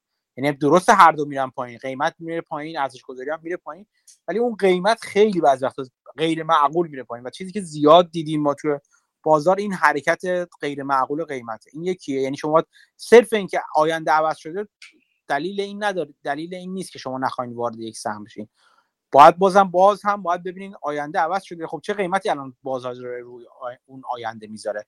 آیا قیمت زیاد آیا بازار بیش از حد لازم داره اون سهم رو تنبیه می‌کنه یا نه؟ یا زیاده از حد ممکن خوشبین نگاه میکنهش با اینکه آینده عوض شده. این همچنان این دوگانگی قیمت و ارزش رو شما باید بدونید. یک نکته این بود یکی در مورد تفاوت 2020 و 2008 2020 تو هم تو کلیت بازار تاثیر دائمی نگذاشت. به این معنی که با فرض اینکه ویروس خوب میشه ماجرای ویروس کرونا برطرف میشه حالا تو بازه یک ساله می‌گفتن دو ساله حالا هرچی فرض اینکه برطرف میشه تمام قسمت های بازار تاثیر دائمی نمی گرفتن مثل این میموند که با قشن مثل این بود که آمریکا آمریکا یا دنیا کلا اقتصادش رو خاموش کرد و بعد قرار دوباره روشن کنه. حالا فرض بر این بود 2020 که وقتی دوباره روشن کنه برمیگرده جای قبلی 2019 2020 دوباره. از اونجا ادامه میده. همه بخش ها صنایع نه مثلا مثلا بخش مثلا هواپیمایی به دلایل مختلف هست می‌گفتن و میگن و به درستی هم میگن که ماجراش فرق می‌کنه. تأثیری که این خاموش کردن روشن کردن به صورت این به, این ترتیب که دورکاری ها رو اضافه کرد پدیده ای مثل زوم و فلان و فلان و فلان رو تو دنیا مشخص کرد. خیلی از تاکیدها تغییرات روی ساپلای چین تغییر ایجاد خواهد شد. به دلیل همین چیزی که دیدیم وقتی همه کشورها برگشتن گفتن که نه ما برای خودمون اولویت برای خودمون هستش چین به آمریکا ماسک نداد نمی‌دونم آمریکا به کانادا واکسن نداد و همه اینا باعث میشه که یک دید local به جای global رو حالا دولت ها در پیش بگیرن در آینده برای اینکه نمی‌خوان این وضعیت دوباره تکرار بشه این تغییراتی هست که ایجاد میشه. ولی کلیت بازار منظورم از این نظر که ساختار چیزی یهو زیر و رو نشد. تو 2007 و 2008 یک مسکن بخش خیلی خیلی بزرگی است تو بازار آمریکا. مسکن و چیز مالی و بخش مالی. این تو دو این دو تا بخش اون به قول معروف اون impairment ی که به هر دوشون وارد شد permanent impairment و تغییر بسیار دائمی بود. یعنی یک بخش بزرگی از اقتصاد آمریکا یک لطمه خیلی اساسی خورد خیلی اساسی خورد. یعنی, یعنی اگه بخونید ببینید که تا مدت ها شرکت های مسکن سازی ارزششون رو پایین نگه چون تقاضا دیگه اونقدر نبود. از اون طرف اون اون میزان دارایی هایی که write off شده اصطلاحا یا از تو balance sheet بخش financial حذف شد برای همیشه و اون میزان ثروتی که حذف شد کلا نابود شد این واقعا سرسام‌آور بزرگ بخش بزرگی بود. می‌خوام بگم نوع تغییر مهم در درباره اینکه قضاوت کنیم نوع بازگشت بازار چجوری هستش. و به درستی کاملا به درستی حرفت درسته. اینکه دولت ها چقدر وارد میشن و چجوری وارد میشن تاثیر گذاره توی سال 2007 و 2008 هم دولت دولت آمریکا و بعد دولت های دیگه وارد شدن. اینجوری نبود که بذارن مثلا مثل سال 2000 شرکت ها برن برای خودشون در واقع سهام افت کنه و بعدم هر بلای سر شرکت می‌خواد بیاد. به درستی 2008 وارد شدن. یعنی نفس ورود دولت ها لازم بود کاری به نحوه ورودشون ندارم که سرش بحث هست. و به درستی هم سال 2020 هم به درستی وارد شدن. باز هم به نوع و نحوش کاری ندارم که در مورد اون هم بحث زیاد هست. و این اینو به درستی پدرام اشاره کردی که اینکه نمی‌دونیم دولت ها چطور وارد میشن و چه, چه کار می‌کنن خیلی مهم هستش. در مورد قسمت بعدی هم که گفتی در مورد که تو چه در نظر می‌گیری این این سبک بسیار جالب و خوبی هستش. اینکه سکتورها رو در نظر بگیری جریان پول رو در نظر بگیری خیلی خوبی است. با این با این تفاوت این توصیه حالا بگم. اینکه نگاه کن ببین نگاه نکنه ببینی الان جریان کجا هست. نگاه کن ببین جریان کجا خواهد بود. این که جریان پول کجا خواهد بود قابل پیش بینی نمی‌دونم. میگم پیش وقتی میگم قابل پیش بینی که بگیم 100 درصد. قابل برداشت پیش بینی تخمینی هست. این رو اگر شما چیزی که به اسم سکتور اینوستینگ رو در نظر بگیرید اینکه بالا و پایین رفتن خود سکتورهای مختلف نسبت به هم دیگه بالا پایین رفتن جریان جریان پول توسط نوع بازیگران مختلف نسبت به هم دیگه اینا رو می‌تونید نگاه کنید و بتونید به یک دیدهایی نگاه کنید. اون رفیق تریدری که من چند بار ازش حرف زدم توی گروه کارش همین هست. این سکتورها رو نگاه می‌کنه جریان های پول رو نگاه می‌کنه و غیره و غیره. می‌خوام بگم نگاه کنید به اینکه کجا خواهد بود نه اینکه الان کجا هست. این کجا خواهد بود با توجه با همون رو... چیز cyclical هاوارد مارکس هست. شما cyclicality رو توی این جریان پول به درستی می‌بینید. یعنی قشنگ انگار می‌بینید یه مثل یک چیزی هست که این این تو دریا می‌بینید این ماهیایی که انبوه ماهی که با هم حرکت می‌کنند شما تو بازار قشنگ می‌تونید اینو ببینید واقعا به چشم. که جریان پول از یه بخش از یه sector میاد توی sector دیگه. مثلا بخش institutional پشت بخش retail میره هم که retail اومد institutional میره بیرون ازش retail میمونه اونجا bag holder میشه. اینو قشنگ می‌تونید ببینید توی بازار. و باید حدس بزنید که کجا خواهد بود. کدوم جریان پول رو ببینید و فکر کنید که کجا خواهد بود این خیلی نکته مهمی است. و اغلب اینجوری که retail وقتی وارد میشه که دیگه دیر هست و وقتی وارد میشه که داره شروع می‌کنه institutional خارج شدن از اون بخش. قشنگ می‌بینید قشنگ پول رو از جیب retail در میاره بخش institutional. اغلب اوقات اغلب قریب به اتفاق اوقات. بعضی وقتا هم اشتباه می‌کنه البته. مثل ماجرای GME و GameStop و اینا. این هم از این. بعدش فرود علی بگه و بعد مسعود. من یه سوالی داشتم راجع به آب و شرکت هایی که توی این حوزه دارن کار می‌کنن چون من خودم جدیدا البته خیلی دیره برای وارد شدن الان توی این حوزه توی بعضی شرکت ها سوالی که داشتم این بود که کسی از دوستان حالا یا خود شما کار کردید توی این حوزه و یه ذره ریسورس می‌خواستم یه ذره می‌خواستم شورتکات کنم ببینم اگر کسی راهو رفته یا داره میره. بتونه کمکم بکنه تو این زمینه خیلی خوب هست. من یه چند تا یعنی یه ETF کلی داره که CGW که شرکت هایی که حالا هولدینگ اون ETF هستن مشخصه. ولی اطلاعات بیشتری می‌خواستم. یعنی اینکه چجوری اصلا باید شرکت ها رو بررسی کرده اینه چون واقعا commodity خیلی جذابیه و منم خیلی دیر وارد شدم. الانم که خیلی داره داغ میشه دوباره بحثش. و وقتی چیزی داغ میشه احساس همون حرف آخر شماست که انگار دیر داره میشه. می‌دونین retail انگار داره وارد میشه و اون institution دارن خارج میشن. حالا آب فکر نمی کنم چیزی باشه که institution یا هر کسی دیگه بخواد خارج بشه چون کامودیتی هستش که کل حیات کره زمین بهش درگیره. ولی اینکه حالا چجوری باید قشنگ روش کار کرد رو کدوم شرکت ها کار کرد آیندهش به چه صورت کنم کسی اگر اطلاعاتی داره ممنون میشم اینجا شیر کنه. اگرم نکی مرسی. اگر دوستان اطلاعاتی دارن تو گروه یا اینجا شیر کنن لطفا با علی. من خواهم کار زیاد نکردم. مطالعه کردم این نظریات در مورد آب. مسعود می‌خواست یه چیز بگه قبلا. من در مورد utility یه چیزی فقط بگم که حالا خیلی نیست ولی من در این حد می‌دونم از میتینگ های بافت یاد گرفتم که خیلی هاشون خیلی از صنعت هایی که regulated ن مثل برق آب یا هر چیزی اگه تو اون ایالت باشن که regulated ن return on investment شون cap داره return on equity و investment و ایناشون. مثلا شاید 10 درصد 9 درصد. و خب این می‌تونه خیلی عامل مهمی باشه رو اون کمپانیایی که تو این زمینه کار می‌کنن. و خب چیز مهمی باید باشه برای بررسی. ولی خب بیشتر از این من چیزی نمی‌دونم. حالا صحبت من در مورد یه چیز دیگه بود. کلا حالا راجع به دو تا کمودیتی حرف زدیم لامبر رو در مورد چیز اورانیوم. حالا فکر کنم آقا شما یه توییت هم زده بودین در مورد فولاد و اینا. حالا گاز هم جدیدا قیمتش رفته بالا. حالا اینا رو می‌خوام به یه داستان دیگه وصل کنم. کلا مثلا من investor همیشه دنبال اینم که اجم چیه. مثلا trading رو به این فکر میگم که من اجی ندارم به خاطر خیلی خیلی از hedge fund ا پس trading می‌کنن با الگوریتم و اینا و خب قابل رقابت نیست. بعد گفتم خب value investing تو کمپانی کوچیک. اونم اگه آدم بخواد به صورت این انجامش بده که به یه سری فاکتورها نگاه کنه مثل P/E مثل چیزهای دیگه و بر اساس اون تصمیم بگیره عملا اجی نداره چون که خیلی از اینام داره الگوریتمی که انگار خرید و فروش میشه یه جورایی. مثل کارهایی که مثلا گرین بلک می‌کنه یا کسایی دیگه. و خب اینم انگار اج ما داره میره.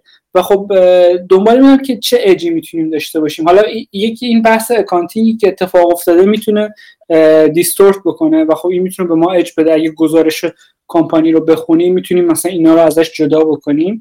در مورد مثلا شبیه سهامی که برای تنسنت بود می‌تونه یه ایده دیگه باشه که مثلا یه کمپانی رو یه کمپانی دیگه hold می‌کنه. وقتی قیمت اون کمپانی اولی میره بالا کمپانی دوم تو quarter بعدیش اینو گزارش می‌کنه و شاید قبل از اون بشه این کمپانی رو خرید و سود کرد. حالا commodity ها وقتی اینجوری میرن بالا و یا اگه برن پایین یه سری کمپانی هستن مثل utility ها خودشون رو هج می‌کنن و یه سری derivative instrument می‌خرن روی این کمودیتی ها. و خب اینو هر کوارتر گزارش میدن که چه اتفاقی افتاده ولی ما قیمت رو به صورت پیوسته می‌بینیم هر روز. مثلا تو مورد گاز من یه یوتیلیتی رو نگاه می‌کردم. این تو گزارش آخرین کوارترش یه اطلاعات جالبی داده. گفته که این هجایی که ما خریدیم کاری که می‌کنه اینه که مثلا نسبت به قیمت گاز تو امروز اگه نیم دلار قیمت گاز بره بالا ما یک و سه دهم بیلیون دلار سود می‌کنیم. اگه نیم دلار بره پایین یک و چهار دهم بیلیون دلار ضرر می‌کنیم.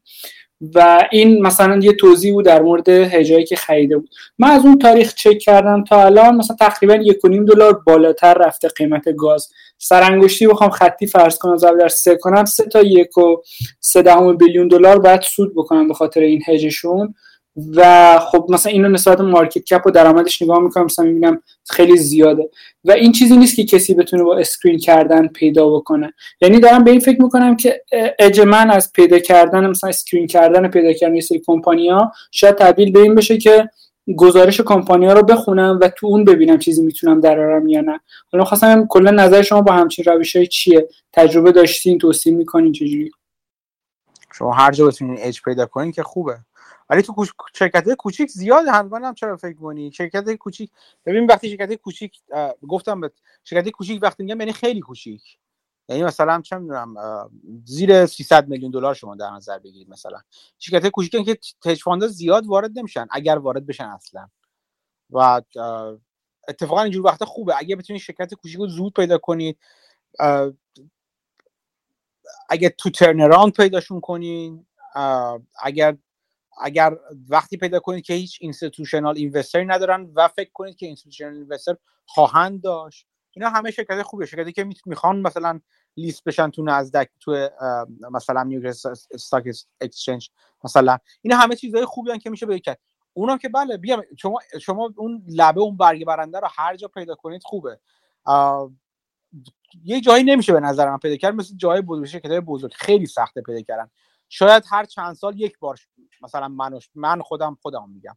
من بتونم توی یه دونه لارج کپ مثلا چیزی برگ برنده پیدا کنم.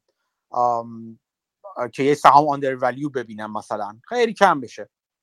مگه مثلا هر چند سال یه بار یا سال یه بار سال یه دونه مثلا بتونم همچین چیزی پیدا کنم برای مدت محدودی. ولی تو شرکت های کوچیک وقتی میگم کوچیک یعنی خیلی کوچیک. یعنی میگم شما برین زیر یه میلیارد مطمئنا و طرف 300 400 میلیون. دردش که دردش این که خیلی وقتی اینا liquidity پایینی دارن. یعنی مقدار معاملات در معاملات سهام در روز نگاه کنید مثلا ممکنه مثلا چه می‌دونم هیچی یک یک یک صدم market cap مثلا. من سهام شرکت هایی رو داشتم که روزی مثلا یه شرکت مثلا 5 میلیون دلاری روزی ده هزار دلار معامله می شده خب بعد فاصله بین بید و اصلش مثلا چه می‌دونم 20 درصده. خب این ماجرا همینه دیگه. یعنی که اگه اولا که شما بخوایم بخریم مثلا با قیمت بید و با, با بید بخوایم بخریم ممکنه حالا حالا ها اوردرتون پر نشه. اگه پر بشه اگه پس یکی یکی یکی یک نفر سهام بفروشه یه سهامدار مثلا نسبتا توپل داشته باشه و بفروشه قیمت میره پایین به خاطر همین عدم لیکویدیتی اینا چیزایی هست که وجود داره و شما باید تحملش رو داشته باشید. اگر تحملی نداشته باشین که مثلا یهو در عرض یه روز سهامتون 10 درصد بیفته پایین پس براش 15 درصد بره بالا. اینو همچنان بخواید بالا پایین کنید باش خب این جای سختیه براتون. ولی خب به نظر من گوشه های تاریک بازار فراوونن هنوز. خیلی فراوونن. و البته این چیزی که تو گفتی هم درسته. همچین پیدا کردن همچین چیزهایی همچین دیستورشن ها و اقتشاشات حسابداری می‌تونه بازم تو شرکت های کوچیک به درد بخوره. تو شرکت های بزرگ بازم میشه برطرفشون کرد توی بلند مدت. یعنی میشه میشه شناسایی کردن گذاشت کنار. سخته بازم برای امثال من که بخوام توشون وارد بشم.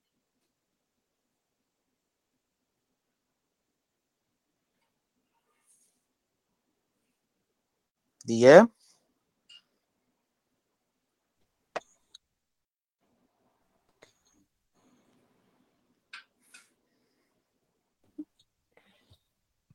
آیا یه چیزی دیگه من چیزی میگم شرکت های یوتیلیتی یه خورده یه خورده به خاطر همون طبیعت هج کردنشون مسعود یه خورده مواظب باش. سخت میشه کار باهاشون ها یعنی اینکه بدونی چجوری هج می‌کنن یا چجوری هج نمی‌کنن مکانیزم هجینگشون چجوریه درست این کار رو انجام میدن با دید خوشبینانه می‌کنن این کار با دید بعد. یعنی شناختن سبک مدیریت تو هجینگ اینا خیلی مهمه.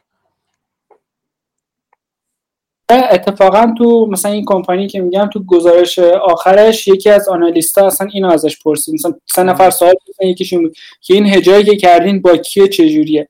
طرف گفت که این information رو نمیدیم. ولی خب تو همین خواستم میگم آره ولی خب تو 10-Qش دیدم کلی داده بود. گفته بود این قراردادایی که داریم مثلا روی commodity گاز به طور خاص در مجموع اینجوری رفتار یه جور sensitivity analysis داده بود. گفته اگه قیمت گاز نسبت به امروز نیم دلار بره بالا ما یک و سه دهم billion سود می‌کنیم.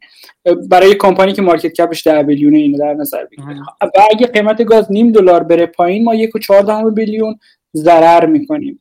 و دارن یعنی؟ به قیمت گاز؟ آره آره, آره. چون که این اینا خب چیز بود. البته نوشته بود که companyایی که معمولا integrated نیستن فقط میفروشن یا فقط برق تولید می‌کنن یا فقط میفروشن اینا با تغییرات قیمت خیلی شدید آسیب می‌بینن ولی اونایی که integratedن وقتی قیمت commodity میره بالا یه بخش از businessشون یا تولید یا توزیع. سود می‌کنه یکی دیگه ضرر می‌کنه با همدیگه تقریبا خونسا میشن. یه جوری همدیگه رو هج می‌کنن.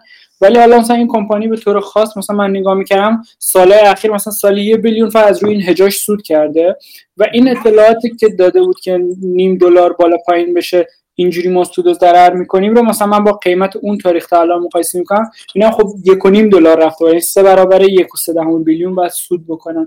حالا منتظر این quarter هم ببینم این تحلیل چقدر درسته ولی خب به نظر می‌رسه اینجور چیزها رو خیلی عملا impossibleه یکی با screen کردن پیدا بکنه و با خوندن گزارش ها edgeای این شکلی میشه پیدا کرد. یعنی به که آدم بشینه screen بکنه دنبال مثلا P/E پایین فقط باشه یه وقتی بشینه فقط گزارش بخونه مثل کاری که بافت میگه فقط گزارش می‌خونه. آدم یه سری edgeایی که انتظارشو نداره یهو پیدا می‌کنه. کاملا کاملا حرف درستیه. بازم همون جواب ابزار در نظر بگیرین اسکرین کردن و قربالگری سهام یه راهه خوندن اینا یه راه دیگه است. یه چیزی که چی می‌خواستم بگم؟ فراموش کردم که داشتم می‌خواستم بگم. آها این بودش. ببین یه چیزی که هستش این که شما مثلا وقتی داری سهام شرکت ها رو می‌خونی مثلا همینجوری میری جلو مثلا منظورم یا گزارشاش یا اصلا عملکرد مالی. یعنی مثلا ممکنه بگیری مثلا کار که من با Value Line می‌کنم یا شما مثلا هر کسی می‌تونه تو سایت های مختلف بکنه. گزارش مالی 10 سال اخیر رو بگیره توی Excel sheet بزنه یه سری نسبت اصلی رو در بیاره. مثلا ای وی بی بی تو اینا رو در بیاره. یه سری trend رو توش می‌بینه. بعد براش ممکنه جالب بشه خب چرا این trend اینجوریه؟ بعد بره مثل تو چیزا رو بخونه 10-Kشو مثلا بخونه. این شکل چجوری پول در میاره اگه اینا رو سبکی انجام بدیم چون سرمایه گذاری و دانش سرمایه گذاری چیز به قول معروف کیومولتیوه آروم آروم انباشته میشه. مثلا توصیه من اینه. مثلا شروع کنیم مثلا برین شرکت های مثلا ترابری هواپیمایی مثلا. مثلا میگم. مثلا شروع کنید ترابری هواپیمایی. شروع کنید چند تا شرکت؟ 6 تا 7 تا 8 تا 10 تا شرکت رو همین گزارش های مالیشون رو فقط در طول مثلا 10 15 سال 10 سال گذشته بذارین. مارجینا رو ببینید چجوری فرق می‌کنه آیا مارجینا هم با هم یکی ان شبیه هم مارجین این صنعت چجوری اصولا؟ چی باعث بالا پایین میشه؟ پایین رفتنشون میشه؟ آیا با هم بالا پایین میرن؟ رفتارشون توی شیر مثلا شیر کانت ها چجوری؟ آیا دارن بای بک می‌کنن؟ دارن صادر می‌کنن؟ کم که اگه تماتیک بخونی یعنی یه برین سراغ صنعت چند روز چند هفته مثلا راجع به صنعت بخونید کم کم یه چیزایی دستتون میاد. بعد اون وقت خوندن گزارش ها معنی دار میشه براتون گزارش که می‌خونید. می‌تونید بفهمید مثلا تو به تجربه من پیدا کردم که مثلا margin شرکت های ترابری هواپیمایی مثلا اگر بازم اینجا هم فقط ترابری هواپیمایی مثلا return on investmentشون return on equityشون مثلا 3 درصد 4 درصد چی میشه که یهو یکی میشه 15 درصد؟ این فرقش چیه؟ بعد اینا بهتون اینا اضافه می‌کنه. بعد کم کم شرکت های خوب پیدا می‌کنید. فقط هم گذاشت. بدون قیمت ها. یعنی قیمت رو نگاه نکنید اتفاقا تو اینجور خوندن ها. بخونید ببینید کدوم شرکت بهتر از بقیه است. بعد ببینید قیمت ها چه جوریه. بعد اگه تو کم کم در طول یه سال دو سال مثلا شروع کنید شرکت ها رو جمع کردن تو هر سکتوری تو سکتورهای مختلف شرکت خوب دستتون میاد. شرکتی که خوب هستن. کوالیتی اسست هستن. نمیخریدشون لزوما. چون قیمتشون بالاست. بعد وقت اگه اتفاقی برای این کوالیتی اسست بیفته به دلایل مختلفی و شما شنان شناختین بازار بیفته. توی واچ لیستی دارید از این کوالیتی اسست ها دارایی های با کیفیت. وقت اون وقت می‌تونید برگردید دوره بررسی کنید که چی شد که الان افتاد؟ آیا برمیگرده بر نمیگرده آیا نسبت به سکتور بهتره بهتر نیست؟ اینجور مطالعه کردن ها رو اگر چند سال به صورت مداوم آروم آروم انجام بدید می‌بینید که انباشته میشه. یعنی واقعا با, با, من خودم با چند سال پیش خودم مقایسه می‌کنم خیلی بیشتر یاد گرفتم تا اون موقع. اون موقع به چیزهای خیلی ساده نگرانه نگاه می‌کردم. الان برام معنی داره. الان یه تصویر مثلا می‌بینم توی financial statement با توجه به sector می‌تونم بگم که این الان با توجه به sector چجوری داره کار می‌کنه. خوب داره کار می‌کنه یا بد داره کار می‌کنه؟ و از این قبیل. یه چیزی که آروم آروم در طول زمان و آروم آروم انباشته میشه. این در واقع دانش برای شما. اینم از این. خب. بگو که یه سوال این همین اینی که گفتیم همین بررسی کنیم با واچ لیست بذارین. دقیقا تو همون چیزی که توی کلپ هم توی کتابش گفته بود دقیقا گفت من فقط بررسیش می‌کنم که بذارمش تو واچ لیستم آره آره بعد یه آره. خیلی جالبه. من حالا طرز فکر کلپ هم خیلی خوشم میاد ازش. ولی یه چیزی توی حالا یکم مصاحبهش با یه پادکستی گفته بود. گفته بود که یه شرکتی سال 2016 یا 2017 بود اینا دقیقا گفت فکر کنم جنرال الکتریک بود. گفت این صورت های مالیش کلا 3000 تنکیه 3000 تا 3500 تا دانلود شده بود. و شرکت مثلا فکر کنم چند مارکت کپش باید 50 حدودا 50 میلیارد باشه. رو کلا 3500 تا آی پی دانلودش کردن که با خودم دو تاش بودم که با دو تا جا دانلود کردم و خب این کسی که میشه مثلا اینو تحلیل می‌کنه مثلا اون چیزی که اون آنالیزور که می‌خوام اینو تحلیل بکنن یا مثلا حتی یکی هم اومده بود گفته بود که اون تحلیلگرا از اون صد مثلا تحلیلگرا شرکت تحلیلگرا از 100 درصد 60 درصدشون رفتن که صورت مالی و کامل دیدن با چیزه. ولی اون 40 درصد چیکار می‌کنن دقیقا مثلا اگه اینطوری بررسی می‌کنن؟ گفته بود. اولا سرویس های مختلف هستن. فقط از سایت اس نمیشه در نظر گرفت. تو من خیلی با API با API خود SEC رو میگن. خود به خود دانلود می‌کنن روی چیزاشون روی برنامه‌شون خیلی از بلومبرگ می‌گیرن. این این حرفش یه خورده چیز بود. یه خورده رو هوا. خیلی جدی من نمی‌گیرم این حرفشو. ولی واقعیت داره که اغلب افراد خیلی خیلی اغلب تحلیلگرا خیلی عمیق نمیشن. این این بدیهیه مخصوصا که گزارش پیچیده باشه یک دلیلی که مثلا شرکت های گنده نمیرن این که مثلا یه شرکتی مثلا مثل چیز مثل GE مثلا یا حتی برکشایر بخوام آدم چیز کنه مرور کنه خیلی کار سال برکشایر خیلی واضح می‌نویسه. بقیه شرکت مثلا یه, یه تنکی می‌ذاره جلو 300 خورده صفحه حداقل. بعد ریز به ریز اینا footnote های فراوون داره. بعد کسب و کار شرکت کسب و کار خیلی متنوع و عجیب غریب و پیچیده وقتی من میرم سراغ شرکت مثلا 200 میلیون 300 میلیونی تک محصول تک محصول رو نه ولی تک منظوره در یک صنعت معمولی خیلی کار سختی نیست برام فهمیدن businessش. فهمیدن GE حالا مخصوصا قبل از اینکه این چیز spin-off های مختلف از تو GE بیان بیرون خیلی کار سختی بودش. خب این این یه دلیلی که شرکت کوچیک میرم من همینه دیگه. ولی بله این حرف درسته که اغلب یعنی خیلی افراد کمی هستن که واقعا بشینن تنکی ها رو بخونن سال به سال تنکی رو فصل فصل بخونن گزارش مالی رو بررسی کنن. خیلی همون فقط 8K رو که نتایج چیز میاد بیرون اعلام میشه اون چی میگم بهش؟ پرس ریلیسشون می‌خونن عددا رو می‌ذارن تو اسپردشیتشون و میگن خب این ارزش اینجوری شد داون ترند یا یعنی داونگرید یا آپگریدش می‌کنن. عمیق نمیشن توی کار شرکت. این شما فکرم شما فکرم کتابش کامل خوندین دیگه. آره آره تمام شدش کتابش. آره. در مورد طرز فکرش مثلا چه چه فلسفه بعضی جاش خوبه بعضی جاش خوب نیست. من واقعا خیلی این مدل سازی رو خیلی قوی. مثلا یه کوانت مدل سازی عمیق می‌کنه. به نظر من لازم نیست واقعا همچین چیزی. spreadsheet های عمیق چند چیزه. این این این سبک چیزی من خیلی قبول ندارم.